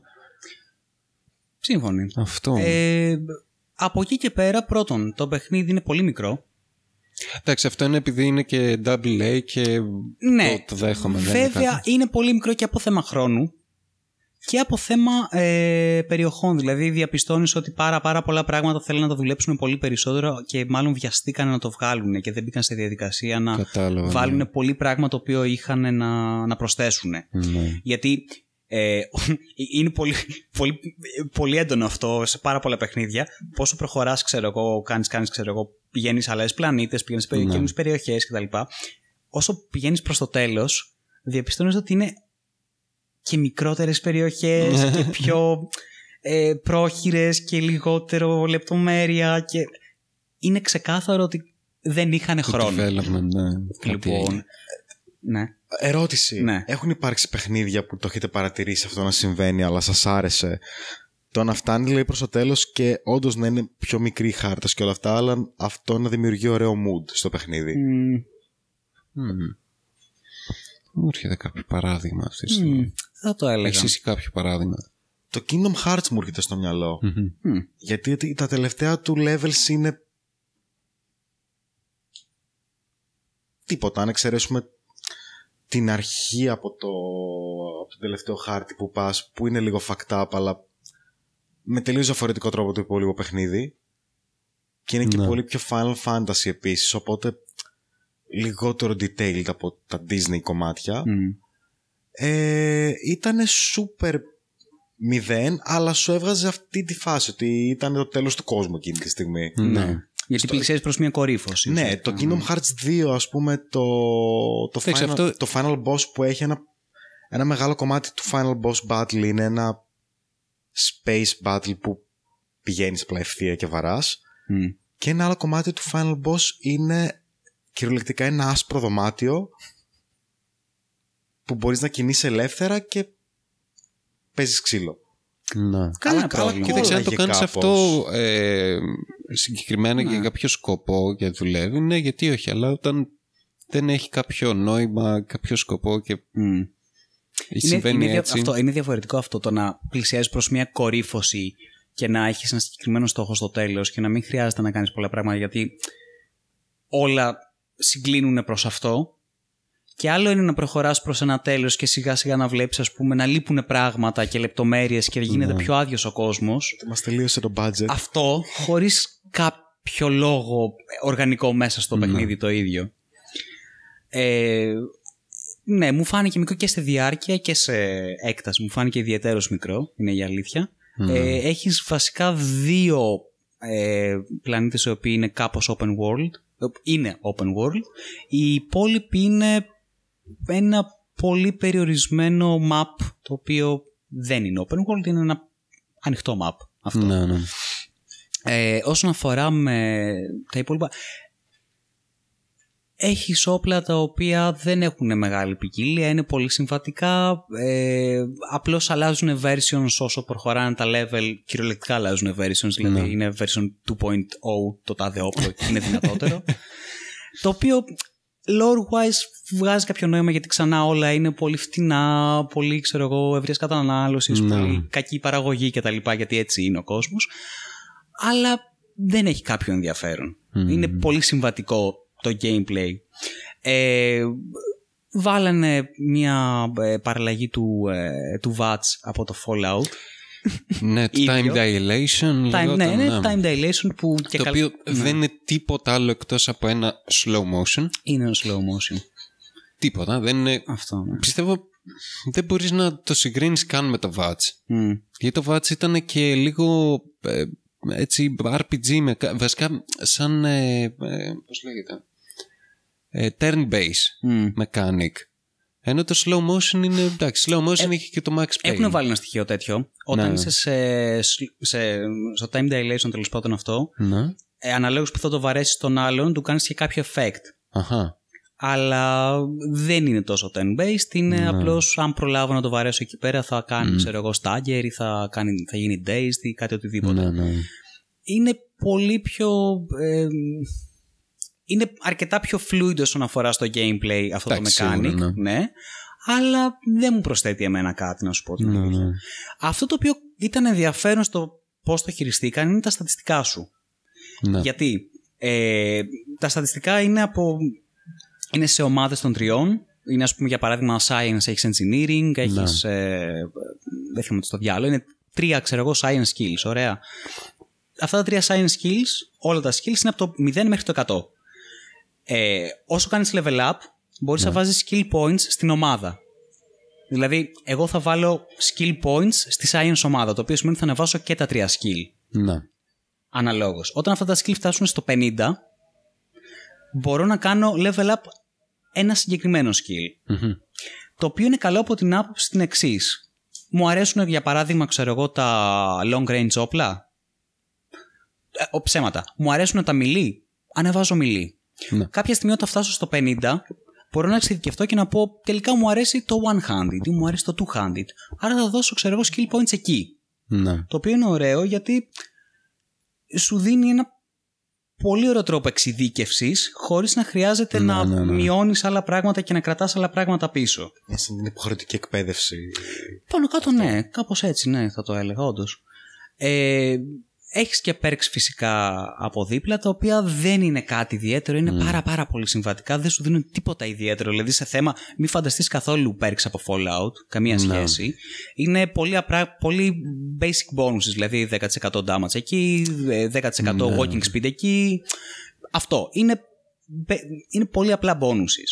Και την άλλη μαλακία που έχουν κάνει είναι ότι ανά πάσα στιγμή μπορεί ξαφνικά να σου πεταχτεί μπροστά στην οθόνη ότι ξέρεις κάτι, έχεις πέσει πάρα πολλές φορές από μεγάλο ύψος το οποίο σημαίνει ότι πλέον έχεις ψοφοβία.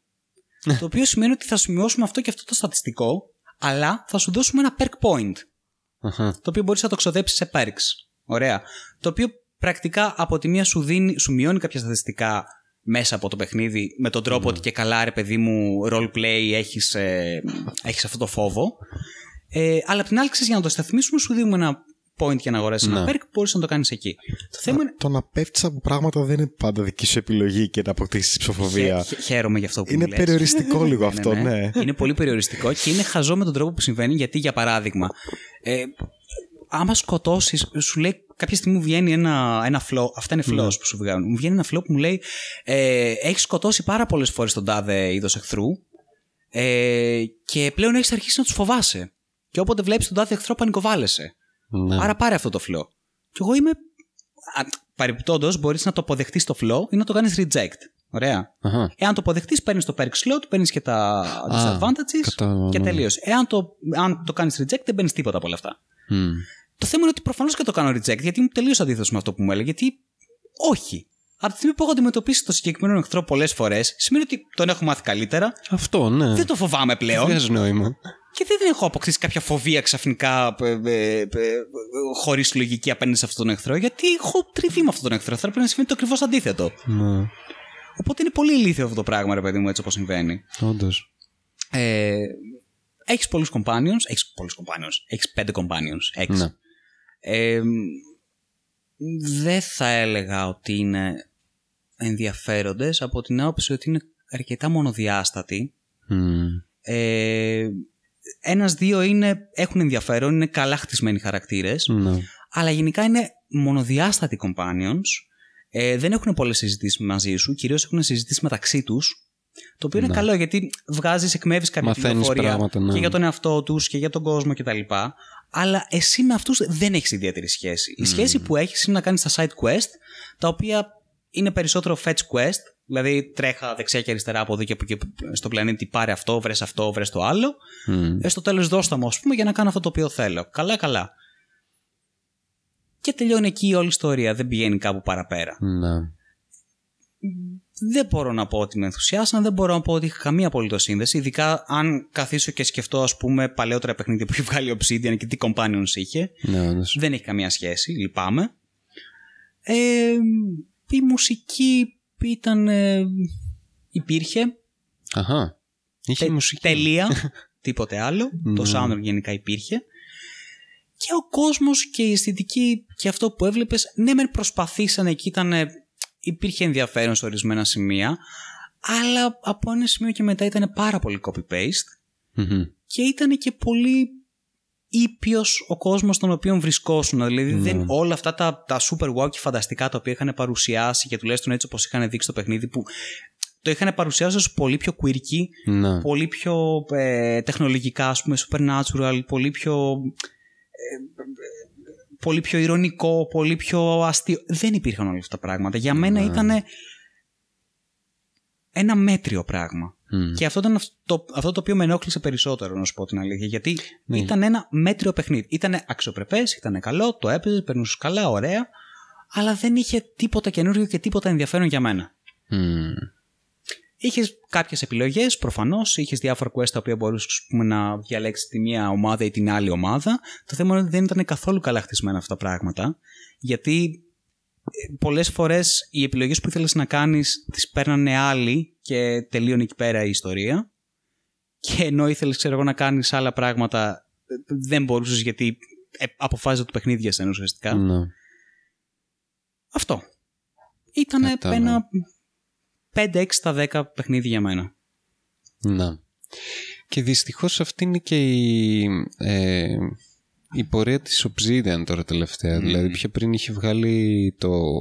Όχι το Path of Exile, γάμο το. Το λέω... το μπερδεύω. Τύρανη είχε βγάλει πιο πριν. Πριν το Tyranny, όντως. Ποιο είχε βγάλει πριν το Τύρανη. Ένα- Το Path... Όχι το Path of Exile. γάμο το. Pathfinder. Όχι. Ε, Exile... Όχι. Πω, πω θα είναι. Ένα πριν που το, το είδαμε, μωρέ, που το κοιτάγαμε. Δεν υπάρχει περίπτωση. Δεν υπάρχει. Έχει, έχει ξεφύγει από το μυαλό μου αυτή τη Άρα, στιγμή. βέβαια. τίποτα. Ένα κι άλλος θα κοπεί αυτό. Προσπαθώ να βοηθήσω, αλλά δεν. Δεν, δεν, δεν έχει να βοηθήσει το δωρή. Δεν, δεν, πάει, δεν μπορούμε να βοηθήσουμε αυτή τη στιγμή. Αυτή η- η τρύπα στη μνήμη μας δεν θα, δεν θα γεμίσει ποτέ. Pillars of Eternity. Α, ευχαριστώ πάρα πολύ. Πύλο Όπου- Σοφετέρη. Όπου βγάλανε και δεύτερο από ό,τι θυμάμαι. Ναι, ναι, ναι, βγάλαν και δεύτερο. Να. Έτσι, αυτά τα δύο τελευταία παιχνίδια ήταν η, η αρχή της κατρακύλας πιστεύω για την Obsidian. Όχι τι- τόσο μεγάλη βέβαια όσο ε, Bethesda και δεν συμμαζεύεται άλλες εταιρείες. Δηλαδή είναι ακόμα αξιοσέβαστη εταιρεία. Προσπαθεί και κάνει καλές δουλειές και ειδικά το γεγονός ότι δεν είναι μια εταιρεία σαν τα μεγαθύρια που λέγονται EA, Bethesda ή οτιδήποτε. Μπράβο. Απλώς αυτό δηλαδή είναι όπως Ξέρεις κάτι, παλιά. νομίζω ότι προσπαθεί να ξαναβρει την παλιά της μαγεία Ναι. Ε, και με το ε, Pillars of Eternity ας πούμε προσπαθούσε να βρει την παλιά μαγεία των ε, top-down ε, RPGs, RPG, ναι. α- Baldur's Gate και όλα αυτά τα Ναι, πράγματα. ναι, ναι. Ε, όπως και τώρα ας πούμε, προσπαθεί να ξαναβρει την παλιά μαγεία του New Vegas αλλά κάπου, κάπου δεν, κάπου κολλάει Ναι. το θέμα και δεν βγαίνει αυτό το πράγμα. Δηλαδή βγαίνει βεβαιασμένα και βγαίνει σε πολύ συγκεκριμένα και ορισμένα σημεία με τον ίδιο τρόπο ναι. αλλά είναι ένα 5% του συνολικού. Δηλαδή δεν σου βγάζει την ίδια ατμόσφαιρα, δεν σου βγάζει Ισχύει, το, ναι. το ίδιο ξέρω εγώ feeling αυτό. Είναι μια προσπάθεια η οποία μ, έφτασε μέχρι ένα σημείο και δεν τα κατάφερε περαιτέρω. ναι. Και αυτό είναι κάτι το οποίο εκτιμώ πάρα πολύ αυτές τις προσπάθειες και χαίρομαι πάρα πολύ. Και Ναι. αυτό που είπες, χαίρομαι πάρα πολύ που ο Obsidian είναι σε αυτό το σημείο και ακόμα μπορεί και βγάζει και λειτουργεί και Ή δεν κάνει πράγματα. ξεπουλιέται, ξέρω εγώ, σε Ναι. άλλες εταιρείες. Αλλά από την άλλη στεναχωριέμαι πάρα πολύ γιατί ξέρω ότι έχει βγάλει αυτή η εταιρεία και ξέρω τι άτομα έχει μέσα Ναι. και ξέρω ότι θα μπορούσε να κάνει πολύ περισσότερα πράγματα και πολύ πιο ενδιαφέροντα πράγματα. Και πλέον δεν μπορώ να το δικαιολογήσω ξανά, πόσο Ναι. μάλλον από τη στιγμή που έπαιξα δυστυχώς Disco Elysium πιο πριν. Δύσκολη σου παιχνιδάρα. Ναι. Και μετά έπαιξα, ας πούμε, Outer Worlds. Δεν μπορώ να το δικαιολογήσω από τη στιγμή που έχεις ξέρω εγώ, μια εταιρεία με, από την Εστονία με 7-10 άτομα, ξέρω εγώ πόσοι είναι, και βγάζουν αυτό το διαμάντι. Και έχεις από την άλλη, ξέρω εγώ, τέτοια εμπειρία και τέτοια μυαλά και φτιάχνουν κάτι το οποίο όμως δεν πάει παραπέρα, ρε γάμο, Ναι. και περιμένω να πάει πολύ παραπέρα γιατί έχω απαιτήσεις από αυτούς τους ανθρώπους. Καλός ή κακός. Ναι. Αυτό ήταν και το Outer Worlds, δυστυχώς.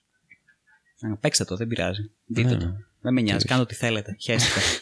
Παίξτε Disco Elysium. Αυτό είναι το, το μοναδικό Αυτό πράγμα το οποίο σίγουρα, πρέπει να ναι. γίνει να παίξουν όλοι Αυτό το Disco προτείνω Elysium. κι εγώ, ναι. Ακόμα και ο Και Θοδωρής. ακόμα κι εγώ βάζω Φαντάσου. υπογραφή κάτω από αυτό. ναι. Ναι, Ναι.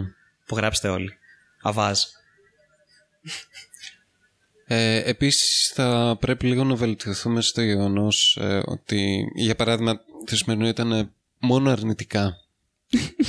Δεν είχαμε τίποτα θετικό. Έκανα λοιπόν. τίμιες προσπάθειες να, να, Μπράβο. να, Γι' να αυτό κάνω φέραμε τη και το Θοδωρή σπέλ αυτή την σήμερα. αρνητικότητα. ναι, ναι, ναι, γι' αυτό φέραμε το Ισχύει. Θοδωρή σήμερα. Δηλαδή, Ίσως στα- ναι, επειδή ήμουν εγώ να ήταν οκ, ότι έκανα κάπως balance αυτό, ότι ήταν οκ να βγάλετε έξτρα αρνητικότητα γιατί υπήρχε το Ray of εντάξει, Sunshine Όντως, εδώ πέρα. όντως, όντως. Γι' αυτό γίναμε έτσι κατά. Ναι. Αυτό- Εσύ φταίς το Εσύ φταίς. Εγώ το- φταίω που γίνεται κατά. Κοίτα, είναι, ε, ε, είναι ευλογία και είναι κατάρα. Επηρεάζω το δωμάτιο γύρω μου. το δωμάτιο γύρω μου αλλάζει χρώμα ανάλογα με τη διάθεσή την μου. άβρα σου. Αυτό. Αυτά συμβαίνουν όταν ζεις. Και η άβρα μου αλλάζει χρώμα ανάλογα με τη διάθεσή μου. Φυσικά. Σαν το δαχτυλίδι σου. Μμμ. Ε; Ποιο, ποιο Το δαχτυλίδι; μου. emotion ring. Δεν θυμάσαι αυτά τα δαχτυλίδια ρε, εσύ που είχαν. Τα mood rings. Ε, ναι. Mood rings. Mood ring. Είχαμε στην Ελλάδα τέτοια πράγματα. Δεν έχω ιδέα. Στο δημοτικό είχα μια φίλη η οποία Αλήθεια. είχε ένα τέτοιο. Μπορεί να το Πού έφερα θα από το βρούμε mood εξωτερικό. rings; Δεν Για ξέρω να πού θα πάρουμε. βρούμε mood rings. Το Δεν έχω γκουγκλάρουμε. ιδέα. Βρήκα στο θυσίο, ξέρεις τι, εκείνα τα τσόκερ που ήταν στα 90s, που ήταν κάπως σ- που τα στρέτσαρες και ήταν σαν να έχεις τατουάζ στο λαιμό. Αυτά που πουλούσε η Σούπερ Κατερίνα εννοείς. Ναι, υποθέτω. Φυσικά και ναι, υποθέτεις γιατί τα πουλούσε η Σούπερ Κατερίνα. Ωραία, Τα χαρακτηριστικά. ωραία. Οπότε Κατερίνα. πρέπει να βρούμε mood rings, να βρούμε τέτοια. Αυτά τα τσόκερ παρεπιπτόντω ήταν από τα πιο σεξι πράγματα που έχουν υπάρξει ποτέ, δεν ξέρω γιατί. Μικρά γυαλάκια, μικροσκοπικά. Μμ. Ε, Να φτιάξουμε ένα look κάπως για, για την επόμενη χρονιά. Ένα 90s look. Ε, ε, ναι, ναι, το νέο μας aesthetic κάπως. New year, new me φάση. Μμ. Τέλει. Θα έχουμε και ένα ταμαγκότσι από δίπλα. Όχι, είναι πολύ μεγάλη ευθύνη για μένα αυτή τη στιγμή. Δεν μπορώ να διαχειριστώ Το δικό σου ταμαγκότσι. Ναι, Μπορεί να διαχειριστείς πραγματικά. κι άλλο Δεν μπορώ να ταμαγκότσι. διαχω- διαχειριστώ τη ζωή μου αυτή τη στιγμή. Το ταμαγκότσι θα πάει άκλαυτο. δεν. Τέλειο. Οπότε υποσχόμαστε ότι στα επόμενα podcast θα βρούμε κάτι να πούμε καλό. Κάτι, κάποιο είδους ηλιαχτίδα, ναι. Ναι. Ή εναλλακτικά θα βρούμε το Θοδωρή. Ω, Μμ. Αν δεν βρούμε κάτι θα ξαναφέρουμε το Θοδωρή. Αυτή την ηλιαχτίδα στη ζωή μας. Ευχαριστούμε, Θοδωρή. Ευχαριστώ και εγώ πάρα πολύ. Ω, Ήσουν υπέροχος σήμερα. Ω, ευχαριστώ. Καλύτερος. Σε ευχαριστούμε που ήρθες. Μπράβο. Ήταν τέλειο. Όπως ευχαριστούμε που μας δέχτηκες και στο που μας δέχτηκες, που μας προσκάλεσες τη δικιά σου εκπομπή. Την άπνοια. Ο Θοδωρής κάνει ραδιοφωνική εκπομπή, εξαιρετική ραδιοφωνική εκπομπή. Πραγματικά. Άπνοια, κάθε Πέμπτη. Στις 11 με 1 στον Fastwave Radio. Μου Να κλάρετε. ακούσετε, αλλιώς θα σας πιάσει γάκρενα. Συναισθηματική γάγκρινα Συναισθηματική τουλάχιστον. γάγκρινα. Πάνω, Ναι. πάνω. Μη φοβάστε τόσο.